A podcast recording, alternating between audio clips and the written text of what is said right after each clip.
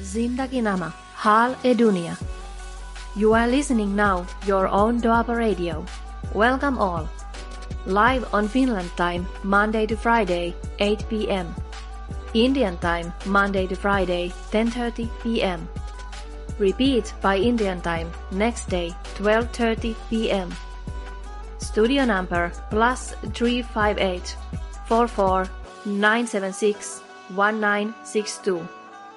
Join us by WhatsApp call, message and call us live in studio. Please like us and follow us on Facebook and download Doaba Radio iOS and Android app. Zindagi Nama, Hal e Dunia.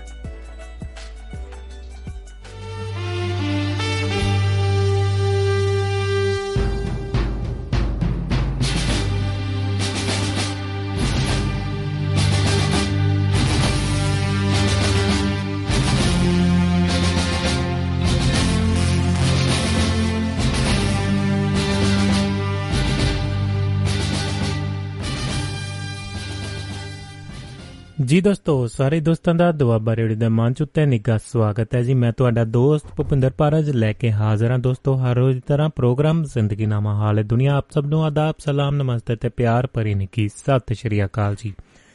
ਉਮੀਦ ਹੈ ਤੁਹਾਡਾ weekend ਵਧੀਆ ਨਿਕਲਿਆ ਹੋਵੇਗਾ ਜੀ ਤੇ ਸੋਮਵਾਰ ਦਾ ਦਿਨ ਹੈ ਅੱਜ। 15 ਅਗਸਤ ਅ, ਦੇਸ਼ਾਂ ਵਿਦੇਸ਼ਾਂ ਦੇ ਵਿੱਚ ਪੂਰੇ ਅ, ਸ਼ਾਨੋ ਦੇ ਨਾਲ ਸ਼ਾਨ ਦੇ ਨਾਲ ਮਨਾਈ ਗਈ ਹੈ। ਤੇ ਇਸੇ ਤਰ੍ਹਾਂ ਅ, 15 ਅਗਸਤ 2022 ਸਮਾਂ ਫਿਨਲੈਂਡ ਦੀਆਂ ਘੜੀਆਂ ਦੇ ਉੱਤੇ 8:05 ਮਿੰਟ ਦੋਸਤੋ ਹੋ ਚੁੱਕਿਆ ਹੈ ਸ਼ਾਮ ਦਾ। ਭਾਰਤ ਦੇ ਵਿੱਚ ਰਾਤ ਦੇ 10:35 ਮਿੰਟ ਦਾ ਸਮਾਂ ਹੈ ਤੇ ਯੂਕੇ ਦਾ ਸਮਾਂ ਸ਼ਾਮ ਦੇ 6:05 ਮਿੰਟ। ਨਿਊਯਾਰਕ ਤੇ ਟੋਰਾਂਟੋ ਦੀਆਂ ਘੜੀਆਂ ਦੁਪਹਿਰ ਦਾ ਸਮਾਂ 1:06 ਮਿੰਟ ਦਰਸਾ ਰਹੀਆਂ ਨੇ। ਕੈਲੀਫੋਰਨੀਆ ਦੇ ਵਿੱਚ ਸਵੇਰ ਦਾ ਸਮਾਂ ਹੋ ਚੁੱਕਿਆ ਹੈ 10:06 ਮਿੰਟ ਜਿਹੜੇ ਹੋ ਚੁੱਕੇ ਨੇ। ਕੁਵੈਤ ਦੇ ਵਿੱਚ ਸੇਮ ਟੂ ਸੇਮ ਸਮਾਂ ਘੜੀਆਂ ਦੇ ਉੱਤੇ 8:06 ਮਿੰਟ ਫਿਨਲੈਂਡ ਦੇ ਨਾਲ ਮੇਲ ਖਾਂਦੀਆਂ ਨੇ ਤੇ ਕਦਮ ਦੇ ਨਾਲ ਕਦਮ ਜਿਹੜੀਆਂ ਚਲਾਉਂਦੀਆਂ ਨੇ ਜੀ। ਤੇ ਸਵੀਡਨ ਦੀ ਗੱਲ ਕਰੀਏ ਜਾਂ ਸਕੈਂਡੀਨੇਵੀਆ ਜਾਂ ਮਿਡਲ ਯੂਰਪ ਦੀ ਗ- ਬਾਤ ਪਾਈਏ ਤਾਂ Sweden Germany Italy France Denmark Norway ਅ, ਸਪੇਨ ਦੇ ਵਿੱਚ ਘੜੀਆਂ ਦਾ ਸਮਾਂ ਸ਼ਾਮ ਦੇ 7:06 ਮਿੰਟ ਹੋ ਚੁੱਕਿਆ ਹੈ। ਤੇ ਦੋਸਤੋ ਇੰਨੀਆਂ ਘੜੀਆਂ ਦਾ ਸਮਾਂ ਤੁਹਾਨੂੰ ਦੱਸ ਦਿੱਤਾ ਹੈ। ਤੇ ਮਿਲਾਵੋ ਫਿਰ ਹੁਣ ਘੜੀਆਂ ਨੂੰ ਨਾਲ ਆਪਣੇ ਆਪਣੇ ਮੁਲਕਾਂ ਦੇ ਵਿੱਚ ਜਿੱਥੇ ਵੀ ਤੁਸੀਂ ਬੈਠ ਕੇ ਸੁਣ ਰਹੇ ਹੋ ਜਿੱਥੇ ਵੀ ਚੱਲਦੇ ਫਿਰਦੇ ਚੱਲ- ਅ, ਸੁਣ ਰਹੇ ਹੋ ਕੰਮਾਂ ਕਾਜਾਂ ਤੇ ਸੁਣ ਰਹੇ ਹੋ ਤੇ ਸਟੂਡੀਓ ਦਾ ਸਮਾਂ ਹੋ ਗਿਆ ਹੈ। ਆਪਣੀਆਂ ਤਾਰਾਂ ਤੇ ਆਪਣਾ ਰਾਬਤਾ ਜੁੜ ਚੁੱਕਿਆ ਹੈ। ਦੁਆਬਾ ਰੇਡੀਓ ਦੇ ਮੰਚ ਤੋਂ ਅ, ਫਿਨਲੈਂਡ ਸਟੂਡੀਓ ਦੇ ਵਿੱਚ ਲਾਈਵ ਪ੍ਰੋਗਰਾਮ ਲੈ ਕੇ ਤੁਹਾਡੀ ਕਚਹਿਰੀ ਵਿੱਚ ਦੇਸ਼ਾਂ ਵਿਦੇਸ਼ਾਂ ਤੱਕ ਤੁਹਾਡੇ ਤੱਕ ਆਵਾਜ਼ ਅ, ਪੁੱਜ ਰਹੀ ਹੋਵੇਗੀ। ਉਮੀਦ ਕਰਦੇ ਹਾਂ ਤੇ ਤੁਹਾਡੀ ਵੀ ਆਵਾਜ਼ ਆਪਾਂ ਸੁਣਨੀ ਹੈ। ਤੇ ਦੋਸਤੋ ਮਿਲਾਵੋ ਘੜੀਆਂ ਨੂੰ ਨਾਲ। ਦੋਸਤਾਂ ਮਿੱਤਰਾਂ ਯਾਰਾਂ ਬੇਲੀਆਂ ਸਹੇਲੀਆਂ ਪਰਿਵਾਰਾਂ ਨੂੰ ਲਾਵੋ। ਸੁਨੇਹਾ ਲੈ ਕੇ ਹਾਜ਼ਰ ਹਾਂ। ਕਚਹਿਰੀ ਵਿੱਚ ਤੁਹਾਡੇ ਪ੍ਰੋਗਰਾਮ ਜ਼ਿੰਦਗੀ ਨਾਮਾ ਹਾਲ ਹੈ ਦੁਨੀਆ। ਤੇ ਲੇਖਾ ਜੋਖਾ ਕਰਾਂਗੇ ਬਹੁਤ ਸਾਰੀਆਂ ਗੱਲਾਂ ਬਾਤਾਂ ਦਾ ਅੱਜ। ਅੱਜ ਦਾ ਸੈਗਮੈਂਟ ਖੁੱਲੀਆਂ ਗੱਲਾਂ ਬਾਤਾਂ ਚੱਲਣਗੀਆਂ ਤੇ ਨਾਲ ਦੀ ਨਾਲ 15 ਅਗਸਤ ਦੀ ਚੱਲੇਗੀ ਗੱਲਬਾਤ। ਥੋੜਾ ਜਿਹਾ ਪੋਜ਼ਿਟਿਵਿਟੀ ਦੇ ਵਿੱਚ ਅ, ਮਨਾਉਣ ਦੀ ਆਪਾਂ ਕੋਸ਼ਿਸ਼ ਕਰਾਂਗੇ।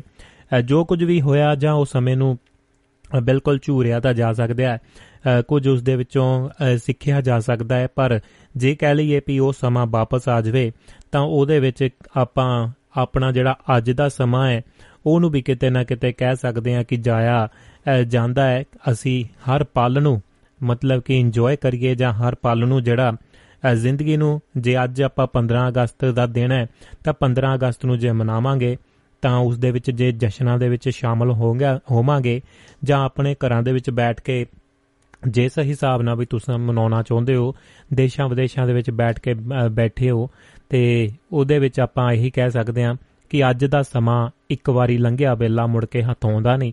ਤੇ ਉਹ ਵੇਲਾ ਜਿਹੜਾ ਹੈ ਆਪਣੀ ਜ਼ਿੰਦਗੀ ਦਾ ਜਿਹੜਾ ਹੈ 15 ਤਰੀਕ ਦਾ ਦਿਨ ਹੈ ਇਹ ਦੁਬਾਰਾ ਨਹੀਂ ਆਉਣਾ ਪਹਿਲਾਂ 14 ਲੰਘ ਕੇ ਗਈ ਹੈ ਹੁਣ 15 ਹੈ ਕੱਲ ਨੂੰ 16 ਆ ਜਾਣੀ ਹੈ ਤੇ ਇਸੇ ਤਰ੍ਹਾਂ ਅ, ਸਾਲ ਦਿਨ ਮਹੀਨੇ ਹਫ਼ਤੇ ਅ, ਨਿਕਲੀ ਜਾਂਦੇ ਨੇ ਜੀ। ਤੇ ਇੱਕ ਇੱਕ ਪਲ ਬੜਾ ਕੀਮਤੀ ਹੁੰਦਾ ਹੈ। ਤੁਸੀਂ ਵੀ ਕੰਮਾਂ ਕਾਰਾਂ ਦੇ ਵਿੱਚ ਬਿਜ਼ੀ ਤੇ ਘਰਾਂ ਪਰਿਵਾਰਾਂ ਦੇ ਨਾਲ ਬਿਜ਼ੀ ਤੇ ਹੋਰ ਬਹੁਤ ਸਾਰੇ ਰੁਝਾਨ ਹੁੰਦੇ ਨੇ। ਤੇ ਉਮੀਦ ਹੈ ਤੁਸੀਂ ਹਰ ਇੱਕ ਆਪਣੇ ਅ, ਜ਼ਿੰਦਗੀ ਦਾ ਜਿਹੜਾ ਪਲ ਆ ਉਸ ਨੂੰ ਇੰਜੋਏ ਕਰਨਾ ਹੈ 네ਗੇਟਿਵਿਟੀ ਦੇ ਨਾਲ ਨਹੀਂ ਪੋਜ਼ਿਟਿਵਿਟੀ ਦੇ ਨਾਲ ਜਿਸ ਦੇ ਨਾਲ ਘਰਾਂ ਦੇ ਵਿੱਚ ਅ, ਪਰਿਵਾਰਾਂ ਦੇ ਵਿੱਚ ਸੰਤੁਲਨ ਜਿਹੜਾ ਅ, ਬਣਿਆ ਰਹਿੰਦਾ ਹੈ ਤੇ ਜੇ ਆਪਾਂ ਖਿਜ-ਖਿਜ ਕੇ ਗੱਲਬਾਤ ਕਰਦੇ ਹਾਂ ਜਾਂ ਖਿਜ-ਖਿਜ ਕੇ ਘਰ ਦੇ ਵਿੱਚ ਮਾਹੌਲ ਬਣਦਾ ਹੈ ਤਾਂ ਉਹ ਫਿਰ ਅ, ਹੁੰਦਾ ਨਹੀਂ। ਬਾਕੀ ਗੱਲਾਂ ਇੰਡੀਪੈਂਡੈਂਟ ਡੇ ਦੀਆਂ ਨੇ। ਇੰਡੀਪੈਂਡੈਂਟ ਡੇ ਦਾ ਗੱਲਬਾਤ ਕਰਾਂਗੇ ਅੱਗੇ ਜਾ ਕੇ। ਥੋੜਾ ਜਿਹਾ ਵੱਖਰੇ ਦੇ ਢੰਗ ਦੇ ਨਾਲ ਕੋਸ਼ਿਸ਼ ਕਰਾਂਗੇ। ਅੱਜ ਸਾਂਝਾ ਕਰਨ ਦਾ ਪ੍ਰੋਗਰਾਮ ਤੇ ਅੱਜ ਖੁੱਲੀਆਂ ਗੱਲਾਂ ਬਾਤਾਂ ਵੀ ਚੱਲਣਗੀਆਂ। ਉਮੀਦ ਹੈ ਸਾਡੇ ਨਾਲ ਜੁੜਨਗੇ ਸਾਡੇ ਸੀਨੀਅਰ ਸਤਕਾਰਤ ਸਤਪਾਲ ਸਿੰਘ ਬਰਾੜ ਸਾਹਿਬ ਯੂਐਸਏ ਧਰਤੀ ਤੋਂ। ਕੋਸ਼ਿਸ਼ ਕਰਾਂਗੇ ਉਹਨਾਂ ਨੂੰ, ਕਿਉਂਕਿ ਉਹਨਾਂ ਦਾ ਵੀ ਬੀਜ਼ੀ ਸ਼ੈਡਿਊਲ ਚੱਲ ਰਿਹਾ ਹੈ। ਤੇ ਜੇਕਰ ਆਪਣੀ ਗੱਲਬਾਤ ਹੋਏ ਤਾਂ ਜ਼ਰੂਰ ਕਰਾਂਗੇ, ਨਹੀਂ ਤਾਂ ਫਿਰ ਆਪਾਂ ਜ਼ਿੰਦਗੀ ਨਾਮਾ ਹਾਲੇ ਦੁਨੀਆ ਦੇ ਉੱਤੇ ਖਬਰਾਂ ਦੇ ਉੱਤੇ ਝਾਤ ਮਾਰਾਂਗੇ, ਫਿਰ ਅਗਲੀਆਂ ਗੱਲਾਂ ਬਾਤਾਂ ਆਪਾਂ ਨਾਲ ਦੀ ਨਾਲ ਕਰਾਂਗੇ।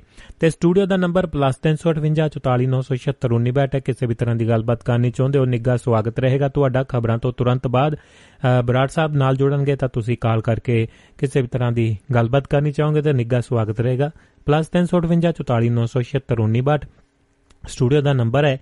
ਤੇ ਕਿਸੇ ਵੀ ਤਰ੍ਹਾਂ ਜਿਵੇਂ ਤੁਸੀਂ ਵੱਖਰੇ ਵੱਖਰੇ ਢੰਗਾਂ ਦੇ ਨਾਲ, ਦੁਆਬਾ ਰੇਡੀਓ ਦੇ ਨਾਲ ਜੁੜਦੇ ਹੋ ਦੁਆਬਾ ਰੇਡੀਓ ਦੇ ਆਪਣੇ ਅਫੀਸ਼ੀਅਲ ਐਪ ਨੇ ਜੀ, ਉਹਨਾਂ ਦੇ ਉੱਤੇ ਜਾ ਕੇ, ਨਾਲ ਦੇ ਨਾਲ duabarradio.com ਵੈਬਸਾਈਟ ਦੇ ਉੱਤੇ ਜਾ ਕੇ ਆਨੰਦ ਮਾਣ ਸਕਦੇ ਹੋ।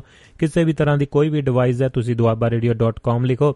ਵੈਬਸਾਈਟ ਤੇ ਲੈ ਜਾਣਾ ਗੂਗਲ ਨੇ ਜੀ, ਸਿੱਧਾ ਉੱਥੋਂ ਤੁਸੀਂ ਪ੍ਰੋਗਰਾਮ ਨੂੰ ਇੰਜੋਏ ਕਰੋ ਤੇ ਨਾਲ ਦੀ ਨਾਲ ਹੋਰ ਜਾਣਕਾਰੀਆਂ ਵੀ ਲਓ। ਤੇ ਇਸੇ ਤਰ੍ਹਾਂ ਜਿਹੜੇ ਕਿਸੇ ਵੀ ਤਰ੍ਹਾਂ ਦਾ ਤੁਸੀਂ ਆਪਣਾ ਕਾਰੋਬਾਰ ਕਰਦੇ ਹੋ ਜਾਂ ਕਿਸੇ ਵੀ ਤਰ੍ਹਾਂ ਤੁਸੀਂ ਆਪਣੇ ਕਾਰੋਬਾਰ ਨੂੰ ਹੁੰਗਾਰਾ ਦੇਣਾ ਚਾਹੁੰਦੇ ਹੋ ਜੀ, ਕਰਾਉਣਾ ਚਾਹੁੰਦੇ ਹੋ, ਤਾਂ ਦੁਆਬਾ ਰੇਡੀਓ ਦੇ ਜਿਹੜਾ ਮੰਚ ਦੇ ਉੱਤੇ ਬਹੁਤ ਹੀ ਵਾਜਬ ਤੇ ਸਹੀ ਕੀਮਤਾਂ ਦੇ ਉੱਤੇ ਸੁਵਿਧਾ ਲੈ ਸਕਦੇ ਹੋ ਤੇ ਸੰਪਰਕ ਕਰ ਸਕਦੇ ਹੋ ਜਾਣਕਾਰੀ ਲਈ। ਦੋਸਤਾਂ ਮਿੱਤਰਾਂ ਤੱਕ ਜਰੂਰ ਸੁਨੇਹਾ ਲਾਇਆ ਕਰੋ, ਜਿੰਨੇ ਵੀ ਦੋਸਤ ਕਾਰੋਬਾਰ ਕਰਦੇ ਨੇ ਤੇ ਦੁਨੀਆ ਦੇ ਕੋਨੇ-ਕੋਨੇ ਤੱਕ ਆਪਣਾ ਪਹੁੰਚਾ ਸਕਦੇ ਨੇ। ਤੇ ਇਸ ਦੇ ਨਾਲ ਹੀ ਦੋਸਤੋ ਜੇਕਰ ਤੁਸੀਂ ਕਿਸੇ ਵੀ ਤਰ੍ਹਾਂ ਮਾਈਕ ਸਹਾਇਤਾ ਜਾਂ ਡੋਨੇਸ਼ਨ ਕਰਨਾ ਚਾਹੁੰਦੇ ਹੋ ਕਿਸੇ ਵੀ ਤਰ੍ਹਾਂ ਸਾਡੇ ਨਾਲ ਮੋਢੇ ਦੇ ਨਾਲ ਮੋਢਾ ਲਾਉਣਾ ਚਾਹੁੰਦੇ ਹੋ, ਤਾਂ ਨਿੱਘਾ ਸਵਾਗਤ ਰਹੇਗਾ duabbaradio.com ਦੇ ਉੱਤੇ ਜਾ ਕੇ ਵੈਬਸਾਈਟ ਤੇ PayPal ਦੇ ਜ਼ਰੀਏ ਤੁਸੀਂ ਇੰਡੀਪੈਂਡੈਂਟਲੀ ਆਪਣਾ ਯੋਗਦਾਨ ਪਾ ਸਕਦੇ ਹੋ, ਪਰ ਉਸ ਤੋਂ ਬਾਅਦ ਸੁਨੇਹਾ ਸਾਨੂੰ ਜ਼ਰੂਰ ਲਾ ਦੇਣਾ ਹੈ ਕਿ ਤੁਸੀਂ ਕੁਝ ਨਾ ਕੁਝ ਆਪਣਾ ਯੋਗਦਾਨ ਜਿੰਨਾ ਵੀ ਪਾਇਆ ਹੈ, ਕੁਝ ਨਾ ਕੁਝ ਬਹੁਤ ਸਾਰਾ ਸਾਡੇ ਲਈ ਹੋ ਜਾਂਦਾ ਹੈ। ਤੁਹਾਡੀ ਦਿੱਤੀ ਹੱਲਾਸ਼ੇਰੀ ਸ਼ੇਰ ਬਣਾ ਦਿੰਦੀ ਹੈ ਤੇ ਸਮਾਂ ਵੀ ਆਪਣਾ ਬੜੀ ਤੇਜ਼ੀ ਦੇ ਨਾਲ ਵੱਧਦਾ ਜਾਂਦਾ ਹੈ ਤੇ ਬਰਾੜ ਸਾਹਿਬ ਨਾਲ ਗੱਲਾਂ ਬਾਤਾਂ ਵੀ ਕਰਨੀਆਂ ਨੇ ਤੇ ਕੋਸ਼ਿਸ਼ ਕਰਦੇ ਆ ਉਹਨਾਂ ਦੇ ਨਾਲ ਸੰਪਰਕ ਕਰਨ ਦੀ ਤੇ ਜੇਕਰ ਆਪਣਾ ਸੰਪਰਕ ਉਹਨਾਂ ਦੇ ਨਾਲ ਬਣ ਗਿਆ ਤੇ ਗੱਲਾਂ ਬਾਤਾਂ ਜ਼ਰੂਰ ਕਰਾਂਗੇ, ਤਦ ਤੱਕ ਤੁਸੀਂ ਇਸ ਗੀਤ ਨੂੰ ਕਰੋ ਇੰਜੋਏ ਤੇ ਕੁਝ ਹੀ ਪਲਾਂ ਦੇ ਵਿੱਚ ਫਿਰ ਆਪਾਂ ਅਗਲੀਆਂ ਗੱਲਾਂ ਬਾਤਾਂ ਤੋਰਦੇ ਆਂ ਤੇ ਹੋਰ ਨਾਲ ਦੀ ਨਾਲ ਤੁਹਾਡੇ ਲਈ ਵੀ ਦਰਵਾਜ਼ੇ ਖੁੱਲੇ ਰਹਿਣਗੇ। ਇਹ ਤੁਹਾਡੇ ਨਾਲ ਹੀ ਪ੍ਰੋਗਰਾਮ ਦੀ ਸ਼ੁਰੂਆਤ ਹੋਵੇਗੀ ਇਸ ਹਫ਼ਤੇ ਦੀ। ਫਿਰ ਆਪਾਂ ਚੱਲ ਸੋ ਚੱਲ ਚੱਲ ਸੋ ਚੱਲ ਚੱਲ ਸੋ ਚੱਲ ਆ ਜੀ। ਤੇ ਨਾਲ ਦੀ ਨਾਲ ਇੱਕ ਜਾਣਕਾਰੀ ਹੋਰ ਵੀਕਐਂਡ ਦੇ ਉੱਤੇ ਬਹੁਤ ਸਾਰੀਆਂ ਜਾਣਕਾਰੀਆਂ ਨਾਲ ਦੀ ਨਾਲ ਸਾਂਝੀਆਂ ਹੋਈਆਂ, ਹੋਰ ਬਹੁਤ ਸਾਰੀਆਂ ਗੱਲਾਂ ਬਾਤਾਂ ਹੋਈਆਂ। ਤੇ ਇੱਕ ਮੈਨੂੰ ਮੈਸੇਜ ਜਾਂ ਦੋਸਤਾਂ ਮਿੱਤਰਾਂ ਦੇ ਮੈਸੇਜ ਵੀ ਆ ਰਹੇ ਸਨ। ਤੇ ਨਾਲ ਦੀ ਨਾਲ ਚਾਲ ਸਾਹਿਬ ਨੇ ਵੀ ਹਰਮਿੰਦਰ ਚਾਲ ਜੀ ਦਾ ਵੀ ਮੈਸੇਜ ਮੈਨੂੰ ਮਿਲਿਆ। ਉਹਨਾਂ ਨੇ ਬਾ ਕਮਾਲ ਜਿਹੜਾ ਇੱਕ ਕਿਹਾ ਹੈ ਜੀ। ਮੈਨੂੰ ਕਾਜ ਲਾਇਆ, ਮੈਨੂੰ ਬੜੀ ਖੁਸ਼ੀ ਹੋਈ ਹੈ। ਤੇ ਉਮੀਦ ਹੈ ਉਹ ਤੁਹਾਨੂੰ ਤੁਹਾਨੂੰ ਜੀ ਕਹਾਣੀ ਜਿਹੜੀ ਆਪਾਂ ਵੀਰਵਾਰ ਵਾਲੇ ਦਿਨ ਜ਼ਰੂਰ ਸੁਣਾਵਾਂਗੇ। ਉਸ ਦੀ ਜਾਣਕਾਰੀ ਮੈਂ ਫੇਸਬੁੱਕ ਦੇ ਉੱਤੇ ਜ਼ਰੂਰ ਪਾ ਦਾਂਗਾ ਜੀ। ਤੇ ਮਹਿਫਲ ਮਿੱਤਰਾਂ ਦੀ ਦੇ ਵਿੱਚ ਚਰਚਾ ਹੋਈ, ਉਸ ਤੋਂ ਬਾਅਦ ਕਾਫੀ ਦੋਸਤਾਂ ਦੇ ਫੋਨ ਚਾਲ ਸਾਹਿਬ ਨੂੰ ਵੀ ਗਏ ਤੇ ਨਾਲ ਦੀ ਨਾਲ ਟੀਮ ਨੂੰ ਵੀ ਆਏ ਨੇ ਜੀ। ਤੇ ਉਸ ਤੁਹਾਡੇ ਸਹਿਯੋਗ ਦੇ ਨਾਲ ਤੁਹਾਡੀ ਮੰਗ ਦੇ ਉੱਤੇ ਜ਼ਰੂਰ ਉਹ ਕਹਾਣੀ ਵਾਪਸੀ ਜਿਹੜੀ ਹੈ ਉਸ ਦੀ ਜ਼ਿਕਰ ਕਰਾਂਗੇ। ਤੇ ਉਸ ਤੋਂ ਬਾਅਦ ਆਪਾਂ ਖੁੰਡ ਚਰਚਾ ਦੇ ਵਿੱਚ ਜ਼ਰੂਰ ਜਿਹੜਾ ਚਾਲ ਸਾਹਿਬ ਦੇ ਨਾਲ ਗੱਲਾਂ ਬਾਤਾਂ ਵੀ ਕਰਨ ਦੀ ਕੋਸ਼ਿਸ਼ ਕਰਾਂਗੇ ਤੇ ਇਸ ਦੇ ਉੱਤੇ ਚਰਚਾ ਅੱਗੇ ਛੇੜਾਂਗੇ। ਪ੍ਰਵਾਸ ਕਹਾਣੀ ਹੈ ਜੀ, ਪ੍ਰਵਾਸ ਦੀ।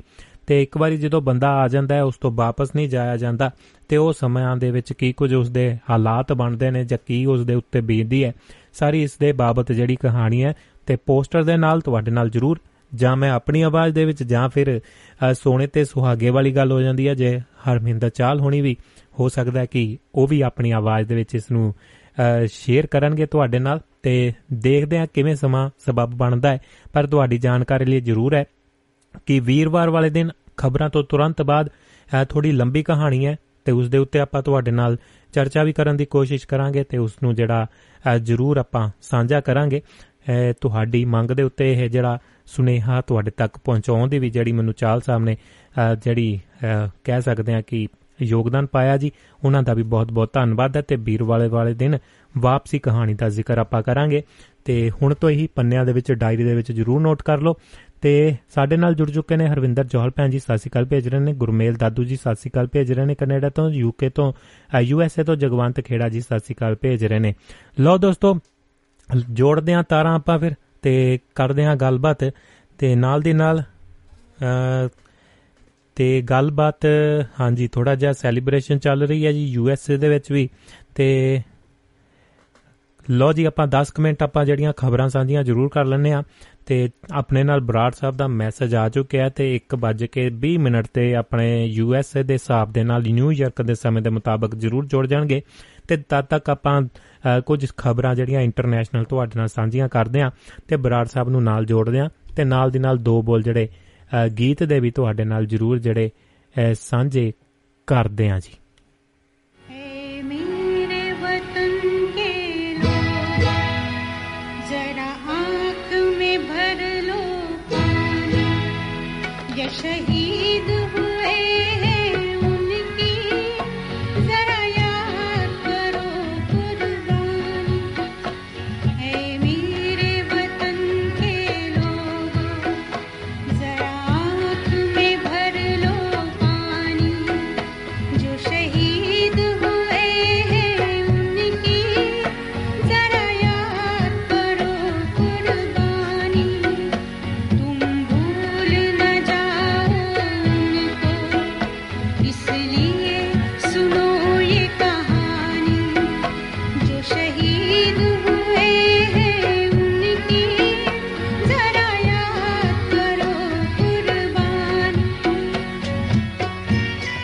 ਜੀ ਦੋਸਤੋ, ਭੁੱਲਦੇ ਤਾਂ ਨਹੀਂ, ਆਪਾਂ ਸਾਲਾ ਸਾਰਾ ਸਾਲ ਹੀ ਜਿਹੜਾ ਜੀ, ਯਾਦ ਰੱਖਦੇ ਆ ਤਾਂ ਯਾਦਾਂ ਦੇ ਵਿੱਚ ਰਹਿੰਦੇ ਨੇ, ਉਹਨਾਂ ਦਾ ਯੋਗਦਾਨ। ਚਾਹੇ ਗਦਰੀ ਬਾਬੇ ਹੋਣ ਤੇ ਚਾਹੇ ਜਿਨ੍ਹਾਂ ਨੇ ਵੀ ਆਪਣਾ ਯੋਗਦਾਨ ਪਾ ਕੇ, ਆਪਣਾ ਜ਼ੋਰ ਲਾ ਕੇ ਜੋ ਕੁਝ ਵੀ ਯੋਗਦਾਨ ਪਾਇਆ ਹੈ, ਸ਼ਹੀਦੀਆਂ ਲਈਆਂ ਨੇ ਰੱਸਿਆਂ ਨੂੰ ਚੁੰਮਿਆ ਆ, ਹੋਰ ਬਹੁਤ ਸਾਰੀਆਂ ਚੀਜ਼ਾਂ। ਸਮੇਂ-ਸਮੇਂ ਦੇ ਉੱਤੇ ਤੁਹਾਡੇ ਨਾਲ ਸਾਂਝਾ ਕਰਦੇ ਰਹਿੰਦੇ ਆ ਜੀ। ਇਹੀ ਆਪਣਾ ਮਸਲਾ ਹੁੰਦਾ ਹੈ ਕਿ ਸਿਰਫ ਉਸ ਦਿਨ ਦੇ ਉੱਤੇ ਹੀ ਗੱਲ ਨਾ ਕੀਤੀ ਜਾਵੇ। ਬਹੁਤ ਸਾਰੀ ਐਸੀ ਜਿਹੜੀ ਸਾਡੇ ਇਤਿਹਾਸ ਦੇ ਪੰਨੇ ਨੇ ਜਾਂ ਸਾਡੇ ਜੋ ਵੀ ਕਹਿ ਸਕਦੇ ਆ ਬਹੁਤ ਸਾਰਾ ਖਜ਼ਾਨਾ ਸਾਡੇ ਕੋਲ ਪਿਆ ਹੈ ਪਰ ਸਾਡੇ ਕੋਲ ਲਿਖਣ ਵਾਲਾ ਸਮਾਂ ਹੀ ਨਹੀਂ ਰਿਹਾ ਜੀ ਅਜੇ।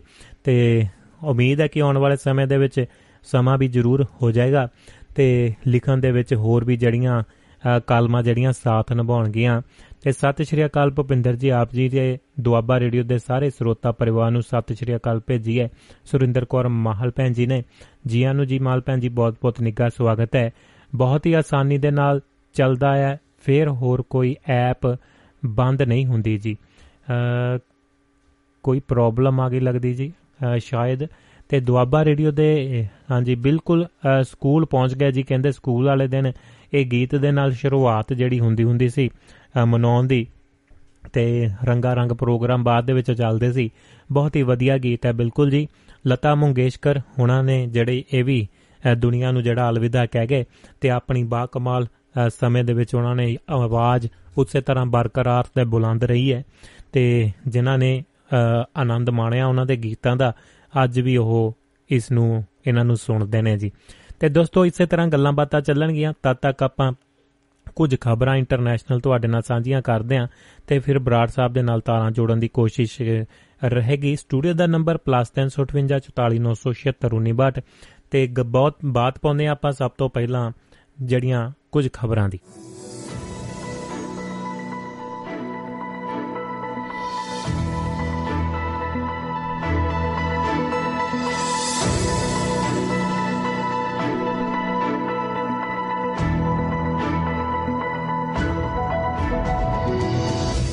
ਸੀਤਾਰਮਨ ਸਨੇ 11 ਭਾਰਤੀਆਂ ਖਿਲਾਫ ਅਮਰੀਕਾ ਦੇ ਵਿੱਚ ਪਟੀਸ਼ਨ ਦਰਜ ਹੋਈ ਹੈ। ਭਾਰਤੀ ਮੂਲ ਦੇ ਅਮਰੀਕੀ ਅਤੇ ਦੇਵਾਸ ਕੰਪਨੀ ਦੇ ਬਾਨੀ ਰਾਮਚੰਦਰਨ ਵਿਸ਼ਵਨਾਥਨ ਨੇ ਕੇਂਦਰੀ ਵਿੱਤ ਮੰਤਰੀ ਨਿਰਮਲਾ ਸੀਤਾਰਾਮਨ ਰਮਨ ਸਮੇਤ 11 ਭਾਰਤੀਆਂ ਖਿਲਾਫ ਭ੍ਰਿਸ਼ਟਾਚਾਰ ਤੇ ਮਨੁੱਖੀ ਹੱਕਾਂ ਦੇ ਘਾਣ ਦੇ ਦੋਸ਼ ਲਾਉਂਦਿਆਂ ਆਰਥਿਕ ਤੇ ਵੀਜ਼ਾ ਪਾਬੰਦੀਆਂ ਲਗਾਉਣ ਦੀ ਮੰਗ ਕੀਤੀ ਹੈ। ਉਸਨੇ ਇਸ ਸੰਬੰਧ ਵਿੱਚ Global Magnitsky Human Rights Accountability Act ਤਹਿਤ ਅਮਰੀਕੀ ਵਿਦੇਸ਼ ਵਿਭਾਗ ਦੇ ਵਿੱਚ ਪਟੀਸ਼ਨ ਦਾਖਲ ਕੀਤੀ ਹੈ। ਇਮਰਾਨ ਨੇ ਜੈ ਸ਼ੰਕਰ ਦੀ ਵੀਡੀਓ ਦੇ ਚਲਾ ਕੇ ਭਾਰਤੀ ਵਿਦੇਸ਼ ਨੀਤੀ ਦੀ ਸ਼ਲਾਘਾ ਕੀਤੀ ਹੈ। ਪਾਕਿਸਤਾਨ ਤਹਿਰੀਕੇ ਇਨਸਾਫ ਦੇ ਚੇਅਰਮੈਨ ਤੇ ਸਾਬਕਾ ਪ੍ਰਧਾਨ ਮੰਤਰੀ ਇਮਰਾਨ ਖਾਨ ਨੇ ਅੱਜ ਮੁੜ ਭਾਰਤ ਦੀ ਆਜ਼ਾਦਾਨਾ ਵਿਦੇਸ਼ ਨੀਤੀ ਦੀ ਸ਼ਲਾਘਾ ਕੀਤੀ ਹੈ। ਰੂਸ ਤੋਂ ਤੇਲ ਖਰੀਦਣ ਦੇ ਲਈ ਪੱਛਮੀ ਜਗਤ ਵੱਲੋਂ ਭਾਰਤ ਦੀ ਕੀਤੀ ਜਾ ਰਹੀ ਆਲੋਚਨਾ ਦੀ ਇਮਰਾਨ ਨੇ ਨਖੇਦੀ ਵੀ ਕੀਤੀ ਹੈ। ਇਮਰਾਨ ਖਾਨ ਅੱਜ ਲਾਹੌਰ ਦੇ ਹਾਕੀ ਸਟੇਡੀਅਮ ਦੇ ਵਿੱਚ ਇੱਕ ਵੱਡੀ ਰੈਲੀ ਨੂੰ ਸੰਬੋਧਨ ਕਰ ਰਹੇ ਸਨ। ਇਮਰਾਨ ਨੇ ਇਸ ਮੌਕੇ ਭਾਰਤ ਦੇ ਵਿਦੇਸ਼ ਮੰਤਰੀ ਐਸ ਜੈ ਸ਼ੰਕਰ ਦੀ ਇੱਕ ਵੀਡੀਓ ਕਲਿੱਪ ਚਲਾਈ ਤੇ ਇਹ ਵੀਡੀਓ ਸਲੋਵਾਕੀਆ ਦੇ ਵਿੱਚ ਹੋਈ ਬਰਾਤੀ ਸਲਾਵਾ ਫੋਰਮ ਦੀ ਸੀ। ਉਹਨਾਂ ਭਾਰਤੀ ਮੰਤਰੀ ਵੱਲੋਂ ਤੇਲ ਖਰੀਦਣ ਦੇ ਮਾਮਲੇ ਦੇ ਵਿੱਚ ਅਮਰੀਕੀ ਦਬਾਅ ਅੱਗੇ ਮਜ਼ਬੂਤੀ ਦੇ ਨਾਲ ਖੜਨ ਦੀ ਸ਼ਲਾਘਾ ਕੀਤੀ। ਇਮਰਾਨ ਨੇ ਰੈਲੀ ਦੇ ਵਿੱਚ ਕਿਹਾ ਕਿ ਜੇ ਭਾਰਤ ਜਿਸ ਨੂੰ ਪਾਕਿਸਤਾਨ ਦੇ ਨਾਲ ਹੀ ਆਜ਼ਾਦੀ ਮਿਲੀ ਸੀ, ਨਵੀਂ ਦਿੱਲੀ ਇਸ ਤੇ ਤਰ੍ਹਾਂ ਮਜ਼ਬੂਤ ਦਾ ਮਜ਼ਬੂਤ ਰੁਖ ਅਖਤਿਆਰ ਕਰ ਸਕਦੀ ਹੈ। ਆਪਣੀ ਵਿਦੇਸ਼ ਨੀਤੀ ਆਪਣੇ ਲੋਕਾਂ ਦੀ ਲੋੜ ਮੁਤਾਬਕ ਘੜ ਸਕਦੀ ਹੈ। ਉਹ ਕੌਣ ਹੁੰਦੇ ਨੇ? ਪ੍ਰਧਾਨ ਮੰਤਰੀ ਸ਼ਹਬਾਜ਼ ਸ਼ਰੀਫ ਦੀ ਸਰਕਾਰ ਜੋ ਅਮਰੀਕਾ ਦੇ ਕਹਿਣ ਤੇ ਚੱਲਦੇ ਨੇ। ਮਿਸਰ ਦੇ ਵਿੱਚ ਗਿਰਜਾਘਰ ਨੂੰ ਅੱਗ ਲੱਗੀ ਹੈ। ਮਿਸਰ ਦੀ ਰਾਜਧਾਨੀ ਕਾਹਿਰਾ ਦੇ ਗਿਰਜਾਘਰ ਦੇ ਵਿੱਚ ਅੱਜ ਜਿਹੜੀ ਅੱਗ ਲੱਗਣ ਦੇ ਕਾਰਨ ਘੱਟੋ ਘੱਟ 41 ਵਿਅਕਤੀਆਂ ਦੀ ਮੌਤ ਹੋਈ ਹੈ ਤੇ 14 ਜ਼ਖਮੀ ਹੋ ਗਏ ਨੇ। ਪੁਲਿਸ ਨੇ ਦੱਸਿਆ ਹੈ ਕਿ ਅੱਗ ਲੱਗਣ ਦੇ ਕਾਰਨਾਂ ਦਾ ਤੁਰੰਤ ਪਤਾ ਨਹੀਂ ਲੱਗ ਸਕਿਆ ਅਜੇ ਤੱਕ। ਸ਼੍ਰੀਲੰਕਾ ਵੱਲੋਂ ਚੀਨੀ ਸਮੁੰਦਰੀ ਬੇੜੇ ਨੂੰ ਦਾਖਲੇ ਦੀ ਖੁੱਲ੍ਹ ਦੇ ਦਿੱਤੀ ਗਈ। ਸ਼੍ਰੀਲੰਕਾ ਸਰਕਾਰ ਨੇ ਚੀਨ ਦੇ ਉੱਚ ਤਕਨੀਕ ਦੇ ਨਾਲ ਲੈਸ ਖੋਜੀ ਸਮੁੰਦਰੀ ਜਹਾਜ਼ ਨੂੰ ਹਬਨ ਟੋਟਾ ਦੀ ਦੱਖਣੀ ਬੰਦਰਗਾਹ ਅੰਦਰ 16 ਅਗਸਤ ਨੂੰ ਦਾਖਲ ਹੋਣ ਦੀ ਮਨਜ਼ੂਰੀ ਦੇ ਦਿੱਤੀ ਹੈ।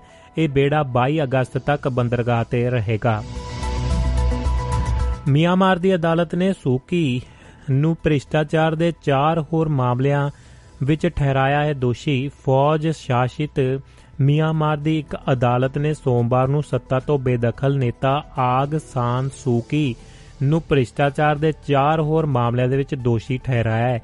ਉਹਨਾਂ ਨੂੰ 6 ਸਾਲ ਦੀ ਵਾਧੂ ਕੈਦ ਦੀ ਸਜ਼ਾ ਸੁਣਾਈ ਹੈ। ਇੱਕ ਕਾਨੂੰਨ ਅਧਿਕਾਰੀ ਨੇ ਇਹ ਜਾਣਕਾਰੀ ਸਾਂਝੀ ਕੀਤੀ ਹੈ ਤੇ ਸੁਣਵਾਈ ਬੰਦ ਕਮਰੇ ਦੇ ਵਿੱਚ ਹੋਈ ਹੈ। ਸੂਕੀ ਦੇ ਵਕੀਲਾਂ ਨੂੰ ਕਾਰਵਾਈ ਬਾਰੇ ਜਾਣਕਾਰੀ ਦਾ ਖੁਲਾਸਾ ਕਰਨ ਤੋਂ ਰੋਕ ਦਿੱਤਾ ਗਿਆ ਹੈ। ਸਕਾਟ ਮੌਰਿਸਨ ਦੇ ਗੁਪਤ ਪੋਰਟ ਫੋਲੀਓ ਦੀ ਹੋਵੇਗੀ ਜਾਂਚ।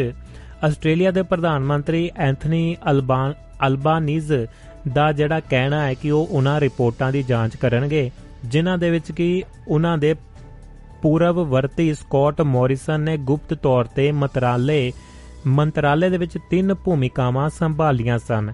ਸਥਾਨਕ ਮੀਡੀਆ ਨੇ ਦੱਸਿਆ ਕਿ ਮੌਰਿਸਨ ਮਈ ਦੇ ਵਿੱਚ ਸੱਤਾ ਗਵਾਉਣ ਤੋਂ ਪਹਿਲਾਂ 2 ਸਾਲਾਂ ਵਿੱਚ ਸਿਹਤ, ਵਿੱਤ ਅਤੇ ਸਰੋਤ ਵਿਭਾਗਾਂ ਦੇ ਸੰਯੁਕਤ ਮੰਤਰੀ ਬਣੇ। ਅਲਬਾਨੀਜ਼ ਨੇ ਕਿਹਾ ਹੈ ਕਿ ਉਹ ਫੈਸਲਿਆਂ ਬਾਰੇ ਕਾਨੂੰਨੀ ਸਲਾਹ ਲੈਣਗੇ। ਇਸ ਮਾਮਲੇ ਬਾਰੇ ਸਾਬਕਾ ਪ੍ਰਧਾਨ ਮੰਤਰੀ ਨੇ ਇਸ ਤੇ ਟਿੱਪਣੀ ਕਰਨ ਤੋਂ ਇਨਕਾਰ ਕਰ ਦਿੱਤਾ ਹੈ। ਆਸਟ੍ਰੇਲੀਆ ਦੇ ਵਿੱਚ ਮਹਾਰਾਣੀ ਦੇ ਨੁਮਾਇੰਦੇ ਗਵਰਨਰ ਜਨਰਲ ਡੇਵਿਡ ਹਰਲੇ ਨੇ ਸੋਮਵਾਰ ਨੂੰ ਪੁਸ਼ਟੀ ਕੀਤੀ ਕਿ ਉਸਨੇ ਇੱਕ ਪ੍ਰਸ਼ਾਸਕੀ ਸਾਧਨ ਤੇ ਹਸਤਾਖਰ ਕੀਤੇ ਸਨ ਜਿਸ ਨੇ ਮੋਰਿਸਨ ਨੂੰ ਗੁਪਤ ਰੂਪ ਦੇ ਵਿੱਚ ਪੋਰਟਫੋਲੀਓ ਲੈਣ ਦੀ ਆਗਿਆ ਦਿੱਤੀ ਸੀ। ਚੀਨ ਨੇ ਆਰਥਿਕ ਵਿਕਾਸ ਨੂੰ ਹੁਲਾਰਾ ਦੇਣ ਦੇ ਲਈ ਵਿਆਜ ਦਰਾਂ ਦੇ ਵਿੱਚ ਕਟੌਤੀ ਕੀਤੀ ਹੈ। ਚੀਨ ਦੇ ਕੇਂਦਰੀ ਬੈਂਕ ਨੇ ਦੇਸ਼ ਦੇ ਵਿੱਚ ਆਰਥਿਕ ਵਿਕਾਸ ਨੂੰ ਹੁਲਾਰਾ ਦੇਣ ਦੇ ਲਈ ਵਿਆਜ ਦਰ 0.10% ਦੀ ਘਟਾ ਕੇ 2.75% ਦੀ ਕਰ ਦਿੱਤੀ ਹੈ। ਸਰਕਾਰ ਨੇ ਪਿਛਲੇ ਮਹੀਨੇ ਮੰਨਿਆ ਸੀ ਕਿ ਉਹ ਮਹਾਮਾਰੀ ਦੀਆਂ ਪਾਬੰਦੀਆਂ, ਨਿਰਮਾਣ ਅਤੇ ਖਪਤਕਾਰਾਂ ਦੇ ਖਰਚਿਆਂ ਤੇ ਰੁਕਾਵਟਾਂ ਕਾਰਨ ਉਹ ਇਸ ਸਾਲ ਅਧਿਕਾਰਤ 5.5% ਆਰਥਿਕ ਵਿਕਾਸ ਟੀਚੇ ਨੂੰ ਪੂਰਾ ਨਹੀਂ ਕਰ ਸਕਦੀ। ਪੀਪਲਜ਼ ਬੈਂਕ ਆਫ ਚਾਈਨਾ ਨੇ 1 ਸਾਲ ਦੀ ਮਿਆਦ ਵਾਲੇ ਕਰਜ਼ਿਆਂ ਤੇ ਆਪਣੇ ਵਿਆਜ ਦਰ ਨੂੰ 2.85% ਤੋਂ ਘਟਾ ਕੇ 2.75% ਕਰ ਦਿੱਤਾ ਹੈ। ਕੇਂਦਰੀ ਬੈਂਕ ਨੇ ਬੈਂਕਾਂ ਨੂੰ ਵਾਧੂ 400 ਬਿਲੀਅਨ ਯੂਆਨ 60 ਅਰਬ ਡਾਲਰ ਵੀ ਉਪਲਬਧ ਕਰਵਾਏ ਨੇ। ਇਹ ਕਦਮ ਜੁਲਾਈ ਮਹੀਨੇ ਦੇ ਵਿੱਚ ਫੈਕਟਰੀਆਂ ਦੇ ਉਤਪਾਦਨ ਅਤੇ ਪ੍ਰਾਚੂਨ ਪ੍ਰਚੂਨ ਜਿਹੜੀਆਂ ਵਿਕਰੀ ਦੇ ਕਮਜ਼ੋਰ ਅੰਕੜਿਆਂ ਤੋਂ ਬਾਅਦ ਚੁੱਕਿਆ ਗਿਆ ਹੈ। ਮਹਾਰਾਜਾ ਰਣਜੀਤ ਸਿੰਘ ਦੀ ਜੱਦੀ ਹਵੇਲੀ ਦੀ ਛੱਤ ਡਿੱਗੀ ਹੈ। ਪਾਕਿਸਤਾਨ ਸਰਕਾਰ ਵੱਲੋਂ ਲਗਾਤਾਰ ਵਰਤੀ ਲਾਪਰਵਾਹੀ ਕਾਰਨ ਗੁਜਰਾਂਵਾਲਾ ਸ਼ਹਿਰ ਦੇ ਵਿੱਚ ਸਥਿਤ ਮਹਾਰਾਜਾ ਰਣਜੀਤ ਸਿੰਘ ਦੀ ਜੱਦੀ ਹਵੇਲੀ ਦੀ ਛੱਤ ਡਿੱਗ ਗਈ ਤੇ ਵੇਰਵਿਆਂ ਦੇ ਮੁਤਾਬਕ ਸ਼ੇਰੇ ਪੰਜਾਬ ਦੀ ਹਵੇਲੀ ਦੀ ਛੱਤ ਦਾ ਕੁਝ ਹਿੱਸਾ ਡਿੱਗ ਗਿਆ ਹੈ। ਹਾਲੇ ਕੁਝ ਦਿਨ ਪਹਿਲਾਂ ਹੀ ਪ੍ਰਸ਼ਾਸਨ ਨੇ ਇਸ ਨੂੰ ਇਤਿਹਾਸਕ ਸੈਰ ਸਪਾਟੇ ਵਾਲੀ ਥਾਂ ਦੇ ਵਿੱਚ ਤਬਦੀਲ ਕੀਤੇ। ਜਾਣ ਦੇ ਲਈ ਸੁਰੱਖਿਅਤ ਕਰਾਰ ਦਿੱਤਾ ਸੀ। ਹਵੇਲੀ ਨੂੰ ਸੈਲਾਨੀਆਂ, ਖਾਸ ਕਰਕੇ ਭਾਰਤ ਦੇ ਸਿੱਖਾਂ ਦੇ ਲਈ ਖੋਲਣ ਦਾ ਐਲਾਨ ਵੀ ਕੀਤਾ ਗਿਆ ਸੀ। ਸਿੱਖ ਸਾਮਰਾਜ ਜਿਹੜਾ ਹੈ, ਦੇ ਪਹਿਲੇ ਮਹਾਰਾਜਾ ਰਣਜੀਤ ਸਿੰਘ ਦਾ ਜਨਮ ਇਸ ਘਰ ਦੇ ਵਿੱਚ 13 ਨਵੰਬਰ 1780 ਨੂੰ ਹੋਇਆ ਸੀ। ਇਹ ਹਵੇਲੀ ਦੁਨੀਆ ਭਰ ਦੇ ਸਿੱਖਾਂ ਦੇ ਵਿੱਚ ਵਿਸ਼ੇਸ਼ ਅਹਿਮੀਅਤ ਰੱਖਦੀ ਹੈ। ਜਾਣਕਾਰੀ ਦੇ ਮੁਤਾਬਕ 18ਵੀਂ ਸਦੀ ਤੱਕ ਹਵੇਲੀ ਦੇ ਆਲੇ-ਦੁਆਲੇ ਕਾਫੀ ਹਰਿਆਲੀ ਸੀ। ਥਾਂ ਵੀ ਕਾਫੀ ਖੁੱਲੀ ਸੀ, ਪਰ ਹੁਣ ਇਸ ਇਲਾਕੇ ਦੇ ਵਿੱਚ ਬਹੁਤ ਭੀੜ ਭੜੱਕਾ ਹੈ ਤੇ ਕਈ ਗੈਰ ਕਾਨੂੰਨੀ ਉਸਾਰੀਆਂ ਹੋ ਚੁੱਕੀਆਂ ਨੇ। ਸਥਾਨਕ ਲੋਕਾਂ ਨੇ ਇੱਕ ਵੀਡੀਓ ਵੀ ਸ਼ੇਅਰ ਕੀਤੀ ਹੈ, ਜਿਸ ਦੇ ਵਿੱਚ ਇਹ ਵਿਰਾਸਤੀ ਜਾਇਦਾਦ ਖਸਤਾ ਹਾਲਤ ਦੇ ਵਿੱਚ ਨਜ਼ਰ ਆ ਰਹੀ ਹੈ। ਜਦ ਕਿ ਕਿਸੇ ਵੇਲੇ ਇਹ ਰਣਜੀਤ ਸਿੰਘ ਦੇ ਪਿਤਾ ਮਹਾ ਸਿੰਘ ਦੀ ਦੌਲਤ ਤੇ ਸ਼ਾਨ ਦਾ ਪ੍ਰਤੀਕ ਹੁੰਦਾ ਸੀ। ਭਾਈਚਾਰਕ ਦਾ ਸਾਂਝ ਦਾ ਜਿਹੜਾ ਬਲਦਾ ਦੀਵਾ ਹਿੰਦੂ ਸਿੱਖਾਂ ਵੱਲੋਂ ਕੀਤੀ ਜਾ ਰਹੀ ਹੈ ਮਸਜਿਦ ਦੀ ਸਾਂਭ ਸੰਭਾਲ। ਵੰਡ ਦਾ ਸੰਤਾਪ ਝੱਲਣ ਦੇ ਬਾਵਜੂਦ ਲੁਧਿਆਣਾ ਜ਼ਿਲ੍ਹੇ ਦੇ ਪਿੰਡ ਹੇਡੋ ਬੇਟ ਦੇ ਵਿੱਚ 100 ਸਾਲ ਪੁਰਾਣੀ ਮਸਜਿਦ ਭਾਈਚਾਰਕ ਏਕਤਾ ਦਾ ਪ੍ਰਤੀਕ ਬਣੀ ਹੋਈ ਹੈ। ਭਾਰਤ ਪਾਕਿਸਤਾਨ ਵੰਡ ਤੋਂ ਬਾਅਦ ਹੁਣ ਇਸ ਪਿੰਡ ਦੇ ਵਿੱਚ ਕੋਈ ਵੀ ਮੁਸਲਮਾਨ ਨਹੀਂ ਰਹਿੰਦਾ, ਪਰ ਮਸਜਿਦ ਵਿੱਚ ਹਾਲੇ ਵੀ ਦੁਆ ਮੰਗੀ ਜਾਂਦੀ ਹੈ। ਰੋਜ਼ਾਨਾ ਦੀਵਾ ਜਗਾਇਆ ਜਾਂਦਾ ਹੈ। ਕਈ ਦਹਾਕਿਆਂ ਤੋਂ ਪਿੰਡ ਦੇ ਹਿੰਦੂਆਂ ਤੇ ਸਿੱਖਾਂ ਵੱਲੋਂ ਮਸਜਿਦ ਦੀ ਸੰਭਾਲ ਕੀਤੀ ਜਾ ਰਹੀ ਹੈ। ਉਹਨਾਂ ਲਈ ਇਹ ਆਸਥਾ ਦਾ ਪਵਿੱਤਰ ਸਥਾਨ ਹੈ। ਪਿੰਡ ਦੇ 56 ਸਾਲਾਂ ਵਿਅਕਤੀ ਪ੍ਰੇਮਚੰਦ ਨੇ 2009 ਦੇ ਵਿੱਚ ਇਸ ਮਸਜਿਦ ਦੀ ਸਾਂਭ ਸੰਭਾਲ ਦਾ ਜ਼ਿੰਮਾ ਇੱਕ ਸੂਫੀ ਸੰਤ ਦੇ ਇੰਤਕਾਲ ਤੋਂ ਬਾਅਦ ਸੰਭਾਲਿਆ ਸੀ, ਜਿਹੜਾ ਕਈ ਵਰੇ ਇਸ ਸਥਾਨ ਦੀ ਦੇਖਭਾਲ ਕਰਦਾ ਰਿਹਾ। ਪ੍ਰੇਮਚੰਦ ਦਿਨ ਦੇ ਵਿੱਚ ਦੋ ਵਾਰ ਮਸਜਿਦ ਜਾਂਦਾ ਹੈ ਤੇ ਅਹਾਤੇ ਦੀ ਸਾਫ਼ ਸਫ਼ਾਈ ਕਰਦਾ ਹੈ। ਉਹ ਉੱਥੇ ਸਜਦਾ ਕਰਦਾ ਹੈ ਤੇ ਸ਼ਾਮ ਵੇਲੇ ਮਸਜਿਦ ਦੇ ਵਿੱਚ ਦੀਵਾ ਜਗਾਉਂਦੇ ਕਦੇ ਨਹੀਂ ਭੁੱਲਦਾ। ਪ੍ਰੇਮ ਚੰਦ ਨੇ ਕਿਹਾ ਹੈ ਕਿ ਇੱਥੇ ਆਉਣ ਤੋਂ ਬਿਨਾ ਤੇ ਸੂਫੀ ਸੰਤ ਵੱਲੋਂ ਪੜਾਏ ਕੁਝ ਸ਼ਬਦ ਉਚਾਰਨ ਤੋਂ ਬਗੈਰ ਮੇਰਾ ਦਿਨ ਪੂਰੀ, ਪੂਰਾ ਦਿਨ ਨਹੀਂ ਹੁੰਦਾ। ਸਿਹਤ ਨਸਾਜ ਹੋਣ ਦੇ ਬਾਵਜੂਦ ਇਸ ਸਥਾਨ ਦੇ ਵਿੱਚ ਮੇਰੀ ਜਿਹੜਾ ਵਿਸ਼ਵਾਸ ਮੈਨੂੰ ਇਹ ਕਰਮ ਕਰਦੇ ਰਹਿਣ ਦੀ ਤਾਕਤ ਦਿੰਦਾ ਹੈ। ਜੀ ਦੋਸਤੋ, ਇਸ ਹਨ ਅਖਬਾਰੀ ਖਬਰਾਂ ਤੇ ਚਾਹ ਦੁਨੀਆ ਦੇ ਕੋਨੇ-ਕੋਨੇ ਤੋਂ ਸਮਾਂ ਇੱਕ ਛੋਟੇ ਜਿਹੇ ਬ੍ਰੇਕ ਦਾ ਤੇ ਬ੍ਰੇਕ ਤੋਂ ਬਾਅਦ ਕੋਸ਼ਿਸ਼ ਕਰਦੇ ਆਂ ਆਪਾਂ। ਜੋੜਦੇ ਆਂ ਜੀ ਸਤਪਾਲ ਸਿੰਘ ਬਰਾੜ ਹੁਣਾਂ ਨੂੰ ਨਾਲ ਤੇ ਗੱਲਾਂ ਬਾਤਾਂ ਦਾ ਸਿਲਸਿਲਾ ਕਰਦੇ ਆਂ ਸ਼ੁਰੂ। ਤੇ ਮਿਲਦੇ ਆਂ ਇੱਕ ਛੋਟੇ ਜਿਹੇ ਬ੍ਰੇਕ ਤੋਂ ਬਾਅਦ। ਸਟੂਡੀਓ ਦਾ ਨੰਬਰ +358 ਹੈ। ਤੁਹਾਡੇ ਸੁਨੇਹੇ ਆ ਰਹੇ ਨੇ ਜੀ, ਉਹਨਾਂ ਦਾ ਵੀ ਸਵਾਗਤ ਕਰਦੇ ਆਂ ਸਭ ਤੋਂ ਪਹਿਲਾਂ ਸਤਪਾਲ ਗਿਰੀ ਜੀ ਨੇ, ਗੋਸਵਾਮੀ ਸਾਹਿਬ ਨੇ ਸੁਨੇਹਾ ਭੇਜਿਆ ਹੈ ਗੁਜਰਾਤ ਦੀ ਧਰਤੀ ਤੋਂ। ਸੱਤੇ ਜਿਹੜਾ ਦਿਵਸ ਦਾ ਅੱਜ ਜੈਨਤੀ ਦਾ ਜਿਹੜਾ ਅੱਜ ਜੀ ਦਿਵਸ ਦੀ ਸ਼ੁਭ ਕਾਮਨਾਵਾਂ ਭੇਜ ਰਹੇ ਨੇ।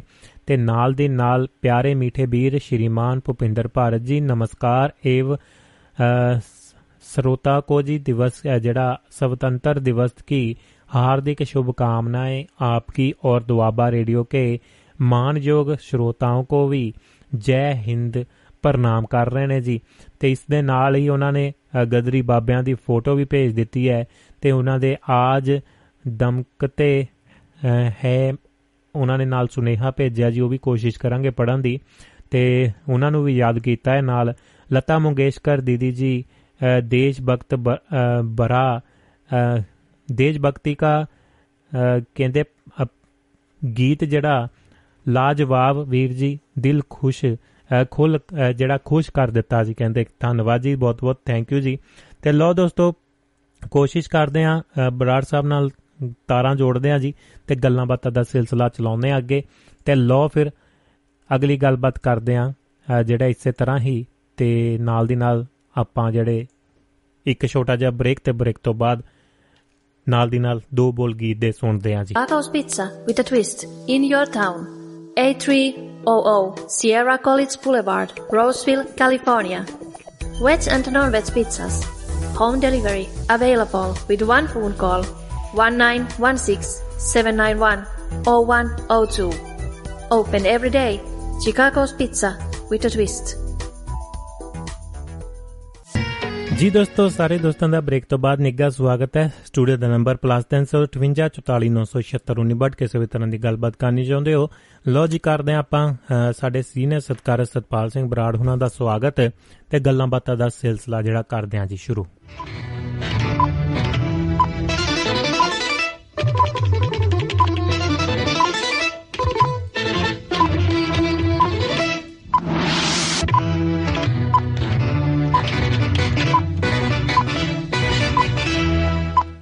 ਸਤਿ ਸ਼੍ਰੀ ਅਕਾਲ ਬਰਾੜ ਸਾਹਿਬ ਜੀ ਆਨੂ ਜੀ ਨਿੱਘਾ ਸਵਾਗਤ ਹੈ। ਫਿਰ ਤੋਂ ਵੀਕਐਂਡ ਤੋਂ ਬਾਅਦ ਉਮੀਦ ਹੈ ਸਿਹਤ ਜਾਬ ਤੇ ਸਾਰਾ ਕੁਝ ਠੀਕ ਠਾਕ ਤੇ ਚੜ੍ਹਦੀ ਕਲਾ ਦੇ ਵਿੱਚ ਹੋਵੋਗੇ ਜੀ। ਸਤਿ ਸ਼੍ਰੀ ਅਕਾਲ ਜੀ ਨਿੱਘਾ ਸਵਾਗਤ ਹੈ ਜੀ। ਬਹੁਤ ਬਹੁਤ ਧੰਨਵਾਦ ਭਵਿੰਦਰ ਜੀ। ਮੇਰੇ ਵੱਲੋਂ ਵੀ ਆਪ ਜੀ ਨੂੰ ਸਮੁੱਚੀ ਟੀਮ ਨੂੰ ਅਤੇ ਸਾਡੇ ਸਾਰੇ ਹੀ ਮਾਣਮੱਤੇ ਸਰੋਤਿਆਂ ਨੂੰ ਬਹੁਤ ਪਿਆਰ ਸਰਕਾਰ ਸਹਿਤ ਸਤਿ ਸ੍ਰੀ ਅਕਾਲ ਜੀ। ਸਤਿ ਸ਼੍ਰੀ ਅਕਾਲ ਬਰਾੜ ਸਾਹਿਬ ਸਤਿ ਸ਼੍ਰੀ ਅਕਾਲ ਜੀ। ਤੇ ਬਿਲਕੁਲ ਜੀ, ਲਤਾ ਮੰਗੇਸ਼ਕਰ ਜੀ ਦਾ ਉਹ ਗੀਤ, ਆਵਾਜ਼ ਅੱਜ ਵੀ ਉਸੇ ਤਰ੍ਹਾਂ ਗੂੰਜਦਾ ਹੈ ਜੀ। ਜਿਵੇਂ ਬੱਚੇ ਹੁੰਦੇ ਸਕੂਲਾਂ ਦੇ ਵਿੱਚ ਜਦੋਂ ਅੱਜ ਦਾ ਦਿਹਾੜਾ ਆਉਂਦਾ ਹੁੰਦਾ ਸੀ 15 ਅਗਸਤ ਦਾ ਤਾਂ ਉਦੋਂ ਮਨਾਉਂਦੇ ਹੁੰਦੇ ਸੀ।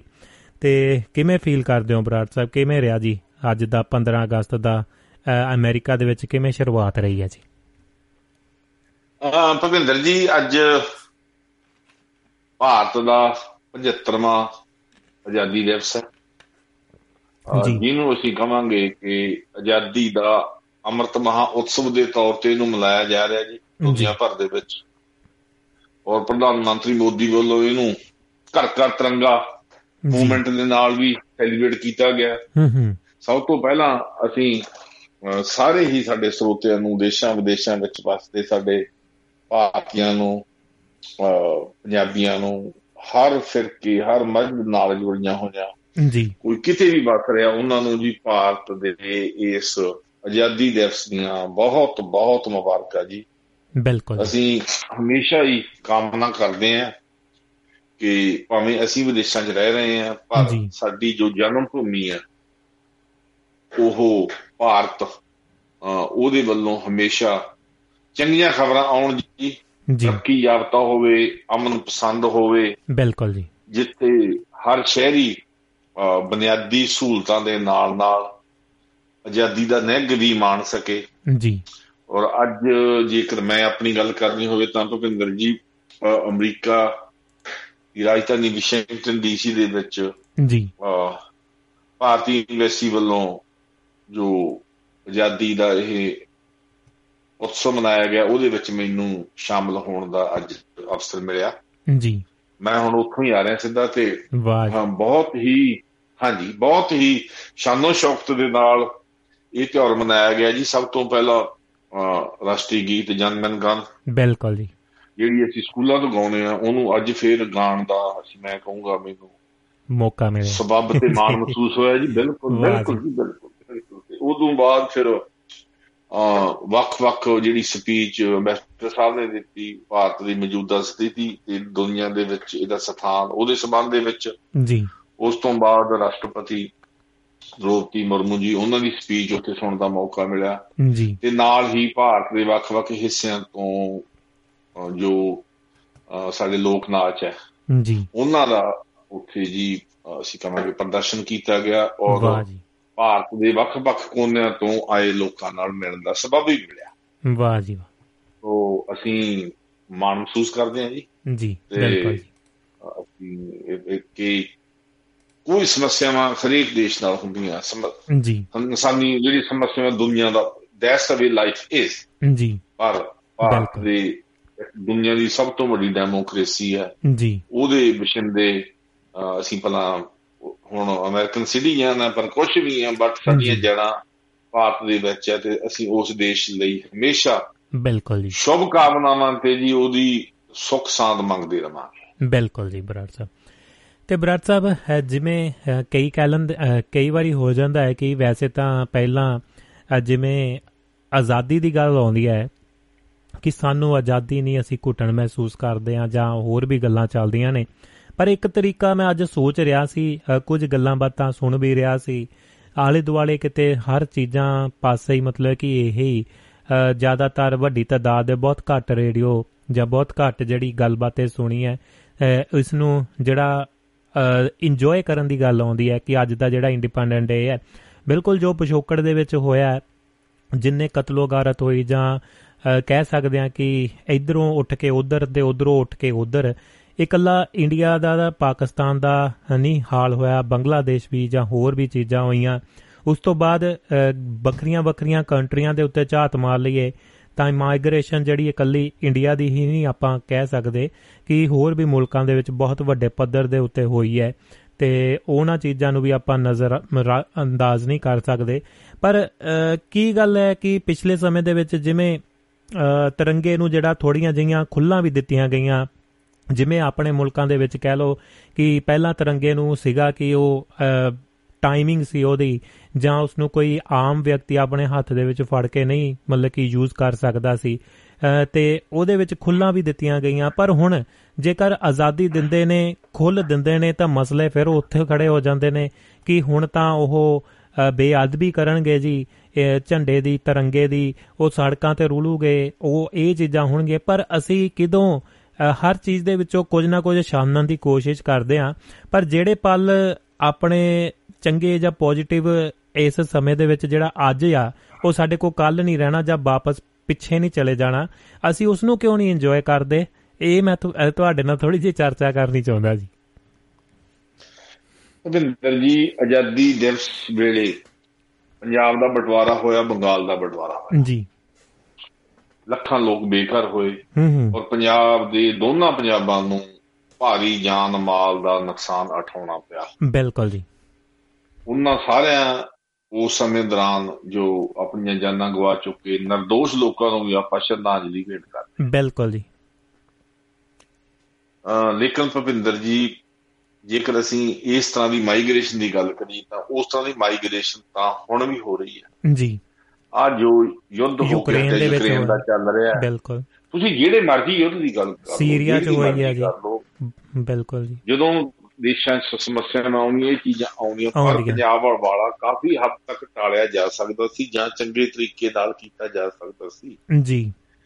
ਲੇਕਿਨ ਭਵਿੰਦਰ ਜੀ ਦੇਖੋ ਮੈਂ ਅੱਗੇ ਵੀ ਇੱਕ ਦੋ ਸ਼ੋਆਂ ਤੇ ਮੈਨੂੰ ਇਹ ਗੱਲ ਕਹਿਣੀ ਪਈ ਕਿ ਜਦੋਂ ਆਜ਼ਾਦੀ ਦਾ ਦਿਨ ਹੁੰਦਾ ਇਹ ਉਸੇ ਤਰ੍ਹਾਂ ਹੀ ਹੈ ਜਿਵੇਂ ਅਸੀਂ ਬੇਟੇ ਦੀ ਬਰਾਤ ਲੈ ਕੇ ਜਾਂਦੇ ਆ ਤਾਂ ਸਾਨੂੰ ਸਾਡੇ ਦਾਦੇ ਦਾਦੀਆਂ ਤੇ ਹੋਰ ਰਿਸ਼ਤੇਦਾਰ ਜੋ ਇਸ ਸੰਸਾਰ 'ਚ ਨਹੀਂ। ਜੀ। ਇਹ ਨਹੀਂ ਅਸੀਂ ਉਹਨਾਂ ਨੂੰ ਭੁੱਲ ਗਏ ਜਾਂ ਅਸੀਂ ਉਹਨਾਂ ਦੇ ਅਫਸੋਸ ਉਸ ਦਿਨ ਕਰੀ ਬਿਲਕੁਲ ਜੀ। ਸਾਨੂੰ ਪੁਨਰ ਛਾਣ ਕਰਨਾ ਚਾਹੀਦਾ ਵਿਸ਼ਲੇਸ਼ਣ ਕਰਨਾ ਚਾਹੀਦਾ। ਜੀ। ਪਰ ਸੈਲੀਬ੍ਰੇਸ਼ਨ ਜਿਹੜੀ ਹੁੰਦੀ ਹੈ ਮੌਜੂਦਾ ਸਥਿਤੀ ਤੇ ਕੀਤੀ ਜਾਂਦੀ ਹੈ। ਹੂੰ ਹੂੰ। ਅੱਜ ਵੀ ਇਸ ਦਿਨ ਨੂੰ ਕਈ ਲੋਕ ਵੱਖ-ਵੱਖ ਐਂਗਲਾਂ ਤੋਂ ਦੇਖ ਕੇ ਜੀ। ਕਈ ਵਾਰੀ ਅਸੀਂ ਉਹ ਗੱਲਾਂ ਕਹਿ ਜਾਂਦੇ ਆ ਜਿਹੜੀਆਂ ਐਕਚੁਅਲੀ ਸਾਡਾ ਜ਼ਮੀਰ ਜਾਂ ਸਾਡਾ ਦਿਲ ਕਹਿਣ ਨੂੰ ਨਹੀਂ ਕਰਦਾ ਜੀ। ਇੱਕ ਰੌ ਬਣ ਜਾਂਦੀ ਹੈ ਤੇ ਰੌ ਦੇ ਵਿੱਚ ਵੱਧ ਕੇ ਅਸੀਂ ਕਈ ਵਾਰੀ ਉਹ ਗੱਲਾਂ ਦੇਸ਼ ਵਿਰੋਧੀ ਵੀ ਗੱਲਾਂ ਕਰ ਜਾਂਦੇ ਆ ਹੂੰ ਹੂੰ। ਸਮੱਸਿਆਵਾਂ ਕਿਹੜੇ ਦੇਸ਼ 'ਚ ਨਹੀਂ ਕਿਹੜੇ। ਦੇਸ਼ ਦੀ ਪੋਲੀਟੀਕਲ ਪਾਰਟੀ ਹੈ ਜਿਹੜੀ ਦੁੱਧ ਧੋਤੀ ਹੈ? ਬਿਲਕੁਲ ਜੀ। ਜਿੱਥੋਂ ਤੱਕ ਪੰਜਾਬ ਦੀ ਗੱਲ ਹੈ ਪੰਜਾਬ ਦੁਆਰਾ ਉੱਜੜ ਕੇ ਵਸਿਆ ਕੋਈ ਸ਼ੱਕ ਨਹੀਂ। ਬਹੁਤ ਵਾਰੀ। ਦੋਵੇਂ ਪੰਜਾਬ। ਪਾਕਿਸਤਾਨੀ ਪੰਜਾਬ ਵੀ ਸਾਡੇ ਮੁਸਲਮਾਨ ਕਮਿਊਨਿਟੀ ਸਾਡੇ ਭਰਾਵਾਂ ਦਾ ਸਾਡੀ ਹਿੰਦੂ ਸਾਡੇ ਸਿੱਖ ਬਿਲਕੁਲ ਜੀ। ਉਹਨਾਂ ਦਾ ਬਹੁਤ ਵੱਡਾ ਘਾਣ ਹੋਇਆ 'ਚ ਕੋਈ ਡਾਊਟ ਨਹੀਂ। ਜੀ। ਆਜ਼ਾਦੀ ਦੀ ਵੱਡੀ ਕੀਮਤ ਹੈ ਜਿਹੜੀ ਉਹ ਬਾਰਡਰ ਸਟੇਟਾਂ ਨੂੰ ਦੇਣੀ ਪਈ। ਹੂੰ। ਕੇਰਲਾ ਜਾਂ ਹੋਰ ਸਟੇਟਾਂ ਅਸੀਂ ਉਹਨਾਂ ਨੂੰ ਕਹੀਏ ਉਹਨਾਂ ਨੂੰ ਕੋਈ ਕੀਮਤ ਦਿੱਤੀ। ਉਹ ਉਸ ਨਹੀਂ ਉਸ ਪੈਰੀਮੀਟਰ ਦੇ ਵਿੱਚ ਆਉਂਦੇ। ਜੀ। ਇਸ ਲਈ ਅਸੀਂ ਉਹਨਾਂ ਨੂੰ ਐ ਨਹੀਂ ਕਹਿ ਸਕਦੇ ਕਿ ਉਹ- ਉਹਨਾਂ ਦਾ ਕੋਈ ਫਾਲਟ ਹੈ। ਜੀ। ਕਈ ਵਾਰੀ ਤੁਹਾਡੀ ਭੂਗੋਲਿਕ ਸਥਿਤੀ ਤੁਹਾਨੂੰ ਉਸ ਐਂਗਲ ਤੇ ਇਤਿਹਾਸ ਤੇ ਖੜਾ ਦਿੰਦੀ ਹੈ ਕਿ ਤੁਹਾਨੂੰ ਉਹਨਾਂ ਵਰਤਾਰਿਆਂ ਵਿੱਚ ਦੀ ਉਹਨਾਂ ਯੁੱਧਾਂ ਵਿੱਚ ਦੀ ਉਹਨਾਂ ਸਮੱਸਿਆ ਵਿੱਚ ਦੀ ਲੰਘਦੇ ਹੋਏ ਜੂਝਣਾ ਪੈਂਦਾ ਜਿਵੇਂ ਪੰਜਾਬ ਦੀ ਸਥਿਤੀ ਹੈ। ਜੀ। ਜਿਸ ਤਰ੍ਹਾਂ ਅਫਗਾਨਿਸਤਾਨ ਦੀ ਸਥਿਤੀ ਹੈ ਜਿਵੇਂ ਖੈਬਰ ਦਰਿਆ ਜਿਹੜੀਆਂ ਇਹ ਸਾਡੀਆਂ ਲੋਕੇਸ਼ਨਾਂ ਹੈ। ਜੀ।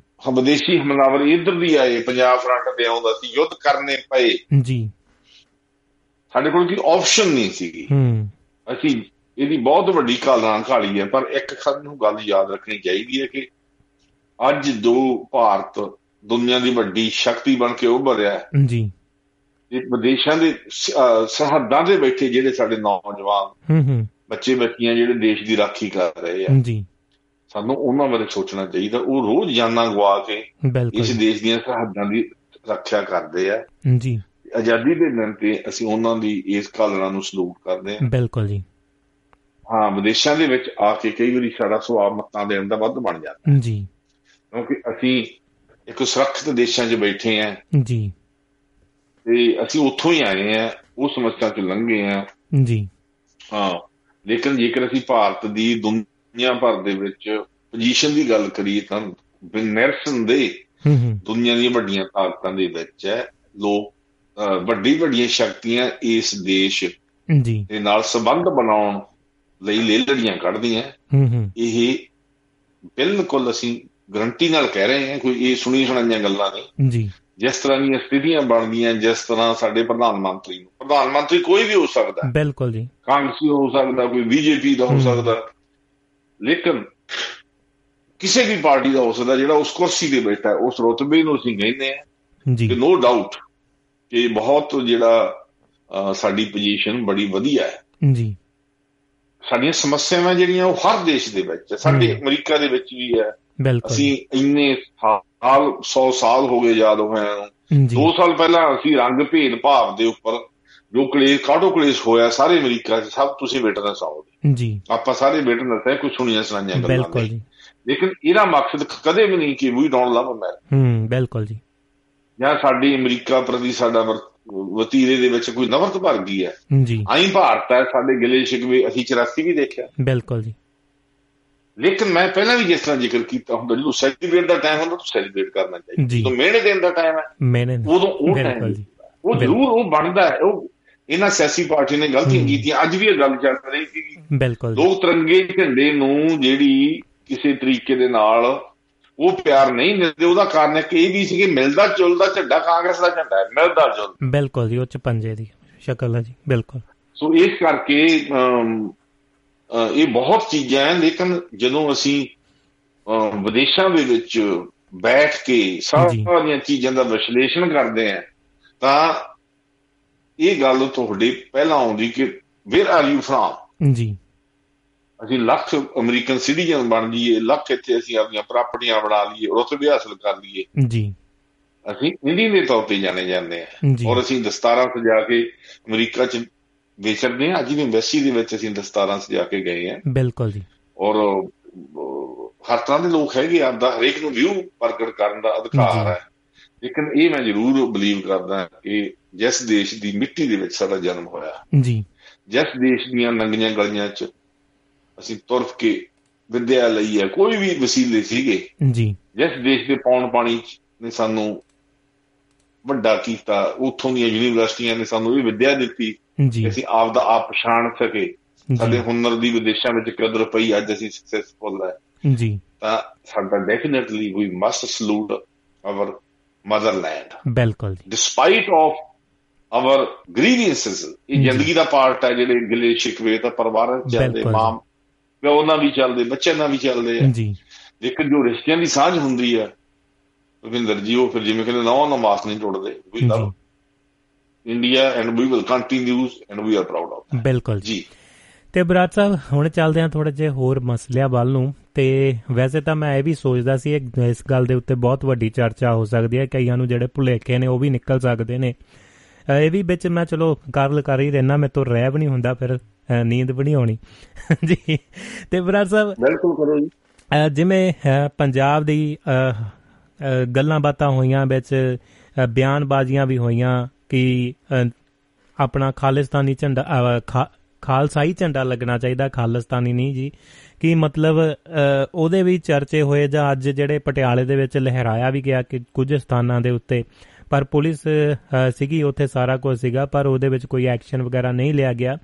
ਪਰ ਜੇਕਰ ਦੇਖਿਆ ਜਾਵੇ, ਮੈਂ ਇਹ ਗੱਲ ਕਰਨਾ ਚਾਹੁੰਦਾ ਕਿ ਜੇ ਕਹਿੰਦੇ ਤਾਂ ਹੈ ਇਹ ਕਿ ਮਤਲਬ ਕਿ ਮਹਾਰਾਜਾ ਰਣਜੀਤ ਸਿੰਘ ਦਾ ਰਾਜ ਸੀ ਜਾਂ ਉਹਨਾਂ ਸਮਿਆਂ ਤੋਂ ਬਾਅਦ ਦੀ ਗੱਲ ਕਰ ਲਈਏ ਕਿ ਜਿਵੇਂ ਕਿ ਜੇ ਪੰਜਾਬੀ ਦੇਸ਼ ਬਣ ਜਾਂਦਾ ਜਾਂ ਕਹਿ ਲੈਂਦੇ ਕਿ ਇੱਕ ਆਪਣਾ ਜਿਵੇਂ ਕਿ ਪਾਕਿਸਤਾਨ ਬਣ ਗਿਆ, ਤੇ ਉਹ ਜੇ ਬਣ ਜਾਂਦੇ, ਫਿਰ ਕੀ ਜਿਹੜਾ ਅੱਜ ਜਿਹੜਾ ਦੁਨੀਆ ਦੇ ਕੋਨੇ-ਕੋਨੇ ਦੇ ਵਿੱਚ ਜਿਵੇਂ ਕਿ ਪੰਜਾਬੀ ਹਰ ਚਾਹੇ ਉਹ ਕਿਸੇ ਵੀ ਧਰਮ ਦੇ ਵਿੱਚ ਉਹਨੇ ਪੰਜਾਬੀ ਜਿਹੜਾ ਵੀ ਪੰਜਾਬੀ ਖਿੱਤੇ ਨੂੰ ਬਿਲੋਂਗ ਕਰਦਾ, ਉਹ ਆ ਕੇ ਬਾਹਰਲੇ ਮੁਲਕਾਂ ਦੇ ਵਿੱਚ ਬੈਠੇ ਨੇ, ਤਰੱਕੀਆਂ ਕੀਤੀਆਂ ਨੇ, ਉੱਥੇ ਘਰ-ਬਾਰ ਵੀ ਤਕੜੇ ਬਣਾਏ ਨੇ, ਸਾਰਾ ਕੁਝ ਕੀਤਾ, ਗਰੀਬੀ ਚੱਕੀ ਯੋਗਦਾਨ ਸੂਬੇ ਦੇ ਵਿੱਚ ਬਹੁਤ ਵੱਡਾ ਪਾਇਆ ਐਨ ਆਈਆਂ ਨੇ। ਪਰ ਜੇ ਕਿਤੇ ਮਤਲਬ ਕਿ ਉਹ ਜਿਹੜੀ ਮੰਗ ਅੱਜ ਕਰਦੇ ਆ ਜੇ ਕਿਤੇ ਹੋ ਜਾਂਦਾ ਕਿ ਸਾਡੇ ਹਾਲਾਤ ਕਿਹੋ ਜਿਹੇ ਹੋ ਸਕਦੇ ਸੀ ਮੈਨੂੰ ਕਈ ਵਾਰ ਲੱਗਦਾ ਕਿ ਪਾਕਿਸਤਾਨ ਦੇ ਜੋ ਹਾਲਾਤ ਬਣੇ ਨੇ ਕਿਤੇ ਨਾ ਕਿਤੇ ਉਹਨਾਂ ਨੇ ਗਲਤੀ ਕੀਤੀ ਹੈ। ਦੇਖੋ ਭਵਿੰਦਰ ਜੀ ਪਾਕਿਸਤਾਨ ਦਾ ਵੱਖਰਾ ਹੋਣਾ ਇੱਕ ਹੋਰ ਵਿਸ਼ਾ ਹੈ। ਪਾਕਿਸਤਾਨ ਕੋਲੇ ਨੰਬਰ ਸੀਗੇ। ਜੀ। ਉਹਨਾਂ ਕੋਲੇ ਉਨੀ ਗਿਣਤੀ ਸੀ। ਉਹਨਾਂ ਜ਼ਿਲ੍ਹਿਆਂ ਦੇ ਵਿੱਚ ਉਹਨਾਂ ਅਸੈਂਬਲੀ ਚੋਣਾਂ ਵਿੱਚ ਵਿੱਚ ਵੀ ਜੇ ਉਹ 22 ਨੰਬਰ ਲੜਦੇ ਸੀ ਉਹਨਾਂ ਦੀ ਗਿਣਤੀ ਵੱਧ ਸੀ। ਜੀ। ਸਿੱਖ ਹੈ ਜਿਹੜੇ ਜੇ ਸੱਚ ਹੈ ਵੱਡਾ ਸੁਣਨਾ ਤਾਂ ਇਹ ਕਿ ਅਸੀਂ ਅੰਮ੍ਰਿਤਸਰ ਦੇ ਵਿੱਚ ਵੀ ਮੈਜੋਰਟੀ ਨਹੀਂ ਰਹੇ। ਹੂੰ ਬਿਲਕੁਲ ਜੀ। ਜੇਕਰ ਅੱਜ ਵੀ ਜੇਕਰ ਦੇਸ਼ ਦੀ ਉਸ ਵੇਲੇ ਵੰਡ 22 ਨੰਬਰਸ ਹੁੰਦੀ ਤਾਂ ਜਿੰਨਾ ਸਾਨੂੰ ਮਿਲਿਆ ਜੀ। ਸ਼ਾਇਦ ਇੰਨਾ ਵੀ ਨਹੀਂ ਮਿਲਦਾ। ਪਰ ਸਵਾਲ ਇਹ ਹੈ ਕਿ ਜਾਂ ਤਾਂ ਤੁਸੀਂ ਨੈਗੋਸ਼ੀਏਸ਼ਨ ਵੇਲੇ ਇਹ ਪ੍ਰਾਪਤੀਆਂ ਉਦੋਂ ਕਰਦੇ ਬ੍ਰਿਟਿਸ਼ ਦੇ ਨਾਲ। ਜੀ। ਜਦੋਂ ਤੁਸੀਂ ਮੰਗਣਾ ਸੀ ਉਦੋਂ ਬ੍ਰਿਟਿਸ਼ ਇੰਡੀਆ ਤੋਂ ਇਹ ਮੰਗ ਰੱਖਦੇ ਕਿ ਸਾਨੂੰ ਜੋ ਸਾਡਾ ਦੇਸ਼ ਅਜੇ 1849 ਦੇ ਵਿੱਚ ਮਹਾਰਾਜੇ ਰਣਜੀਤ ਸਿੰਘ ਦੇ ਰਾਜ ਦੇ ਅਧੀਨ ਸਾਥੋਂ ਖੋਇਆ ਉਹ ਸਾਨੂੰ ਉਵੇਂ ਵਾਪਸ ਕੀਤਾ ਜਾਵੇ। ਜੀ। ਲੇਕਿਨ ਉਹਦੇ ਚੋਂ ਸਮੱਸਿਆ ਇਹ ਆਉਂਦੀ ਹੈ ਉਹ ਵੇਖੀ ਤਾਂ ਸਾਰਾ ਪਾਕਿਸਤਾਨ ਦਾ ਵੱਡਾ ਹਿੱਸਾ ਅਫਗਾਨਿਸਤਾਨ ਤੱਕ ਉਹਦਾ ਬਣਦਾ। ਜੀ। ਸੋ ਕਹਿਣ ਤੋਂ ਭਾਵ ਅਸੀਂ ਨੰਬਰ ਦੇ ਹਿਸਾਬ ਦੇ ਨਾਲ ਉਸ ਅਸੀਂ ਗੋਲ ਤੇ ਨਹੀਂ ਪਹੁੰਚਦੇ। ਬਿਲਕੁਲ। ਹੁਣ ਜਿਹੜੀ ਅਗਲੀ ਗੱਲ ਤੁਸੀਂ ਜਿਹੜਾ ਮੇਨ ਮੁੱਦਾ ਤੁਸੀਂ ਉਠਾਇਆ ਬਹੁਤ ਵਧੀਆ ਉਠਾਇਆ ਜਿਸ ਤਰ੍ਹਾਂ ਕੇਸਰੀ ਝੰਡਾ। ਜੀ। ਦੇਖੋ ਕੇਸਰੀ ਝੰਡਾ ਸਿੱਖ ਜਿਹੜਾ ਸਾਡੀ ਕੌਮ ਹੈ ਉਹਦਾ ਸਾਡਾ ਸਲੋਗਨ ਆ ਸਾਡਾ ਮਾਣ ਮੱਤਾ ਨਿਸ਼ਾਨ ਪ੍ਰਤੀਕ ਹੈ ਜੀ ਉਹ ਆਜ਼ਾਦੀ ਦੇ ਦੇਣੀ ਕਿ ਤੁਸੀਂ ਭਲਾਂ 24 ਘੰਟੇ ਚਲਾਓ ਤੁਹਾਨੂੰ ਕੌਣ ਰੋਕਦਾ? ਬਿਲਕੁਲ ਜੀ। ਤੁਹਾਨੂੰ ਕੋਈ ਕਿਤੇ ਰੋਕ ਨਹੀਂ ਕਿਤੇ ਰੋਕ ਨਹੀਂ ਇਹ ਤਾਂ ਜਿਵੇਂ ਕਹਿੰਦੇ ਹੋਰ ਪਵਾੜਿਆਂ ਦੀ ਜੜ ਸਰਦਾਰ ਸਿਮਰਜੀਤ ਸਿੰਘ ਮਾਨ ਹੋਰਾਂ ਦੇ ਦਿਮਾਗ ਦੀ ਕਾਢ ਹੈ ਉਹ ਜੀ ਮੁੱਦੇ ਪੈਦਾ ਕਰਨੇ। ਜੀ। ਜਿਹਦੇ ਨਾਲ ਪੰਜਾਬ ਦਾ ਮਾਹੌਲ ਖਰਾਬ ਹੋਵੇ। ਮੈਨੂੰ ਕਦੇ ਇਸ ਗੱਲ ਦੀ ਸਮਝ ਨਹੀਂ ਆਈ ਕਿ ਉਸ ਬੰਦੇ ਦਾ ਏਜੰਡਾ ਕੀ ਆ। ਜੀ। ਪੰਜਾਬ ਦੇ ਵਿੱਚ ਕੇਸਰੀ ਝੰਡਾ ਤੇ ਤਿਰੰਗੇ ਦੇ ਵਿੱਚ ਮੁਕਾਬਲਾ ਕੌਣ ਕਰਵਾ ਰਿਹਾ ਹੈ? ਜੀ। ਇਹ ਕੌਣ ਸ਼ਕਤੀਆਂ ਜੇ ਅਸੀਂ ਇਹ ਮੰਨਦੇ ਹਾਂ ਕਿ ਜਿਹੜੀ ਸਾਡੀ ਸਭ ਸ਼ਕਤੀਮਾਨ ਅਸੀਂ ਸਾਡੀ ਬਲੀਵ ਹੁੰਦਾ ਜੀ। ਕਿ ਸਾਡੇ ਧਰਮ ਦੇ ਸਭ ਤੋਂ ਉੱਚਾ ਸਲੋਗਨ ਹੈ ਸਾਡਾ ਕੇਸਰੀ ਨਿਸ਼ਾਨ। ਜੀ। ਬਿਲਕੁਲ ਰੱਖੋ ਤੁਹਾਨੂੰ ਕੋਈ ਰੋਕਦਾ ਨਹੀਂਗਾ ਹੂੰ। ਪਰ ਤੁਸੀਂ ਅਮਰੀਕਾ ਦੇ ਵਿੱਚ ਵੀ ਕੇਸਰੀ ਨਿਸ਼ਾਨ ਜਦੋਂ ਲਾਉਨੇ ਆ ਤੇ ਜੇ ਤੁਸੀਂ ਗੁਰੂ ਘਰ ਦੇ ਵਿੱਚ ਲਾਉਨੇ ਅਮਰੀਕਨ ਝੰਡਾ ਤਾਂ ਲਾਉਣਾ ਪੈਂਦਾ ਬਾਈ ਲਾ ਲਾਉਣਾ ਪੈਂਦਾ। ਬਿਲਕੁਲ ਨਾਲ ਲਾਉਣਾ ਪੈਂਦਾ। ਉਦੋਂ ਉਦੋਂ ਕਦੇ ਤੁਸੀਂ ਪੁਆਇੰਟ ਉਠਾਇਆ? ਹੂੰ।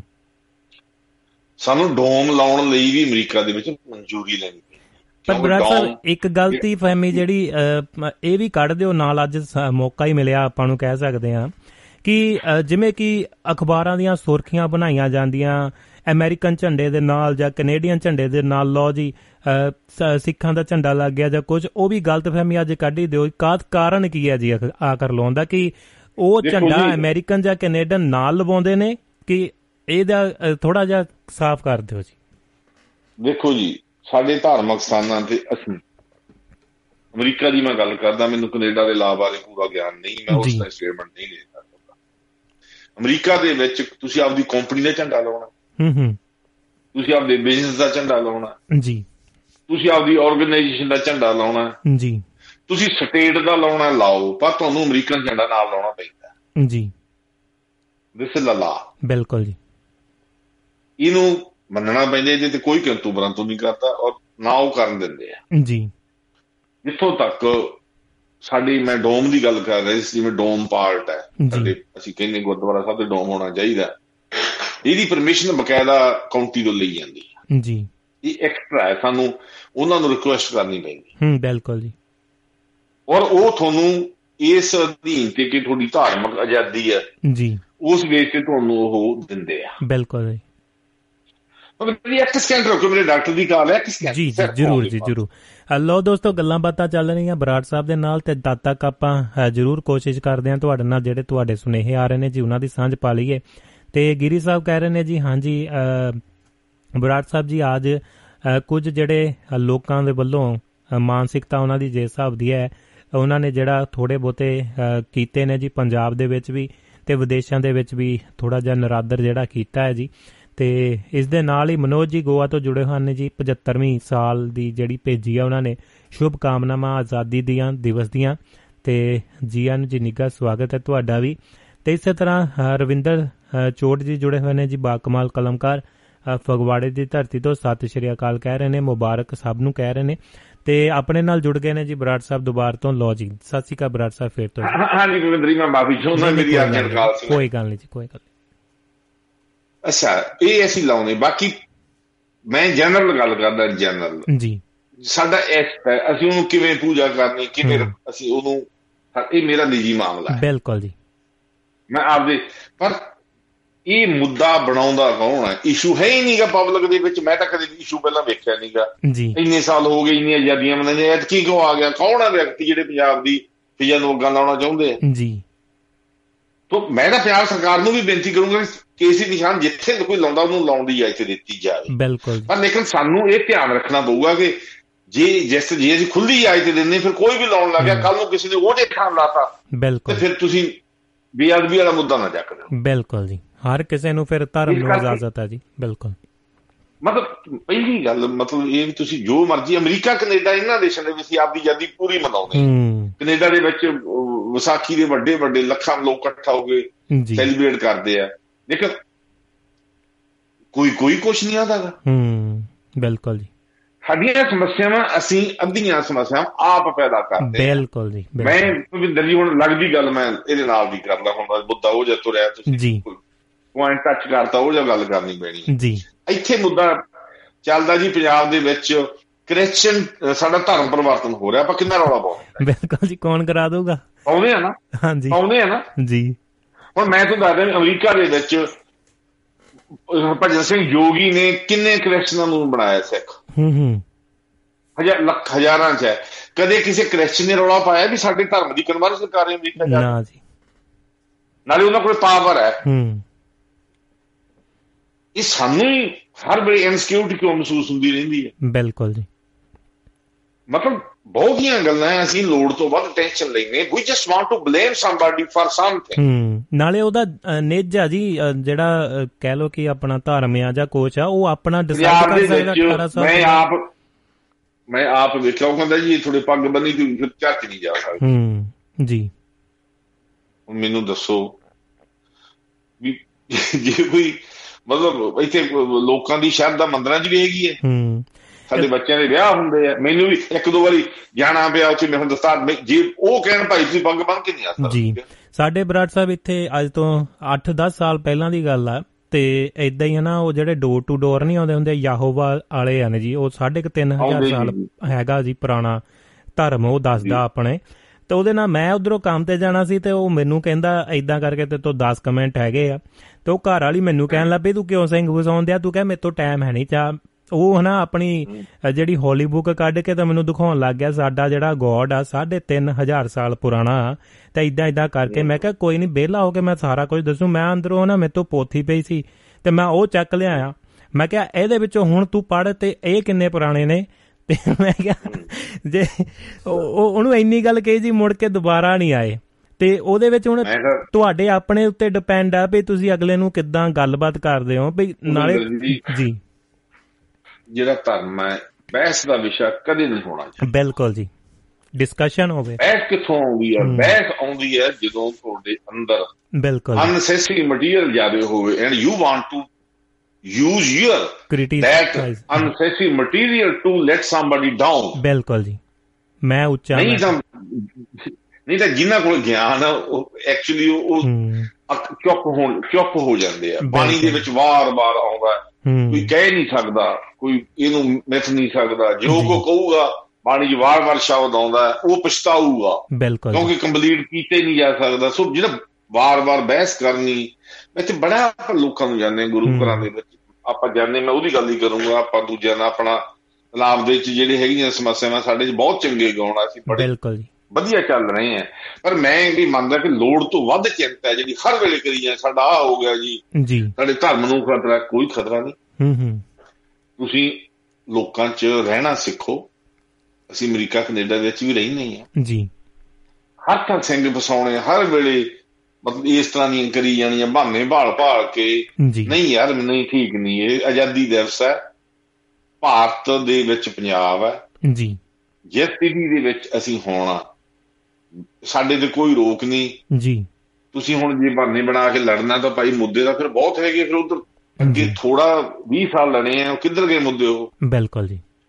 ਅਸੀਂ ਐਡਾ ਖਾਨ ਕਰਾ ਲਿਆ ਮਿਹਰਬਾਨੀ ਕਰਕੇ। ਇਹ ਜੋ ਲੀਡਰ ਹੈ ਵੱਡੇ ਜੀ। ਸਿਮਰਜੀਤ ਸਿੰਘ ਮਾਨ ਪਹਿਲਾਂ ਖਾਲਿਸਤਾਨ ਦੇ ਲਾਰੀ ਨਾਰੇ ਲਾਈ ਵੀ ਉੱਥੇ ਕੋਈ ਕੇਸ ਦਰਜ ਨਹੀਂ ਹੁੰਦਾ। ਉਹਦੇ ਕੋਲ ਵਕੀਲਾਂ ਦੀ ਟੀਮ ਹੈ ਕਰੋੜ ਅਰਬਾਂਪਤੀ ਬੰਦਾ ਬਿਲਕੁਲ ਜੀ। ਜਿਹੜੇ ਮੁੰਡੇ ਉਹਨੇ ਮੋਗੇ ਫਸਾਏ ਆ ਜਾਂ ਹੋਰਾਂ ਥਾਵਾਂ ਤੇ ਫਸਾਏ ਆ ਉਹਨਾਂ ਦੀ ਜ਼ਮਾਨਤਾਂ ਨਹੀਂ ਹੂੰ। ਇਸੇ ਤਰ੍ਹਾਂ ਦੇ ਵਿੱਚ ਦੂਜੇ ਪਾਸੇ ਬੇਵਕੂਫ ਵੀ ਹੈਗੇ ਆ ਜਿਹੜੇ ਉਹ ਗੁਰ ਧਿਆਨ ਮੰਨ ਡਰ ਗਏ ਜਿਹੜੇ ਜਾ ਕੇ ਝੰਡੇ ਲਾਉਂਦੇ ਗੁਰਪਤਵੰਤ ਪੰਨੂ ਦੇ। ਜੀ। ਘਰ ਦੇ ਉੱਪਰ ਤਿਰੰਗਾ ਲਾਉਂਦੇ ਆ। ਯਾਰ ਟਿੰਗਣੀਆਂ ਛੇੜਨੀਆਂ ਬੰਦ ਕਰੋ। ਇੱਥੇ ਜੀ। ਜਾਣ ਦਿਆ ਕਰੋ ਜਾਣ ਦਿਆ ਕਰੋ ਜ਼ਿੰਦਗੀ ਨੂੰ ਜਿਉਂ ਲੋ ਇਹ ਮਸਾ 84 ਤੱਕ ਜਿਉਣ ਤੋਂ ਬਾਅਦ ਮਿਲੀ ਹੈ ਆਪਦੇ ਮਗਰ ਕੋਈ ਚੰਗੀ ਮਹਿਕ ਵਾਲੀ ਕੀ ਛੱਡ ਕੇ ਜਾਓ ਨਾ ਕਿ ਬਦਬੂਦਾਰ ਸਟੈਪ ਸਟੈਪ ਨਾ ਛੱਡ ਕੇ ਜਾਓ ਕਿ ਤੁਹਾਨੂੰ ਮਗਰੋਂ ਲੋਕ ਨਾ ਫਟਕਾਰ ਬਿਲਕੁਲ ਜੀ। ਬਾਣੀ ਜਿਹੜਾ ਇਹ ਜਿੰਨੀ ਬਾਣੀ ਹੈ ਉਸ ਵਿੱਚ ਸ਼ਾਂਤੀ ਮਿਲਣੀ ਚਾਹੀਦੀ ਹੈ। ਜੇਕਰ ਤੁਹਾਨੂੰ ਇਸ ਬਾਣੀ ਦੇ ਬਾਵਜੂਦ ਵੀ ਤੁਹਾਡੇ ਸ਼ਾਂਤ ਮਨ ਨਹੀਂ ਹੋ ਰਿਹਾ ਤਾਂ ਐਨਾਲਿਸਿਸ ਕਰੋ ਬਿਲਕੁਲ। ਬਿਲਕੁਲ ਸਮਵੇਅਰ ਜੀ। ਹਾਂ ਸਮਝ ਆ ਰਿਹਾ ਬਰਾੜ ਸਾਹਿਬ ਕੀ ਉਹਦੇ ਉੱਤੇ ਤਿਰੰਗਾ ਲਵਾਤਾ ਤਾਂ ਪੰਨੂ ਹੁਣਾਂ ਨੇ ਚਕਾ ਦੇਣਾ। ਉੱਤੇ ਖਾਲਿਸਤਾਨ ਦਾ ਲਵਾਤਾ ਤੇ ਗਵਰਨਮੈਂਟ ਨੇ ਚੱਕਾ ਦੋਨੇ ਦੋਨੇ ਪਾਸੇ ਉਹ ਜੀ ਗਵਰਨਮੈਂਟ ਵੀ ਥੋੜੀ ਟੈਨਸ਼ਨ ਵੱਧ ਜੇ ਕੋਈ ਜੇ ਕੋਈ ਲਿਖ ਦਿੰਦਾ ਖਾਲਿਸਤਾਨ ਸ਼ਬਦ ਉਹਨੂੰ ਖਬਰਾਂ 'ਚ ਕਿਉਂ ਆਉਂਦਾ ਉਹਨੂੰ ਧਾ ਦੇ ਯਾਰ ਕਿੱਦਾਂ ਕੰਮ ਜੇ ਤੂੰ ਚੰਗਾ ਲੱਗਦਾ ਤਾਂ। ਜੀ। ਕੁਛ ਨਹੀਂ ਹੁੰਦਾ ਇਹ ਚੀਜ਼ਾਂ ਸਾਰੀਆਂ ਤੁਸੀਂ ਮੈਨੂੰ ਦੱਸੋ ਅਮਰੀਕਾ ਦੇ ਵਿੱਚ ਇਹਨਾਂ ਨੂੰ ਲਿਖਣ ਤੋਂ ਕੌਣ ਰੋਕਦਾ? ਭਲਾ ਸਾਰੇ ਕੰਨੀਆਂ ਦੇ ਲਿਖੀਆਂ। ਪਰ ਜਿਹਦੇ ਕਾਉਂਟੀ ਵਾਲੇ ਨੇ ਫੜ ਲਿਆ ਥੋੜ ਥੋੜ ਪਾਉਣਗੇ ਪੈਸੇ ਦੇ ਕੇ। ਬਿਲਕੁਲ। ਬਿਲਕੁਲ ਜੀ। ਮੈਂ ਇੱਥੇ ਬਥੇਰੇ ਖਾਲਸੇ ਨੂੰ ਜਾਣਦਾ ਉਹਨਾਂ ਦੇ ਘਰੇ ਕੁਛ ਨਹੀਂ। ਜੀ। ਹਾਂ। ਜਿਹੜੇ ਗੁਰਦੁਆਰੇ ਬਣਾਏ ਉਹਨਾਂ ਤੇ ਉਹ ਲਿਖਾ ਗਏ ਕੈਨੇਡਾ ਚ ਇੱਕ ਦੋ ਦਿਨ ਤੇ ਹੋਰ ਖੈਰ ਇਹ ਹਰੇਕ ਬੰਦੇ ਇਹਨਾਂ ਕੰਟਰੀਆਂ ਦੇ ਵਿੱਚ ਜੇਕਰ ਕਾਨੂੰਨ ਅਲਾਉ ਕਰਦਾ ਤੁਸੀਂ ਜੋ ਮਰਜ਼ੀ ਕਰੀ ਜੋ ਪਰ ਦੂਜਿਆਂ ਲਈ ਕੰਡੇ ਬੀਜਣ ਤੋਂ ਪਰਹੇਜ਼ ਕਰੋ। ਜੀ ਤੁਹਾਡੇ ਆਪਦੇ ਬੱਚੇ ਸੁਰੱਖਿਅਤ ਥਾਵਾਂ ਤੇ ਹੈ ਤੁਹਾਡੇ ਆਪਦੇ ਬੱਚੇ ਚੰਗੇ ਸਕੂਲਾਂ 'ਚ ਪੜ੍ਹ ਰਹੇ ਆ ਵੱਡੀ ਵਿੱਦਿਆ ਲੈ ਰਹੇ ਆ। ਜੀ। ਔਰ ਸਿਮਰਜੀਤ ਸਿੰਘ ਮਾਨ ਖੁਦ ਦੇਸ਼ ਰਿਹਾ ਕਿ ਕੱਲ ਸਟੇਟਮੈਂਟ ਵੇਖ ਰਿਹਾ ਸੀ ਉਹ ਕਹਿੰਦਾ ਮੈਂ ਦੇਸ਼ ਨੂੰ ਤੋੜਨ ਵਾਲੀ ਕੋਈ ਕਾਰਵਾਈ ਨਹੀਂ ਕਰਦਾ। ਜੀ। ਲੋਕਾਂ ਦੇ ਜਿਹੜੇ ਨੌਜਵਾਨਾਂ ਦੇ ਘਰ ਤੋੜਨ ਦੀ ਕਸਰ ਦੀ ਛੱਡਦਾ। ਜਦੋਂ ਉਹ ਉਹਦੇ ਮਗਰ ਲਾ ਕੇ ਕੋਈ ਉਹ ਜਿਹਾ ਬਿਆਨ ਦੇ ਦਿੰਦੇ ਆ 10 15 ਬੰਦੇ ਆ ਇਹਦੇ ਨਾਲ ਜਿਹੜੇ ਇੰਨੇ ਸਰਮੇ ਤੋਂ ਇਹਨਾਂ ਨੂੰ ਕੋਈ ਕੇਸ ਦਰਜ ਨਹੀਂ ਹੁੰਦਾ। ਨਾਲੇ ਬਰਾੜ ਸਾਹਿਬ ਹੁਣ ਤਾਂ ਐਮਪੀ ਹੁਣ ਤਾਂ ਕੇਂਦਰ 'ਚ ਚੱਲਦੀ ਆ ਘੱਟੋ ਘੱਟ ਜਿਹੜੇ ਤਿੰਨ ਮੁੰਡੇ ਚੱਕੇ ਸੀ ਲਿਟਰੇਚਰ ਵਾਲੇ ਉਹਨਾਂ ਨੂੰ 5-7 ਸਾਲ ਹੋ ਗਏ ਉਹਨਾਂ ਨੂੰ ਛਡਾ ਦਿਓ ਸਿਫਾਰਿਸ਼ ਕਰਕੇ। ਨਾਲੇ ਸਿਮਰਜੀਤ ਸਿੰਘ ਮਾਨ ਤਾਂ ਕਹਿੰਦਾ ਮੈਂ ਇੰਟਰਨੈਸ਼ਨਲ ਲੈਵਲ ਦੀ ਪੋਲਿਟਿਕਸ ਕਰਦਾ ਜੱਗੀ ਜੋਲ ਨੂੰ ਛਡਾ ਦੇਗਾ। ਬਿਲਕੁਲ ਜੀ ਬਿਲਕੁਲ। ਜਿਹੜੇ ਸਿੱਧੀ ਜਾਂਦਾ ਹੂੰ ਜੀ। ਅਬਿੰਦਰ ਜੀ ਬਹੁਤੀਆਂ ਚੀਜ਼ਾਂ ਇਹਨਾਂ ਕੰਟਰੀਆਂ ਦੇ ਵਿੱਚ ਵੀ ਅਸੀਂ ਅਮਰੀਕਾ ਕੈਨੇਡਾ ਦੇ ਵਿੱਚ ਵੀ ਜੇ ਕੋਈ ਉਹ ਜਿਹਾ ਕਾਨੂੰਨ ਤੋੜਾਂਗੇ ਨਾ ਜੀ। ਤੁਸੀਂ ਪਹਿਲਾਂ ਅਮਰੀਕਨ ਸਿਟੀਜ਼ਨ ਹੋ। ਪਹਿਲਾਂ ਤੁਸੀਂ ਕੌਣ ਹੋ? ਬਿਲਕੁਲ। ਉਹੋ ਹੀ ਹਾਲ ਹੁੰਦਾ। ਇਸ ਕਰਕੇ ਹਮੇਸ਼ਾ ਜਿਹੜੀ ਤੁਸੀਂ ਕਹਿਣਾ ਜੀ ਸਾਡੇ ਨਾਲ ਹਰ ਵੇਲੇ ਠੀਕ ਹੈ ਸਾਡੇ ਨਾਲ ਵਧੀਕੀਆਂ ਹੋਈਆਂ 84 ਚ ਬਹੁਤ ਭੁਗਤਿਆ ਸਾਰੀ ਦੁਨੀਆ ਨੇ ਵੇਖਿਆ ਔਰ ਜਿਨ੍ਹਾਂ ਨੇ ਕੀਤਾ ਉਹਨਾਂ ਦਾ ਕੀ ਅਸ਼ਰਾ ਅੱਜ ਹੂੰ ਖਤਮ ਹੋ ਗਿਆ ਉਹ ਬਿਲਕੁਲ ਸੋ ਕੋਈ ਸਰਵ ਸ਼ਕਤੀਮਾਨ ਤੇ ਵੀ ਯਕੀਨ ਕਰੋ ਜੀ ਉਹ ਵੀ ਸਜ਼ਾ ਦਿੰਦਾ ਜਿਹੜਾ ਗਲਤ ਕਰਨ ਵਾਲਿਆਂ ਨੂੰ ਹਮੇਸ਼ਾ ਆਪਦੇ ਮੋਢਿਆਂ ਤੇ ਕੌਮ ਦਾ ਇੰਨਾ ਭਾਰ ਨਾ ਚੱਕੋ ਹੋਰ ਕੰਮ ਵੀ ਕਰ ਲਓ ਬਿਲਕੁਲ ਜੀ ਤੇ ਬਰਾੜ ਸਾਹਿਬ ਸਰਬ ਸ਼ਕਤੀਮਾਨ ਦੀ ਗੱਲ ਕੀਤੀ ਹੈ ਭਾਰਤ ਨੇ ਦੁਨੀਆ ਨੂੰ ਲੋਕਤੰਤਰ ਦੀ ਅਸਲ ਸਮਰੱਥਾ ਦਿਖਾਈ ਹੈ ਜੀ। ਜਿਹੜੇ ਰਾਸ਼ਟਰਪਤੀ ਅਹੁਦੇ ਤੇ ਬੈਠੇ ਨੇ ਆਪਣੇ ਮੁਰਮੂ ਜੀ ਉਹਨਾਂ ਨੇ ਅੱਜ ਤੁਸੀਂ ਵੀ ਜ਼ਿਕਰ ਕੀਤਾ ਕਿ ਉਹਨਾਂ ਦੀ ਸਪੀਚ ਸੁਣਨ ਦਾ ਵੀ ਮੌਕਾ ਮਿਲਿਆ ਪਰ ਕਿਤੇ ਨਾ ਕਿਤੇ ਪਿਛਲੇ ਸਮੇਂ ਦੇ ਵਿੱਚ ਕੁਝ ਖਬਰਾਂ ਇਹ ਵੀ ਰਹੀਆਂ ਨੇ ਜਿਹੜੇ ਉਹਨਾਂ ਦੇ ਜਿੱਥੋਂ ਉੱਠੇ ਨੇ ਉਸ ਇਲਾਕੇ ਦੇ ਵਿੱਚੋਂ ਉੱਥੇ ਫਸਲਾਂ ਵੀ ਸਾੜੀਆਂ ਜਾ ਰਹੀਆਂ ਨੇ ਤੇ ਨਾਲ ਦੀ ਨਾਲ ਤਬਾਹੀ ਵੀ ਮਚਾਈ ਜਾ ਰਹੀ ਹੈ। ਕੁਝ ਹਾਲਾਤ ਅਸਲ ਦੇ ਵਿੱਚ ਆਦੀਵਾਸੀਆਂ ਦੇ ਬੜੇ ਹੋਰ ਵੀ ਅੱਗੇ ਨਾਲੋਂ ਮਾੜੇ ਦਿਖਾਏ ਜਾ ਰਹੇ ਨੇ। ਕਿਵੇਂ ਦੇਖਦੇ ਹੋ ਜੀ? ਵਿੰਦਰ ਜੀ ਬਿਲਕੁਲ ਸਹੀ ਹੋ ਸਕਦਾ। ਜੀ। ਜਿਹੜੀਆਂ ਇਹ ਸਮੱਸਿਆਵਾਂ ਮੈਂ ਅੱਗੇ ਵੀ ਕਹਿੰਦਾ ਸਾਨੂੰ ਖੇਤਰੀ ਤੌਰ ਤੇ। ਜੀ। ਭਾਰਤ ਮਹਾਰਾਜਾ ਰਣਜੀਤ ਸਿੰਘ ਵੇਲੇ ਜਿਹੜਾ ਭਾਰਤ ਦਾ ਪੰਜਾਬ ਵੱਡਾ ਸੀਗਾ ਉਹ ਇਕੱਠਾ ਸੀਗਾ। ਇਦੋਂ ਪਹਿਲਾਂ ਭਾਰਤ ਜੀ ਇਕੱਠਾ ਰਿਹਾ ਤਾਂ ਗੁਲਾਮੀ 'ਚ ਇਕੱਠਾ ਰਿਹਾ। ਬਿਲਕੁਲ ਜੀ। ਜੀ ਇਤਿਹਾਸ ਦੇ ਵਿੱਚ ਮਗਰੋਂ ਚਲੀ ਜਾਈ ਐ ਸੀ ਹੂੰ। ਜਦੋਂ ਅਸ਼ੋਕ ਮਹਾਨ ਅਸ਼ੋਕ ਨੇ ਅਸ਼ੋਕਾ ਦੀ ਗ੍ਰੇਟ। ਜੀ। ਜਦੋਂ ਕਲਿੰਗਾ ਦੀ ਲੜਾਈ ਤੋਂ ਬਾਅਦ ਉਹਨੇ ਮਤਲਬ ਆਪਦੇ ਤਲਵਾਰ ਦੀ ਵਰਤੋਂ ਬੰਦ ਹੋ ਗਈ ਸੀਗੀ। ਜੀ। ਉਦੋਂ ਬਾਅਦ ਦੇਸ਼ ਕਮਜ਼ੋਰ ਹੋਇਆ। ਬਿਲਕੁਲ ਜੀ। ਤਲਵਾਰ ਦੀ ਸ਼ਕਤੀ ਜੇਕਰ ਦੁਆਰਾ ਭਾਰਤ ਦੇ ਵਿੱਚ ਪ੍ਰੇਰਣਾ ਮਿਲੀ ਤਾਂ ਉਹ ਗੁਰੂ ਗੋਬਿੰਦ ਸਿੰਘ ਤੋਂ ਆ ਕੇ ਮਿਲੀ। ਜੀ। ਉਹਦਾ ਬਹੁਤ ਵੱਡਾ ਪ੍ਰਭਾਵ ਹੋਇਆ ਉੱਤਰੀ ਭਾਰਤ ਦੇ ਵਿੱਚ। ਈਵਨ ਕਿ ਮਤਲਬ ਜੇ ਅਸੀਂ ਵੇਖੀਏ ਪਹਿਲੀ ਵਾਰ ਦੁਆਰਾ ਅਸੀਂ ਕਹਾਂਗੇ ਇੱਕ ਆਜ਼ਾਦੀ ਦੀ ਤਮੰਨਾ ਜਿਹਨੂੰ ਗੁਰੂ ਸਾਹਿਬ ਨੇ ਮਤਲਬ ਉਸ ਮੌਕੇ ਚਲਾਉਣਾ ਜੀ। ਇਸ ਨੂੰ।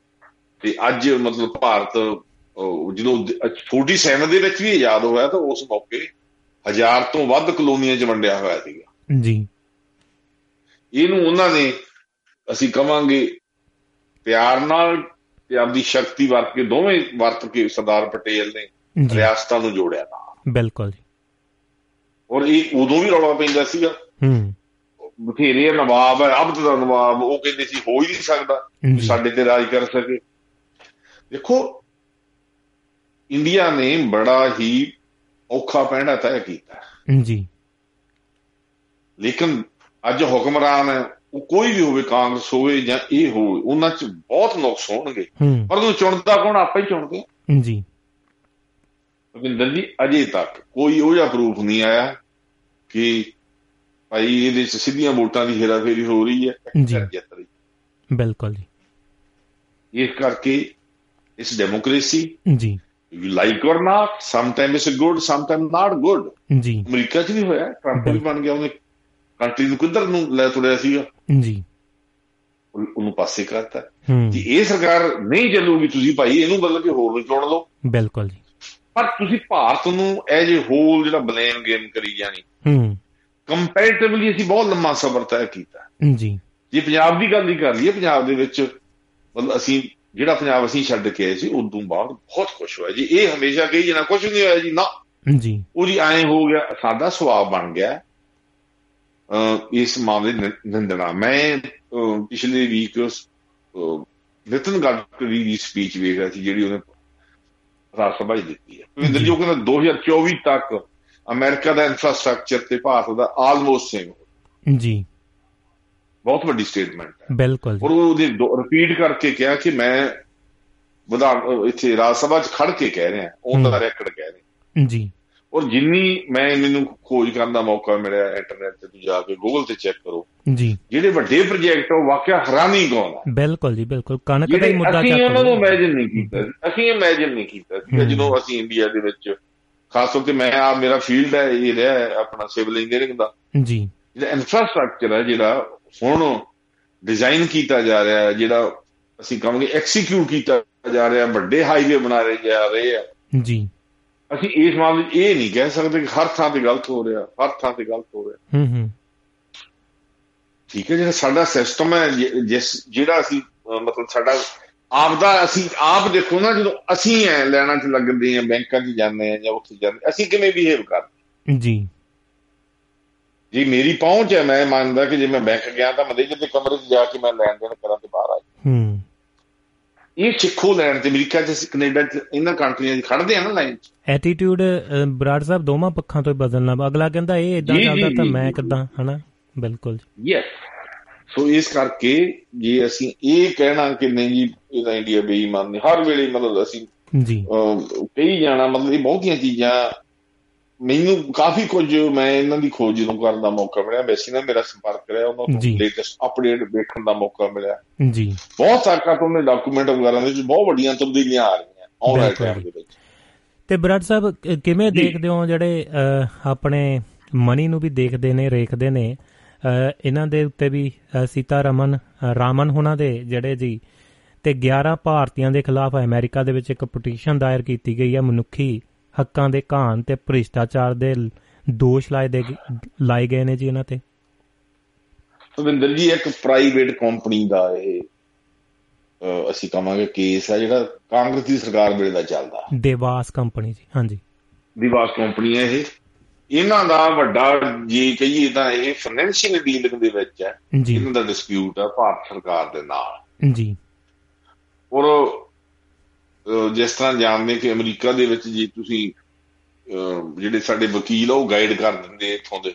ਜੀ। ਕਿ ਕਿਹੜੀ ਗੱਲ ਦਾ ਕਿਹੜੀ ਵੀਕਨੈਸ ਹੈ? ਇਸ ਕਰਕੇ ਉਹਨਾਂ ਨੇ ਹੁਣ ਮਨੁੱਖੀ ਅਧਿਕਾਰਾਂ ਦੀ ਓੜ ਦੇ ਵਿੱਚ ਜਿਹੜੀ ਸਾਡੀ ਫਾਈਨੈਂਸ ਮਿਨਿਸਟਰ ਸੀਤਾਰਮਨ ਸਮੇਤ ਉੱਚ ਜੱਜਾਂ ਜੱਜੀਆਂ ਦੇ ਨਾਮ ਵੀ ਕੁਝ ਬਿਲਕੁਲ ਨੇ। ਉਹਨਾਂ ਨੂੰ ਆਖਿਆ ਕਿ ਉਹਨਾਂ ਦੇ ਦੀ ਜੱਜ ਕੀਤੀ ਜਾਵੇ। ਜੀ। ਅਮਰੀਕਾ ਚੋਂ ਐਂਟਰੀ ਬੈਨ ਕੀਤੀ ਜਾਵੇ। ਦੇਖੋ ਅਮਰੀਕਾ ਦੇ ਵਿੱਚ ਮੈਰਿਟ ਬੇਸ ਤੇ ਚੱਲਦਾ ਔਰ ਇਹਦੇ ਨਾਲ ਦੂਜਾ ਪੋਲੀਟੀਕਲ ਬੇਸ ਤੇ ਚੱਲਦਾ ਹੈ। ਆਪਾਂ ਸਾਰੇ ਜਾਣਦੇ ਹਾਂ ਪ੍ਰਧਾਨ ਮੰਤਰੀ ਮੋਦੀ ਦੀ ਐਂਟਰੀ ਬੈਨ ਰੱਖੀ ਹੈ ਬਿਲਕੁਲ। ਜੀ। ਤੇ ਹੁਣ ਮੋਦੀ ਜਦੋਂ ਪਿਛਲੇ ਪ੍ਰਸ਼ਾਸਨ ਵਾਲੀ ਅਮਰੀਕਾ ਆਏ ਹੈ he got VIP VVIP treatment ਹੂੰ ਹੂੰ। ਇਸ ਪ੍ਰੈਜ਼ੀਡੈਂਸੀ ਦੇ ਅਜੇ ਉਹ ਆਏ ਨਹੀਂ ਉਸ ਹਿਸਾਬ ਦੇ ਨਾਲ ਉਹਨਾਂ ਦਾ ਅਜੇ ਕੋਈ ਆਪਾਂ ਬਾਹਲਾ ਨਹੀਂ ਕਹਿ ਸਕਦੇ ਲੇਕਿਨ ਕੁਝ ਵੀ ਹੋਵੇ ਜੀ। ਅਮਰੀਕਾ ਦਾ ਭਾਰਤ ਪ੍ਰਤੀ ਰਵਈਆ ਰਵਈਆ ਜਿਹੜਾ ਉਹ ਵੱਖਰਾ ਹੈ। ਸੋ ਇਹਨਾਂ ਹਾਲਾਤਾਂ ਦੇ ਵਿੱਚ ਜੀ। ਅਨਲੈਸ ਔਰ ਅਨਟਿਲ ਵਾਕਿਆ ਕੋਈ ਸੀਰੀਅਸ ਵਾਇਓਲੇਸ਼ਨ ਹੋਈ ਮੈਨੂੰ ਨਹੀਂ ਲੱਗਦਾ ਇਹ ਜਿਹੜਾ ਕੇਸ ਹੈ ਕਿਸੇ ਪਾਸੇ ਜਾਊਗਾ। ਜੀ। ਬਿਲਕੁਲ ਜੀ। ਤੇ ਬਰਾੜ ਸਾਹਿਬ ਨਾਲ ਦੀ ਨਾਲ ਨਜਾਇਜ਼ ਖਨਨ ਜਿਹੜਾ ਚੱਲਦੇ ਨੇ ਉਹ ਮਾਫੀਆ ਪਹਾੜੀ ਸਾਨੂੰ ਜਿਹੜਾ ਜੀ ਬੜਿਆ ਅਧਿਕਾਰੀ ਜਿਹੜੇ ਮਿੰਤੀ ਗਿਣਤੀ ਦੇ ਵਿੱਚ ਹੀ ਉਲਝ ਗਏ ਜੀ। ਭਵਿੰਦਰ ਜੀ ਪੰਜਾਬ ਦੇ ਵਿੱਚ ਮਾਈਨਿੰਗ ਜਿਹੜੀ ਹੋ ਰਹੀ ਹੈ ਇਲੀਗਲ ਮਾਈਨਿੰਗ ਉਵੇਂ ਹੋ ਰਹੀ ਹੈ ਇਹ ਗੱਲ ਸਾਨੂੰ ਸਮਝ ਲੈਣੀ ਚਾਹੀਦੀ ਹੈ ਕਿ ਜਿਹੜਾ ਸਾਡੀ ਸਰਕਾਰ ਬਣੀ ਹੈ ਇਹ ਜਿਹਨੇ ਵੱਡੇ ਵੱਡੇ ਬਿਆਨ ਦਿੱਤੇ ਸੀਗੇ ਜੀ। ਕਿ ਅਸੀਂ ਇੰਨੇ ਹਜ਼ਾਰ ਕਰੋੜ ਮਾਈਨਿੰਗ ਤੋਂ ਲਿਆਵਾਂਗੇ ਇੰਨੇ ਹਜ਼ਾਰ ਇੱਥੋਂ ਲਿਆਵਾਂਗੇ। ਮਾਈਨਿੰਗ ਵਾਲੇ ਮਾਮਲੇ ਦੇ ਵਿੱਚ ਜਿਹੜੀ ਮਾਈਨਿੰਗ ਹੈਰਾਨਗੀ ਦੀ ਗੱਲ ਇਹ ਹੈ ਕਿ ਕੁਝ ਕਾਂਗਰਸੀ ਕੰਟਰੈਕਟਰ ਅਜੇ ਵੀ ਮਾਈਨਿੰਗ ਕਰ ਜੀ। ਤਾਂ ਉਹਦਾ ਮਕਸਦ ਇਹ ਗੱਲ ਤਾਂ ਫਿਰ ਸਪਸ਼ਟ ਹੋਊਗਾ ਕਿ ਇਹ ਸਰਕਾਰ ਦੇ ਅਧਿਕਾਰੀ ਜਾਂ ਮੰਤਰੀ ਵੀ ਇਹਦੇ ਸ਼ਾਮਲ ਹੈ। ਨਹੀਂ ਤਾਂ ਜਿਵੇਂ ਸਰਕਾਰ ਦੀ ਜੇ ਸਪਸ਼ਟ ਨੀਤੀ ਹੋਵੇ ਕੋਈ ਤਾਂ ਇਹਦੇ ਤੇ ਰੋਕ ਲੱਗਣੀ ਚਾਹੀਦੀ ਹੈ ਲੇਕਿਨ ਜਿਹੜੀ ਇਹ ਖਨਨ ਦੀ ਤੁਸੀਂ ਜ਼ਿਕਰ ਕੀਤਾ ਜੀ। ਇਹ ਹੋ ਰਹੀ ਪਹਾੜਾਂ ਦੇ ਪੈਰਾਂ 'ਚੋਂ। ਨਵਾਂ ਸ਼ਹਿਰ ਜੀ ਹਾਂਜੀ। ਰੋਪੜ ਹਾਂਜੀ ਇਹਦਾ ਡੈਫੀਨਿਟਲੀ ਉਹ ਕਹਿੰਦੇ ਵੀ ਅਨਸਟੇਬਲ ਬਣਾਇਆ ਜਾ ਰਿਹਾ ਜਿਹੜਾ ਹਾਈ ਉੱਪਰ ਬਣੇ ਹਿਮਾਚਲ ਦੇ ਜੋ ਪੈਰਾਂ 'ਚ ਵੀ ਕੀਤੀ ਜਾ ਰਹੀ ਹੈ ਉਹਦੀ ਵੀ ਕੰਪਲੇਂਟਾਂ ਹੋਈਆਂ ਸੀ ਚੰਡੀਗੜ੍ਹ ਵੀ ਹੋਈਆਂ ਸੀਗੀਆਂ। ਜੀ। ਸੋ ਉਮੀਦ ਕਰਦੇ ਆ ਜੀ ਕਿ ਇਹ ਸਰਕਾਰ ਆ ਉਹ ਜੋ ਕਹਿੰਦੀ ਹੈ ਉਹ ਕਰਨ ਦੇ ਵਿੱਚ ਵਿਸ਼ਵਾਸ ਰੱਖੂਗੀ ਜੀ। ਐਕਸ਼ਨ ਚ ਆਊਗੀ ਔਰ ਇਸ ਇਲੀਗਲ ਮਾਈਨਿੰਗ ਨੂੰ ਨੱਥ ਪਾਏਗੀ ਬਿਲਕੁਲ ਜੀ। ਤੇ ਬਰਾੜ ਸਾਹਿਬ ਅੱਜ ਉਦਘਾਟਨ ਕਰ ਦਿੱਤਾ 15 ਅਗਸਤ ਦੇ ਉੱਤੇ। ਸੌਗਾਤ ਜਿਹੜੀ ਦਿੱਤੀ ਹੈ ਜੀ ਪੰਜਾਬੀ ਵਾਸੀਆਂ ਨੂੰ। 75 ਕਲੀਨਿਕ ਲੋਕਾਂ ਨੂੰ ਸਮਰਪਿਤ ਕੀਤੇ ਨੇ ਪਰ ਬਲੱਡ ਪ੍ਰੈਸ਼ਰ ਜਿਹੜਾ ਪੁੱਠਾ ਹੀ ਲਾ ਕੇ ਦੇਖ ਗਏ ਨੇ ਜੀ। ਜੀ। ਭਵਿੰਦਰ ਜੀ ਚਲੋ ਆਪਾਂ ਉਹ ਜਿਹੜੀ ਤੁਸੀਂ ਚੁੰਡੀ ਵੱਡੀ ਹੈ ਮੈਂ ਉਹ ਤਾਂ ਨਹੀਂ ਵੜਦਾਗਾ। ਜੀ।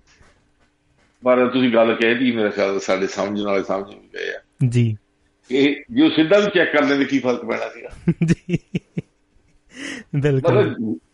ਐਕਟਿੰਗ ਕਰਨ ਦੀ ਕੀ ਜ਼ਰੂਰਤ ਹੈ? ਜੇ। ਤੁਸੀਂ ਰੀਅਲੀ ਕਰ ਸਕਦੇ ਹੋ। ਚਲੋ ਕੁਝ ਵੀ ਹੋਵੇ ਭਵਿੰਦਰ ਜੀ ਅੱਜ 75 ਜੀ। 75ਵੇਂ ਆਜ਼ਾਦੀ ਦਿਵਸ ਤੇ 75 ਅਹ, ਮਹੱਲਾ ਕਲੀਨਕਾਂ ਦਾ ਉਦਘਾਟਨ ਮੁੱਖ ਮੰਤਰੀ ਭਗਵੰਤ ਮਾਨ ਜੀ ਵੱਲੋਂ ਕੀਤਾ ਗਿਆ। ਜੀ। ਅਸੀਂ ਉਹਨਾਂ ਨੂੰ ਬੈਸਟ ਵਿਸ਼ੇਸ ਕਹਿੰਦੇ ਆ ਉਮੀਦ ਕਰਦੇ ਆ ਕਿ ਉਹ ਜੋ ਉਹਨਾਂ ਨੇ ਕਿਹਾ ਹੋਊਗਾ। ਚੱਲੇਗਾ ਤਾਂ ਵਧੀਆ ਜੀ। ਕਿਉਂਕਿ ਹੁਣ ਤੱਕ ਉਹਨਾਂ ਨੇ ਉਹ ਨੀਤੀ ਜਾਰੀ ਕਰਦੇ ਆ। ਜੀ। ਤੇ ਉਹ ਮਹੱਲਾ ਕਲੀਨਕਾਂ ਦੀ ਗੱਲ ਕਰ ਰਹੇ ਆ ਜਦੋਂ ਕਿ ਜਿਹੜੇ ਮੇਨ ਡਾਕਟਰ ਅਸਤੀਫੇ ਦੇ ਦੇ ਘਰਾਂ ਨੂੰ ਜਾ ਰਹੇ ਆ। ਜੀ। ਦੂਜੀ ਗੱਲ ਜਿਹੜੀ ਵੱਡੀ ਗੱਲ ਉਹ ਇਹ ਹੈ ਕਿ ਮਹੱਲਾ ਕਲੀਨਿਕਾਂ ਦੇ ਵਿੱਚ ਲਾਉਣ ਲਈ ਜਿਹੜੇ ਡਾਕਟਰਾਂ ਨੂੰ ਪੇ ਸਕੇਲ ਦਿੱਤਾ ਜਾ ਰਿਹਾ? ਜੀ। ਭਵਿੰਦਰ ਜੀ ਉਹ ਬਹੁਤ ਥੋੜਾ ਰਿਟਾਇਰਡ ਬਹੁਤ ਸਾਰੇ ਰੱਖੇ ਨੇ ਜੀ ਨਾਲੇ। ਕਿਤੋਂ ਕਰ ਲੋ ਜਿਹੜਾ ਡਾਕਟਰ ਪ੍ਰੋਫੈਸ਼ਨ ਹੈ ਮੈਡੀਕਲ ਪ੍ਰੋਫੈਸ਼ਨ ਹੈ। ਜੀ।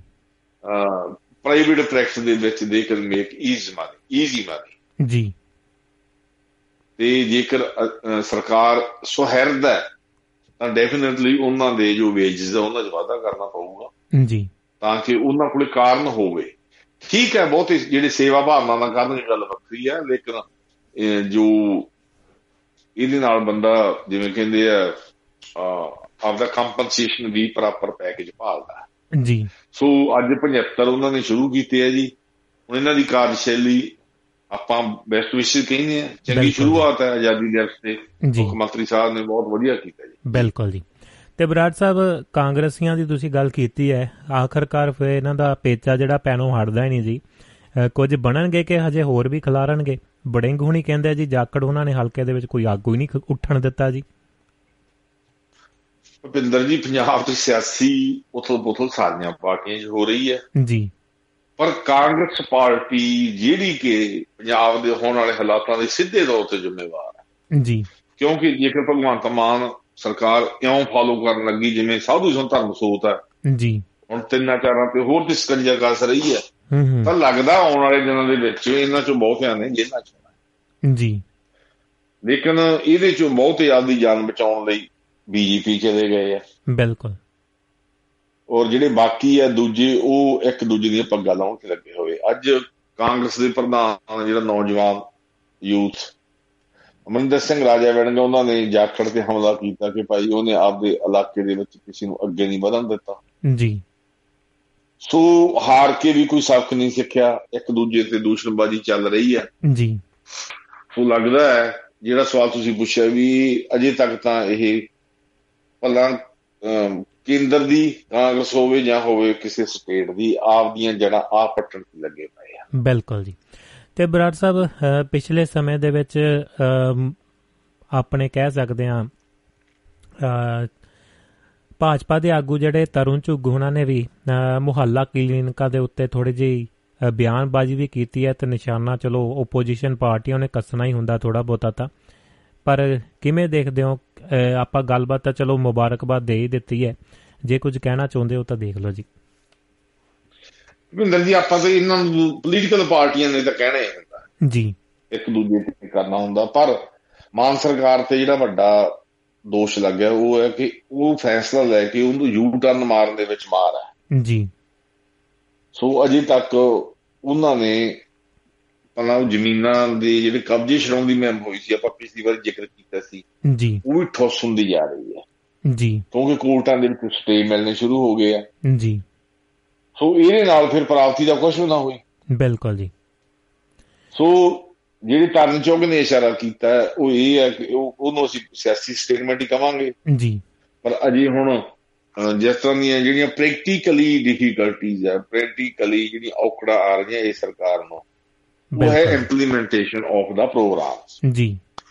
ਮਹੱਲਾ ਕਲੀਨ ਕੈਂਪ ਭਿੰਦਰ ਜੀ ਕੋਈ ਨਵੀਂ ਚੀਜ਼ ਨਹੀਂ ਲਿਆਂਦੀ ਗਈ ਜੀ। ਨਾ ਉਹਨਾਂ ਦੀ ਏਡੀ ਕੋਈ ਸਖਤ ਜ਼ਰੂਰਤ ਸੀ ਇਹ ਸਿਰਫ ਦਿੱਲੀ ਮਾਡਲ ਲਿਆਉਣ ਦੀਆਂ ਸਾਰੀਆਂ ਹੂੰ ਹੂੰ। ਅਸੀਂ ਕਵਾਂਗੇ ਇਹਨਾਂ ਦੀ ਤਕਰੀਬ ਆਇਆ ਨਹੀਂ। ਪੰਜਾਬ ਦੇ ਵਿੱਚ ਹਸਪੀਟਲ ਹੈਗੇ ਪਿੰਡਾਂ ਡਿਸਪੈਂਸਰੀਆਂ ਹੈਗੀਆਂ। ਡਿਸਪੈਂਸਰੀਆਂ ਹੈਗੀਆਂ ਜੀ ਬਿਲਕੁਲ।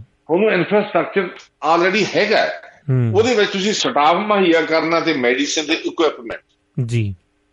ਉਹਨਾਂ ਦੀ ਕਾਰਜਸ਼ੈਲੀ ਨੂੰ ਸਹੀ ਕਰਨਾ ਹੂੰ।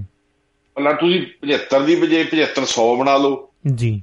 ਉਹਨਾਂ ਚਿਰ ਉਹ ਲੋਕਾਂ ਕੋਲੇ ਡਿਸਪੈਂਸਰੀਆਂ ਆਲਰੇਡੀ ਹੈਗੀਆਂ। ਸਿਵਲ ਹਸਪਤਾਲ ਹਰ ਸ਼ਹਿਰ 'ਚ ਹੈ। ਔਰ ਸਿਵਲ ਹਸਪਤਾਲ ਦੀ ਦਸ਼ਾ ਦਾ ਹਰ ਪੰਜਾਬੀ ਨੂੰ ਪਤਾ। ਜੀ। ਸੋ ਇਸ ਕਰਕੇ ਜਿਹੜੀ ਕਮੀ ਪੇਸ਼ੀ ਉਹ ਇੰਪਲੀਮੈਂਟੇਸ਼ਨ ਮਟੀਰੀਅਲ ਸਪਲਾਈ ਤੇ ਐਡਮਿਨਿਸਟ੍ਰੇਸ਼ਨ ਉਹਦੇ 'ਚ ਹੈ। ਬ੍ਰਦਰ ਸਾਹਿਬ ਇੱਕ ਗੱਲ ਹੋਰ ਬਿਲਡਿੰਗਾਂ ਬਣਾਉਣ ਤੁਹਾਡੀ ਗੱਲ ਦੇ ਨਾਲ ਗੱਲ ਇਹ ਜੋੜਦਾ। ਜੇਕਰ ਇਨਕਮ ਹੀ ਬਣਾਉਣੀ ਆ ਚਾਹੇ ਕੋਈ ਵੀ ਸਰਕਾਰ ਆ ਜੇ ਆਉਣ ਵਾਲੀਆਂ ਨਵੀਆਂ ਸਰਕਾਰਾਂ ਵੀ ਆਉਂਦੀਆਂ ਨੇ ਹਕੂਮਤ ਦੇ ਵਿੱਚ ਉਹਨਾਂ ਨੂੰ ਵੀ ਇੱਕ ਸਲਾਹ ਤਾਂ ਅਸੀਂ ਮੈਂ ਤਾਂ ਕੌਣ ਹੋ ਦੇ ਸਕਦਾ ਪਰ ਕਈ ਵਾਰੀ ਦਿਮਾਗ ਦੇ ਵਿੱਚ ਗੱਲ ਆਉਂਦੀ ਹੈ ਕਿ ਪੈਸਾ ਸਿਰਫ ਕਹਿ ਲੋ ਕਿ ਆਬਕਾਰੀ ਨੀਤੀ ਤੋਂ ਬਣਾਇਆ ਜਾਂਦਾ ਜਾਂ ਹੋਰ ਚੀਜ਼ਾਂ ਕਹਿ ਲੋ ਜਾਂ ਖੱਡਾਂ ਵਗੈਰਾ ਜਾਂ ਹੋਰ ਵੀ ਚੀਜ਼ਾਂ ਨੇ। ਪਰ ਜੇਕਰ ਕੱਲਾ ਪੰਜਾਬ ਹੀ ਭਈ ਇੰਨੀ ਹਸਪਤਾਲਾਂ ਦੀ ਤਾਦਾਦ ਆ, ਸਾਰਾ ਐਂਬੂਲੈਂਸ ਸਿਸਟਮ ਆਪਣੇ ਹੱਥਾਂ ਦੇ ਵਿੱਚ ਲੈ ਲਵੇ, ਨਵੀਆਂ ਐਂਬੂਲੈਂਸਾਂ ਪਾ ਕੇ ਸਾਰਾ ਕੁਝ ਕਰਕੇ ਉਹਨਾਂ ਨੂੰ ਸੁਵਿਧਾ ਪ੍ਰਾਪਤ ਕੀਤੀ ਜਾਵੇ। ਸਰਕਾਰਾਂ ਆਪਣੇ ਨੰਬਰ ਦਾ ਕੱਢ ਦਿੰਦੀਆਂ ਨੇ, ਸਾਨੂੰ ਸੁਝਾਅ ਦਿਓ ਆ ਦਿਓ, ਇਸੇ ਤਰ੍ਹਾਂ ਦਾ ਇੱਕ ਜਿਹੜਾ ਐਂਬੂਲੈਂਸ ਜਾਂ ਜਿਹੜਾ ਫਰਸਟ ਏਡ ਦਾ ਨੰਬਰ ਹੋਣਾ ਚਾਹੀਦਾ ਹੈ ਐਡ ਦਾ ਉਹਦੇ ਗੱਲ ਕਰੀਏ ਤਾਂ ਰੋਜ਼ਗਾਰ ਦੀ ਗੱਲ ਕਰੀਏ, ਐਂਬੂਲੈਂਸਾਂ ਦੇ ਡਰਾਈਵਰਾਂ ਦੇ ਨਾਲ ਕੰਪਾਊਂਡਰ ਜਾਂ ਚਲੋ ਉਹ ਹਸਪੀਟਲ ਦੇ ਵਿੱਚੋਂ ਇੱਕ ਟ੍ਰੇਨਿੰਗ ਜਿਹੜੇ ਵੀ ਹੋਵੇਗੀ ਤੇ ਨਾਲ ਦੀ ਨਾਲ ਜਿਵੇਂ ਆਪਣੇ ਮੁਲਕਾਂ ਦੇ ਵਿੱਚ ਆ, ਉਹ ਸਿਸਟਮ ਚੱਲ ਸਕਦਾ, ਸਰਕਾਰੀ ਕਰ ਸਕਦੇ ਨੇ ਉੱਥੋਂ ਇਨਕਮ ਕ੍ਰੀਏਟ ਕਰ ਸਕਦੇ ਨੇ ਚਾਹੇ ਪ੍ਰਾਈਵੇਟ ਹੋਵੇ, ਜੇ ਸਰਕਾਰੀ ਹਸਪੀਟਲ ਜਾਣਾ ਤਾਂ ਉਹਦੇ ਵਿੱਚ ਕੁਝ ਕਹਿ ਸਕਦੇ ਆ ਵੀ ਸਹੂਲਤ ਵੀ ਦੇ ਸਕਦੇ ਨੇ ਘੱਟੋ ਘੱਟ। ਤੇ ਨਾਲ ਦੀ ਨਾਲ ਹਰ ਸਾਲ ਕਣਕ ਹੋਵੇ ਜਾਂ ਝੋਨੇ ਦਾ ਨਾੜ ਹੋਵੇ ਉਹਨੂੰ ਅੱਗ ਲੱਗਦੀ ਹੈ ਜਾਂ ਹੋਰ ਵੀ ਚੀਜ਼ਾਂ ਹੁੰਦੀਆਂ ਨੇ, ਬਿਜਲੀ ਸਰਕਟ ਹੁੰਦੇ ਨੇ। ਸਾਡੇ, ਮੈਂ ਕਹਿ ਸਕਦਾ ਕਿ ਵੱਡੀ ਤਦਾਦ ਦੇ ਵਿੱਚ ਜਿਹੜਾ ਫਾਇਰ ਬ੍ਰਿਗੇਡ ਸਿਸਟਮ ਸਾਡਾ, ਇੱਕ ਮੈਂ ਕਹਿ ਸਕਦਾ ਇੰਨਾ ਵੱਡੇ ਕਲੈਪਸ ਹੋਇਆ ਕਿ ਵੱਡੇ ਵੱਡੇ ਸ਼ਹਿਰਾਂ 'ਚ ਵੀ ਕਿਤੇ ਮਤਲਬ ਕਿ ਫਾਇਰ ਬ੍ਰਿਗੇਡ ਦੀ ਗੱਡੀ ਨਹੀਂ ਲੱਭਦੀ। ਤੇ ਉਹ ਕਿਉਂ ਨਹੀਂ ਖੜਾ ਕੀਤਾ ਜਾਂਦਾ? ਉਹਦੇ ਨਾਲ ਨੌਜਵਾਨਾਂ ਨੂੰ ਉਤਸ਼ਾਹਿਤ ਕੀਤਾ ਜਾਵੇ, ਉਹਨਾਂ ਨੂੰ ਉਧਰਲੇ ਪਾਸੇ ਲਾਇਆ ਜਾਵੇ, ਨਾਲੇ ਉਹਨਾਂ ਨੂੰ ਨੌਕਰੀਆਂ ਦਿੱਤੀਆਂ ਜਾਣ। ਵਿੰਦਰ ਜੀ, ਨੌਕਰੀਆਂ ਦੀ ਗੱਲ ਕਰੀਏ ਤਾਂ ਇਹ ਹੁਣ ਸਰਕਾਰ ਨੇ ਵੇਖਣਾ ਜਿਹੜੀ ਤੁਸੀਂ ਆਬਕਾਰੀ ਨੀਤੀ ਤੋਂ ਪੈਸਾ ਪੈਦਾ ਕਰਨ ਦੀ ਗੱਲ ਜੀ। ਸਾਈਜ਼ ਡਿਪਾਰਟਮੈਂਟ ਤੋਂ ਉਹ ਦਿੱਲੀ ਦੇ ਵਿੱਚ ਇਹਨਾਂ ਤੇ ਸੁਪਰੀਮ ਕੋਰਟ ਨੇ ਰੋਕ ਲਾਤੀ ਹੈ। ਬਿਲਕੁਲ ਜੀ। ਉਹ ਪਾਲਿਸੀ ਉਹਨਾਂ ਦੀ ਫੇਲ ਹੋ ਗਈ ਉਹਨੇ ਪੁਰਾਣੀ ਪਾਲਿਸੀ ਲਾਈ ਹੈ। ਹੁਣ ਪੰਜਾਬ 'ਚ ਵੀ ਇਹ ਫੇਲ ਹੋਊਗੀ ਜੀ। ਪਾਲਿਸੀ ਚੰਗੀ ਜਾਂ ਮਾੜੀ ਤਾਂ ਵੱਖਰੀ ਗੱਲ ਹੈ। ਉਹਨੂੰ ਲੀਗਲੀ ਇੰਪਲੀਮੈਂਟੇਸ਼ਨ ਜੇ ਉਹ ਨਹੀਂ ਕਰ ਸਕਦੇ ਤੇ ਸਰਕਾਰ ਦੀ ਨਾਕਾਮੀ। ਜੀ। ਖੜਨ ਵਾਲੀ ਨੀਤੀ ਹੈ ਜੇਕਰ ਇਹਨੂੰ ਇੰਪਲੀਮੈਂਟ ਨਹੀਂ ਕਰਦੇ ਇਹਨਾਂ ਦੀ ਆਪਦੀ ਨਾਕਾਮੀ ਕੀਤੀ ਟ੍ਰਾਂਸਪੋਰਟੇਸ਼ਨ ਜਿਹਨੂੰ ਮਾਫੀਆ ਕਹਿੰਦੇ ਹੁੰਦੇ ਸੀਗੇ। ਹੂੰ ਹੂੰ। ਭਗਵੰਤ ਮਾਨ ਜੀ ਹੁਣ ਥੋੜੇ ਸਾਹਮਣੇ ਆ। ਬਿਲਕੁਲ ਜੀ। ਕਿਹੜੀ ਤਬਦੀਲੀ ਆਈ ਹੈ? ਹੂੰ। ਤਿੰਨ ਦਿਨ ਬੱਸਾਂ ਦਾ ਪ੍ਰਾਈਵੇਟ ਦਾ ਚੱਕਾ ਜਾਮ ਰਿਹਾ ਪਿਛਲੇ ਆਪਣੇ ਹੈਲੀਕਾਪਟਰ ਦਾ ਡਾਟਾ ਨਹੀਂ ਦੇ ਰਹੇ ਜੀ। ਕਹਿੰਦੇ ਨਹੀਂ ਦੇ ਸਕਦੇ ਫਿਰ ਆਪਦਿਆਂ ਵਾਰੀ ਉਹ ਜਦੋਂ ਇਹ ਭਗਵੰਤ ਮਾਨ ਜੀ ਆਪ ਕਹਿੰਦੇ ਹੁੰਦੇ ਸੀਗੇ ਹੈਲੀਕਾਪਟਰਾਂ ਤੇ ਜੀ ਆ ਮੁੱਖ ਮੰਤਰੀ ਇਹ ਨਹੀਂ ਪਤਾ ਨਹੀਂ ਕਿੰਨੇ ਚੈੱਕ ਕਰ ਲੈ ਤੇ ਹੁਣ ਆਪਦਾ ਉਹ ਆਰਟੀਆਈ ਰਾਹੀਂ ਦੱਸਣ ਨੂੰ ਤਿਆਰ ਨਹੀਂ ਕਿੰਨਾ ਖਰਚਾ ਉਹ ਕਹਿੰਦੀ ਮੇਰੀ ਸਿਕਿਉਰਿਟੀ ਦਾ ਇਹ ਕਾਰਨ ਬਣਦਾ ਹੈ। ਜੀ। ਭਵਿੰਦਰ ਜੀ ਸਰਕਾਰ ਦਾ ਰਹਿਣ ਸਹਿਣ ਹੂੰ ਹੂੰ। ਉਹਦਾ ਵਤੀਰਾ ਪਹਿਲੀਆਂ ਸਰਕਾਰਾਂ ਵਾਲਾ ਹੀ ਹੈ ਇਹ ਗੱਲ ਸਾਨੂੰ ਸਮਝ ਲੈਣੀ ਬਿਲਕੁਲ ਜੀ। ਇਹਨਾਂ ਦੀ ਕੈਬਨਿਟ ਮੰਤਰੀ ਨੇ 15 ਮੰਗਾਂ ਜਿਹੜੀਆਂ ਮੰਨੀਆਂ ਉਹ ਚਿੱਠੀ ਲੀਕ ਹੋਈ ਹੈ ਸਾਡੇ ਸਾਹਮਣੇ ਹੂੰ। ਇਹਨਾਂ ਦੇ ਮੰਤਰੀ ਸੰਤਰੀ ਜਿਵੇਂ ਪੁਰਾਣੇ ਲਾਅ ਲਸ਼ਕਰ ਲੈ ਕੇ ਜਾਂਦੇ ਸੀ ਪੁਰਾਣੇ ਕਰਦੇ ਸੀ ਉਹੋ ਹੀ ਇਹ ਕਰ ਰਹੇ ਆ। ਅੱਜ ਵੀ ਕੋਈ ਤਬਦੀਲੀ ਨਹੀਂ। ਅੱਜ ਵੀ ਬਰਾੜ ਸਾਹਿਬ 3000 ਸਿਕਿਉਰਿਟੀ ਸੀਗੀ ਜੀ ਨਾਲ।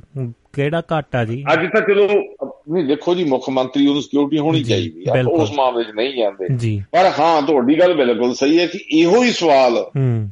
ਭਗਵੰਤ ਮਾਨ ਚੱਕਦੇ ਹੁੰਦੇ ਸੀ ਕਿ ਇੰਨੀ ਸਿਕਿਉਰਿਟੀ ਹੈ ਤਾਂ ਫਿਰ ਕੋਈ ਹੋਰ ਕੰਮ ਕਰ ਲਓ। ਬਿਲਕੁਲ ਜੀ। ਰਿਜੈਕਟ ਨੇ ਬਿਆਨ ਹੁੰਦਾ ਸੀ ਲੇਕਿਨ ਜੋ ਵਿਹਾਰ ਇਹਨਾਂ ਦੇ ਸਪੀਕਰ ਸਾਹਿਬ ਹੈ ਉਹਨਾਂ ਦੇ ਜੋ ਬਾਡੀਗਾਰਡ ਆ ਮੱਲੋ ਇੱਕ ਟਰੱਕ ਡਰਾਈਵਰ ਨੂੰ ਕੁੱਟ ਕੇ ਕੀਤਾ ਗਿਆ। ਬਿਲਕੁਲ ਜੀ। ਇਹੀ ਆਪਾਂ ਪਹਿਲਾਂ ਸੁਣਦੇ ਹੁੰਦੇ ਸੀ। ਹੂੰ ਬਿਲਕੁਲ ਜੀ।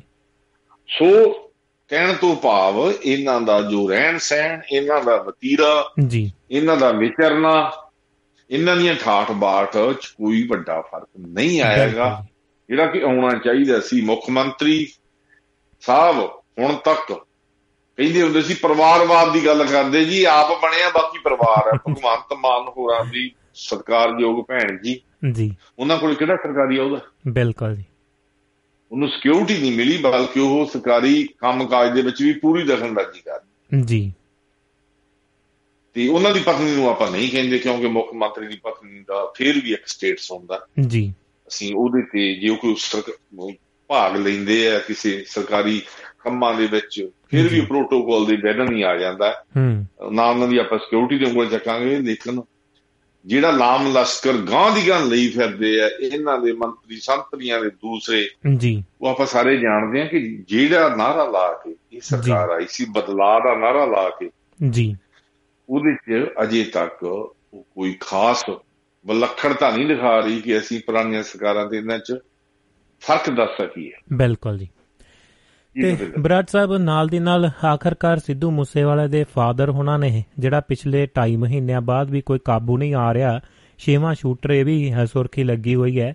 ਤੇ ਉਹਨਾਂ ਦੇ ਫਾਦਰ ਸਾਹਿਬ ਨੇ ਅੱਜ ਕਹਿ ਦਿੱਤਾ ਜੀ ਕੁਝ ਆਖਰ ਔਖੇ ਸੋਖੇ ਹੋ ਕੇ ਕਹਿਣਾ ਹੀ ਪਿਆ ਕਿ ਮੇਰੇ ਪੁੱਤਰ ਦੇ ਕਤਲ ਦੇ ਵਿੱਚ ਕੁਝ ਪੰਜਾਬੀ ਗਾਇਕਾਂ ਦਾ ਹੱਥ ਹੈ ਜੀ। ਭੁਪਿੰਦਰ ਜੀ ਜਾਂਚ ਚੱਲ ਰਹੀ ਹੈ। ਕਾਫੀ ਬੰਦੇ ਫੜ ਲਏ ਪੰਜਾਬ ਸਰਕਾਰ ਨੇ। ਆਪਾਂ ਇਉਂ ਨਹੀਂ ਕਹਿ ਸਕਦੇ ਕਿ ਸਰਕਾਰ ਨੇ ਕੀਤਾ ਕੁਝ ਹੂੰ ਹੂੰ। ਸਰਕਾਰ ਜੋ ਕਰ ਸਕਦੀ ਹੈ ਕਰਦੀ ਹੈ ਲੇਕਿਨ ਸਰਕਾਰ ਨੇ ਬੰਦਿਆਂ ਨੂੰ ਰੈਸਟ ਕਰਨਾ ਹੁੰਦਾ ਕਾਨੂੰਨ ਦੀ ਪ੍ਰਕਿਰਿਆ ਹਮੇਸ਼ਾ ਆਉਂਦੀ ਲੇਕਿਨ ਜਿਹੜਾ ਦੋਸ਼ ਸਿੱਧੂ ਮੂਸੇਵਾਲੇ ਦੇ ਫਾਦਰ ਲਾ ਰਹੇ ਆ ਉਹਨਾਂ ਦੇ ਬੇਟਾ ਗਿਆ ਦੁੱਖ ਚ ਪਰਿਵਾਰ। ਬਿਲਕੁਲ ਜੀ। ਔਰ ਬਹੁਤੀਆਂ ਗੱਲਾਂ ਨਵੀਆਂ ਆਈਆਂ ਹੋਣਗੀਆਂ ਉਹਨਾਂ ਕੋਲੇ। ਜੀ। ਭਵਿੰਦਰ ਜੀ ਜੋ ਦਾ ਡੈਮੇਜ ਹੋ ਗਿਆ ਹੂੰ ਹੋ। ਚੁੱਕਿਆ ਹੈ। ਇਹ ਚ ਰਿਕਵਰੀ ਦੀ ਕਿਤੇ ਕੋਈ ਸੰਭਾਵਨਾ ਨਹੀਂ ਰਹਿੰਦੀ। ਜੀ। ਹੁਣ ਜੇ ਕੋਈ ਕਾਨੂੰਨੀ ਤੌਰ ਤੇ ਉਹਨਾਂ ਕੋਲੇ ਕੋਈ ਉਹ ਜਿਹਾ ਨੁਕਤਾ ਹੋਵੇ ਤਾਂ ਉਹ ਬਿਲਕੁਲ ਸਰਕਾਰ ਪੁਲਿਸ ਨੂੰ ਦੱਸ ਸਕਦੇ ਉਹਨਾਂ ਦੇ ਦੋਸਤਾਂ ਤੇ ਕੋਈ ਐਕਸ਼ਨ ਵੀ ਕੀਤਾ ਜਾ ਸਕਦਾ ਜੀ। ਨਹੀਂ ਤਾਂ ਭਵਿੰਦਰ ਜੀ ਆਪ ਦਾ ਫਿਰ ਦੁੱਖ ਜਿਵੇਂ ਕਹਿੰਦੇ ਦੁਖੀ ਆਦਮੀ ਗਲਤ ਕਰਦਾ ਹੀ ਹੈ। ਬਿਲਕੁਲ ਜੀ। ਉਹ ਇੱਕ ਦਿਨ ਸੌਖੀਆਂ ਚਾਹੁੰਦਾ ਦੂਜੇ ਦਿਨ ਲੋਕ ਭੁੱਲ ਜਾਂਦੇ ਆ ਜਿਹੜਾ ਨੁਕਸਾਨ ਜੀ ਦਾ ਹੋਇਆ। ਬਿਲਕੁਲ ਜੀ। ਉਹ ਤਾਂ ਫਿਰ ਜਾਉਣਾ ਤਾਂ ਪੈਣਾ ਹੀ ਹੈ। ਜੀ। ਜੀ। ਤੇ ਬਰਾੜ ਸਾਹਿਬ ਇੱਕ ਦੋ ਖਬਰਾਂ ਹੋਰ ਨੇ ਜੀ। ਮਾਫੀ ਚਾਹੁੰਦਾ 5-7 ਮਿੰਟ ਲਵਾਂਗਾ ਹੋਰ ਜੀ। ਤੇ ਐਚਸੀ ਜਿਹੜੇ ਹਾਈ ਕੋਰਟ ਦੇ ਜੱਜ ਨੇ ਜੀ ਉਹਨਾਂ ਦੇ ਨਵੀਆਂ ਨਿਯੁਕਤੀਆਂ ਦੇ ਬਾਰੇ ਸੁਖਬੀਰ ਸਿੰਘ ਬਾਦਲ ਉਹਨਾਂ ਨੇ ਪੀਐਮ ਨੂੰ ਅਪੀਲ ਕਰ ਦਿੱਤੀ ਹੈ ਜੀ। ਹਾਈ ਕੋਰਟ ਦੇ ਪਵਿੱਤਰ ਜਿਹੜੀਆਂ ਨਿਯੁਕਤੀਆਂ ਹੋਈਆਂ ਉਹਦੇ ਵਿੱਚ ਸਿੱਖ ਜੱਜਾਂ ਦਾ ਕਿਤੇ ਨਾਮੋ ਨਿਸ਼ਾਨ ਨਜ਼ਰ ਨਹੀਂ ਆ ਰਿਹਾ ਨਵੀਆਂ ਇਹਦੇ ਬਾਰੇ ਸ਼੍ਰੋਮਣੀ ਅਕਾਲੀ ਦਲ ਦੇ ਪ੍ਰਧਾਨ ਸੁਖਬੀਰ ਸਿੰਘ ਬਾਦਲ ਹੋਰਾਂ ਨੇ ਸਟੇਟਮੈਂਟ ਜਾਰੀ ਕਰਕੇ ਮੋਦੀ ਸਰਕਾਰ ਨੂੰ ਇਹ ਕਿਹਾ ਕਿ ਭਾਈ ਪੰਜਾਬ ਦੇ ਵਿੱਚ ਹਾਈ ਕੋਰਟ ਦੇ ਵਿੱਚ ਜਿਹੜੇ ਜੱਜਾਂ ਦੇ ਵਿੱਚ ਜੀ। ਇਹ ਨਿਯੁਕਤਾਂ ਦੇ ਵਿੱਚ ਸਿੱਖ ਜੱਜਾਂ ਨੂੰ ਵੀ ਪਹਿਲ ਦੇਣੀ ਬਣਦੀ ਆ। ਜੀ। ਉਹਨਾਂ ਨੇ ਆਵਾਜ਼ ਉਠਾਈ ਹੈ। ਅੱਗੇ ਇਹਨੂੰ ਕਿਵੇਂ ਲੈਂਦੀ ਹੈ ਸਰਕਾਰ ਉਹ ਆਉਣ ਵਾਲੇ ਸਮੇਂ ਦੇ ਵਿੱਚ ਆਪਾਂ ਬਿਲਕੁਲ ਜੀ। ਤੇ ਬਰਾੜ ਸਾਹਿਬ ਖੇਤੀਬਾੜੀ ਦੇ ਸਹਿਕਾਰੀ ਸਭਾਵਾਂ ਦੇ ਲਈ ਜਿਹੜਾ ਬਾਈ ਲਾਜ਼ ਲਿਆਉਣ ਦੀ ਤਿਆਰੀ ਦੇ ਵਿੱਚ ਕੇਂਦਰ ਸਰਕਾਰ ਹੈ ਜੀ? ਇਹ ਭਵਿੰਦਰ ਜੀ ਗੱਲ ਨਾ ਕੁਝ ਹੱਦ ਤੱਕ ਖਤਰਨਾਕ ਸਾਬਤ ਹੋ ਸਕਦੀ ਹੈ। ਜੀ। ਕਿਉਂਕਿ ਜਿਹੜੀਆਂ ਕੋ ਸਹਿਕਾਰੀ ਸੁਭਾਵਾਂ ਹੈ ਜਿਹੜੀਆਂ ਪੰਜਾਬ ਦੀਆਂ ਕੋਆਪਰੇਟਿਵ ਸੋਸਾਇਟੀਜ਼ ਹੈ ਇਹ ਹੈ ਤਾਂ ਵੈਸੇ ਦੇਸ਼ ਤੌਰ ਤੇ ਹੀ ਹੈ। ਜੀ। ਲੇਕਿਨ ਇਹ ਸਰਕਾਰ ਦਾ ਇੱਕ ਸੈਮੀ ਫੈਕਟਰ ਹੈ। ਜੀ। ਜਿਹਦੇ ਵਿੱਚ ਸਰਕਾਰ ਅਰਧ ਸਰਕਾਰੀ ਅਦਾਰਿਆਂ ਚ ਆਉਂਦੇ ਇਹ। ਜੀ। ਜਿਹਦੇ ਵਿੱਚ ਕਿਸਾਨਾਂ ਦੀ ਹਿੱਸੇਦਾਰੀ ਹੁੰਦੀ ਹੈ। ਔਰ ਇਹਦੇ ਕਾਨੂੰਨ ਆ ਜਿਹੜੇ ਇਹ ਥੋੜੇ ਜਿਹੇ ਆਮ ਤੌਰ ਤੇ ਜਿਹੜੇ ਕੰਜ਼ਿਊਮਰ ਪੱਖੀ ਬਣਾਏ ਜਾਂਦੇ ਆ। ਜੀ। ਜੇਕਰ ਕੇਂਦਰ ਜੇਕਰ ਇਹਨੂੰ ਹੱਥਾਂ 'ਚ ਲੈਣ ਦੀ ਕੋਸ਼ਿਸ਼ ਕਰਦੇ ਆ ਬਾਈ ਲਾ ਲਾਗੂ ਕਰਦਾ। ਜੀ। ਉਹ ਕਿਉਂ ਜੇ ਕਰਦਾ ਜੇ ਦੇਖਣ ਵਾਲੀ ਗੱਲ ਹੋਊਗੀ ਪਰ ਮੇਰੇ ਖਿਆਲ ਮੁਤਾਬਕ ਉਹਦੇ 'ਚ ਫਿਰ ਜਿਹੜੀਆਂ ਸਟੇਟਾਂ ਦੇ ਅਧਿਕਾਰ ਆ ਉਹਨਾਂ ਤੇ ਛਾਪਾ ਪੈਣ ਦਾ ਖਦਸ਼ਾ ਪ੍ਰਗਟ ਕੀਤਾ ਜਾ ਸਕਦਾ। ਬਿਲਕੁਲ ਜੀ। ਮਤਲਬ ਕਿ ਬੈਂਕਿੰਗ ਜਿਹੜਾ ਸਿਸਟਮ ਆ ਜੀ ਉਹਨੂੰ ਸਾਰਾ ਮਤਲਬ ਕਿ ਨਹੀਂ ਤੁਸੀਂ ਉਹਨਾਂ ਨੂੰ ਹੂ ਬਹੂ ਉਵੇਂ ਲਾਗੂ ਕਰੋਗੇ ਕੋਆਪਰੇਟਿਵ ਸੋਸਾਇਟੀ ਤੇ। ਜੀ। ਤਾਂ ਫਿਰ ਉਹ ਖਤਰਨਾਕ ਰੂਪ ਧਾਰ ਕਰ ਸਕਦਾ। ਜਿਹੜੀ ਕੋਆਪਰੇਟਿਵ ਸੋਸਾਇਟੀ ਹੈ ਬੇਸਿਕਲੀ ਸਹਿਕਾਰੀ ਸੁਝਾਵਾਂ ਜੀ। ਦੋ ਧਿਰਾਂ ਦੇ ਮਿਊਚੁਅਲ ਸਹਿਯੋਗ ਨਾਲ ਬਣਦੀਆਂ ਤੇ ਦੋਵਾਂ ਦੇ ਭਲੇ ਲਈ ਨਾਨ ਪ੍ਰਾਫਟ ਦੇ ਤੌਰ ਤੇ ਕੰਮ ਕਰਨ ਵਾਸਤੇ ਹੁੰਦੀਆਂ ਕਿਉਂਕਿ ਪ੍ਰਾਫਟ ਵਾਸਤੇ ਨਹੀਂ ਬਿਲਕੁਲ ਜੀ। Thank you Brar Sahib. ਬਹੁਤ ਬਹੁਤ ਧੰਨਵਾਦ ਤੁਹਾਡਾ ਕੀਮਤੀ ਸਮਾਂ ਕੱਢਿਆ ਜੀ ਅੱਜ ਬੀਜੀ ਸ਼ਡਿਊਲ ਦੇ ਵਿੱਚੋਂ ਵੀ। ਕੁਝ ਧੰਨਵਾਦ ਭਵਿੰਦਰ ਜੀ ਮੇਰੇ ਵੱਲੋਂ ਸਾਰੇ ਸਾਡੇ ਸਰੋਤਿਆਂ ਨੂੰ ਪਿਆਰ ਸਤਿਕਾਰ ਸਹਿਤ ਸਤਿ ਸ੍ਰੀ ਅਕਾਲ ਜੀ। ਇਹਦੇ ਨਾਲ ਹੀ ਸਾਰਿਆਂ ਨੂੰ ਆਜ਼ਾਦੀ ਦਿਵਸ ਦੀਆਂ ਬਹੁਤ ਬਹੁਤ ਮੁਬਾਰਕਾਂ ਜੀ। ਜੀ। ਵਾਹਿਗੁਰੂ ਚੜ੍ਹਦੀਆਂ ਕਲਾ ਬਖਸ਼ੇ। ਆਪਣੇ ਦੇਸ਼ ਵੱਲੋਂ ਠੰਡੀਆਂ ਹਵਾਵਾਂ ਆਉਣ ਬਿਲਕੁਲ। ਕੀ ਯਾਫਤਾ ਹੋਵੇ ਜੀ। ਪੀਸਫੁਲ ਹੋਵੇ ਤੇ ਕੋਈ ਸਟੇਟਮੈਂਟ ਦਿੰਦੇ ਆ ਕੋਈ ਸ਼ਬਦ ਵੱਧ ਘੱਟ ਨਿਕਲ ਗਿਆ ਹੋਵੇ ਜੀ। ਜਿਵੇਂ ਦੇ ਜਾਚਕ ਅਸੀਂ ਕੋਈ ਪੂਰੇ ਗਿਆਤਾ ਨਹੀਂ ਗਏ ਸਿੱਖ ਰਹੇ ਹਾਂ। ਜੀ। ਕਈ ਵਾਰੀ ਕੋਈ ਸ਼ਬਦ ਉਸ ਤਰ੍ਹਾਂ ਇਮੋਸ਼ਨ ਹੋਇਆ ਕੋਈ ਐਡ ਹੋ ਜਾਂਦਾ ਬਿਲਕੁਲ ਜੀ। ਕਿਸੇ ਨੂੰ ਕਿਸੇ ਤਰ੍ਹਾਂ ਕੇਸ ਲੱਗੀ ਮਾਫੀ ਚਾਹੁੰਦੇ ਆ ਜੀ। ਤੇ ਅਗਲੇ ਫਿਰ ਆਪਾਂ ਫਰਾਈਡੇ ਫਿਰ ਰੂਬਰੂ ਹੋਵਾਂਗੇ ਜੀ ਉਦੋਂ ਤੱਕ ਇਜਾਜ਼ਤ ਤੁਹਾਡਾ ਵੀ ਧੰਨਵਾਦ ਭੁਪਿੰਦਰ ਜੀ। ਥੈਂਕ ਯੂ ਬਰਾੜ ਸਾਹਿਬ ਬਹੁਤ ਬਹੁਤ ਸੇਮ ਟੂ ਜੀ ਥੈਂਕ ਯੂ ਥੈਂਕ ਯੂ ਸਤਿ ਸ਼੍ਰੀ ਅਕਾਲ ਜੀ। ਜੀ ਦੋਸਤੋ ਇਹ ਸਨ ਸਾਡੇ senior ਸਤਕਾਰਤ Satpal Singh Brar Sahib U S A ਧਰਤੀ ਤੋਂ ਸਾਡੇ ਟੀਮ ਮੈਂਬਰ ਸਹਿਬਾਨ। ਤੇ ਸਮਾਂ ਅਗਲਾ ਹੈਗਾ ਜੀ ਤੁਹਾਡਾ ਗੱਲਾਂ ਬਾਤਾਂ ਕਰਨ ਦੇ ਲਈ। ਤੇ ਆਪਣੇ ਕੋ ਤਕਰੀਬਨ 40 ਮਿੰਟ ਦਾ ਸਮਾਂ ਬਾਕੀ ਹੈ। ਸਟੂਡੀਓ ਦਾ ਨੰਬਰ +358 ਹੈ। ਲਾਈਨ ਦੇ ਉੱਤੇ ਵੀ ਸਾਡੇ ਨਾਲ ਜੁੜ ਚੁੱਕੇ ਨੇ, ਪਰ ਉਸ ਤੋਂ ਪਹਿਲਾਂ ਦੋ ਬੋਲ ਜਿਹੜੇ ਇੱਕ ਗੀਤ ਦੇ ਪਿਆਰੇ ਜਿਹੇ ਸੁਣਦੇ ਆ ਤੇ ਸਾਨੂੰ ਜਿਹੜਾ ਸਪੋਰਟ ਕਰ ਰਹੇ ਨੇ ਦੋਸਤ, ਉਹਨਾਂ ਦਾ ਧੰਨਵਾਦ ਹੈ ਜੀ। ਬਲਵੀਰ ਸਿੰਘ ਸੈਣੀ ਸਾਹਿਬ, ਸੁਮਿਤ ਜੋਹਲ ਜੀ, ਹਰਵਿੰਦਰ ਜੋਹਲ ਭੈਣ ਜੀ ਸਕੰਦਰ ਸਿੰਘ ਔਜਲਾ ਸਾਹਿਬ ਸੁਰਿੰਦਰ ਕੌਰ ਮਾਹਲ ਜੀ, ਨਾਰ ਸਿੰਘ ਸੋਹੀ ਸਾਹਿਬ ਤੇ ਯਾਦਵਿੰਦਰ ਵਿਦੇਸ਼ਾ ਉਹਨਾਂ ਦਾ ਧੰਨਵਾਦ ਹੈ। ਤੁਸੀਂ ਵੀ ਆਪਣਾ ਯੋਗਦਾਨ ਪਾ ਸਕਦੇ ਹੋ ਦੋਸਤੋ duabarradio.com ਵੈਬਸਾਈਟ ਦੇ ਉੱਤੇ ਜਾ ਕੇ ਪੇਪਾਲ ਦੇ ਜ਼ਰੀਏ ਆਪਣਾ ਇੰਡੀਪੈਂਡੈਂਟ ਤੌਰ ਤੇ ਯੋਗਦਾਨ ਪਾ ਸਕਦੇ ਹੋ। ਤੇ ਨਾਲ ਦੀ ਨਾਲ ਇਹ ਜ਼ਰੂਰ ਧਿਆਨ ਰੱਖਣਾ ਕਿ ਕੁਝ ਠਗੀਆਂ ਠੋਰੀਆਂ ਬਹੁਤ ਵੱਡੇ ਪੱਧਰ ਦੇ ਉੱਤੇ ਹੋ ਰਹੀਆਂ ਨੇ ਤੇ ਆਪਾਂ ਗੀਤ ਸੰਗੀਤ ਵੀ ਪਿਛਲੇ ਸਮੇਂ ਤੋਂ ਚਲਾਉਂਦੇ ਆ ਰਹੇ ਹਾਂ। ਇਸੇ ਤਰ੍ਹਾਂ ਜਿਹੜੇ ਧਰਮਵੀਰ ਥਾਂਦੀ ਹੋਣੀ ਆ, ਗੀਤਕਾਰ ਬਾਕਮਾਲ ਸਕੰਦਰ ਸਿੰਘ ਔਜਲਾ ਸਾਹਿਬ ਦੇ ਦੋਸਤ ਵੀ ਨੇ, ਉਹਨਾਂ ਦੇ ਨਾਲ ਵੀ ਠੱਗੀ ਠੋਰੀ ਕਰਨ ਦੀ ਕੋਸ਼ਿਸ਼ ਵਿੱਚ ਲੋਕ ਲੱਗੇ ਹੋਏ ਨੇ ਜਿਹੜਾ ਉਹਨਾਂ ਦਾ ਫੇਸਬੁੱਕ ਪੇਜ ਨੂੰ ਜਿਹੜਾ ਡੁਪਲੀਕੇਟ ਕਹਿ ਲੋ ਕਿ ਬਣਾ ਕੇ ਤੇ ਉਸ ਦੇ ਵਿੱਚ ਪੈਸਿਆਂ ਦੀ ਮੰਗ ਕੀਤੀ ਜਾ ਰਹੀ ਹੈ, ਉਹ ਵੀ ਬੇਨਤੀ ਉਹਨਾਂ ਨੇ ਆਪਣੇ ਪੇਜ ਦੇ ਉੱਤੇ ਵੀ ਕੀਤੀ ਹੈ ਕਿ ਯਾਰਾਂ ਦੋਸਤਾਂ ਕੋਲ ਹੀ ਜੇਕਰ ਜ਼ਰੂਰਤ ਹੋਏ ਲੈ ਲਈਦੇ ਆ, ਦੇ ਦਿੰਦੇ ਆ ਪਰ ਬਾਹਰੋਂ ਕਦੇ ਤੱਕ, ਅੱਜ ਤੱਕ ਉਹਨਾਂ ਨੇ ਨਾ ਮੰਗੇ ਨੇ, ਨਾ ਮੰਗਣਗੇ। ਤੇ ਇਹ ਚੀਜ਼ਾਂ ਤੋਂ ਜ਼ਰੂਰ ਇਹ ਬੜਾ ਸਿਸਟਮ ਜਿਹੜਾ ਚੋਰੀ ਚਕਾਰੀ ਵਾਲਾ ਤੇ ਠੱਗੀ ਵਾਲਾ ਚੱਲ ਰਿਹਾ ਹੈ। ਫੋਨ ਕਾਲਾਂ ਰਾਹੀਂ ਜਾਂ ਕਿਸੇ ਵੀ ਮੰਚ ਦੇ ਉੱਤੇ ਕੁਝ ਦੋਸਤ ਜੁੜੇ ਹੋਏ ਨੇ, ਉਹਨਾਂ ਦਾ ਕਹਿ ਸਕਦੇ ਆ ਕਿ ਵਿੱਚ ਕੁਝ ਜਾਣਕਾਰੀਆਂ ਜਾਂ ਹੋਰ ਚੀਜ਼ਾਂ ਹੋ ਜਾਂਦੀਆਂ ਨੇ। ਆਧਾਰਿਆਂ ਦੇ ਨਾਮ ਲੈ ਕੇ ਜਾਂ ਉਹਨਾਂ ਦੇ ਵਿੱਚ ਇੱਕ ਇਮੋਸ਼ਨਲ ਕਰਕੇ ਉਹਨਾਂ ਨੂੰ ਪੈਸੇ ਠਗਣ ਦੀ ਕੋਸ਼ਿਸ਼ ਦੇ ਵਿੱਚ ਲੱਗੇ ਹੋਏ ਨੇ ਜੀ। ਉਹਨਾਂ ਤੋਂ ਜ਼ਰੂਰ ਇੱਕ ਤੁਸੀਂ ਸਾਵਧਾਨ ਰਹਿਣਾ ਹੈ। ਕਿਸੇ ਵੀ ਆਧਾਰੇ ਦਾ ਨਾਮ ਲੈ ਕੇ ਜਾਂ ਕਿਸੇ ਵੀ ਤਰ੍ਹਾਂ ਕਿਸੇ ਸ਼ਖਸੀਅਤ ਦਾ ਨਾਮ ਲੈ ਕੇ ਜੇ ਕੋਈ ਉਹ ਪੈਸੇ ਮੰਗ ਰਿਹਾ ਹੈ ਘੱਟੋ ਘੱਟ ਉਸ ਨੂੰ ਫੋਨ ਕਰਕੇ ਜ਼ਰੂਰ ਸੂਚਿਤ ਕਰੋ ਤੇ ਨਾਲ ਦੇ ਨਾਲ ਉਸ ਨੂੰ ਤੁਸੀਂ ਜ਼ਰੂਰ ਜੇਕਰ ਤੁਹਾਡੇ ਕੋਲ ਨੰਬਰ ਹੈ ਜਾਂ ਕਿਸੇ ਵੀ ਤਰ੍ਹਾਂ ਤੁਸੀਂ ਰਾਬਤਾ ਬਣਾ ਸਕਦੇ ਹੋ, ਤਾਂ ਉਹਨਾਂ ਦੇ ਨਾਲ ਰਾਬਤਾ ਕਰਕੇ ਇਸ ਚੀਜ਼ ਦਾ ਜਿਹੜਾ ਜੇਕਰ ਉਹਨਾਂ ਨੂੰ ਕਿਸੇ ਚੀਜ਼ ਦੀ ਜ਼ਰੂਰਤ ਹੈ, ਤਾਂ ਜ਼ਰੂਰ ਕੁਝ ਲੈਣ ਦੇਣ ਤੋਂ ਪਹਿਲਾਂ ਜ਼ਰੂਰ ਆਪਣਾ ਜਿਹੜਾ ਸੰਪਰਕ ਕਰਕੇ ਜਾਣਕਾਰੀ ਜ਼ਰੂਰ ਲੈ ਲਿਆ ਕਰੋ। ਤੇ ਲਓ ਦੋਸਤੋ, ਇਹ ਜਿਹੜੀਆਂ ਚੀਜ਼ਾਂ ਤੋਂ ਬਚਣਾ ਹੈ, ਦੋ ਬੋਲੇ ਸਿੰਦੇ ਆਪਾਂ ਗੀਤ ਦੇ, ਫਿਰ ਨਾਲ ਦੀ ਨਾਲ ਖੇੜਾ ਸਾਹਿਬ ਦੀ ਕਾਲ ਲੈ ਕੇ ਤੇ ਗੱਲਬਾਤ ਅੱਗੇ ਵਧਾਉਂਦੇ ਹਾਂ ਜੀ। ਮੇਰੀ ਜ਼ਮੀਨ ਅਫਸੋਸ ਨਹੀਂ, ਜੋ ਤੇਰੇ ਲਈ ਸਾ ਦਰਦ ਸਹੇ। ਮਹਿਫੂਜ਼ ਰਹੇ, ਤੇਰੀ ਆਨ ਸਦਾ, ਚਾਹੇ ਜਾਨ ਮੇਰੀ ਇਹ ਰਹੇ ਨਾ ਰਹੇ।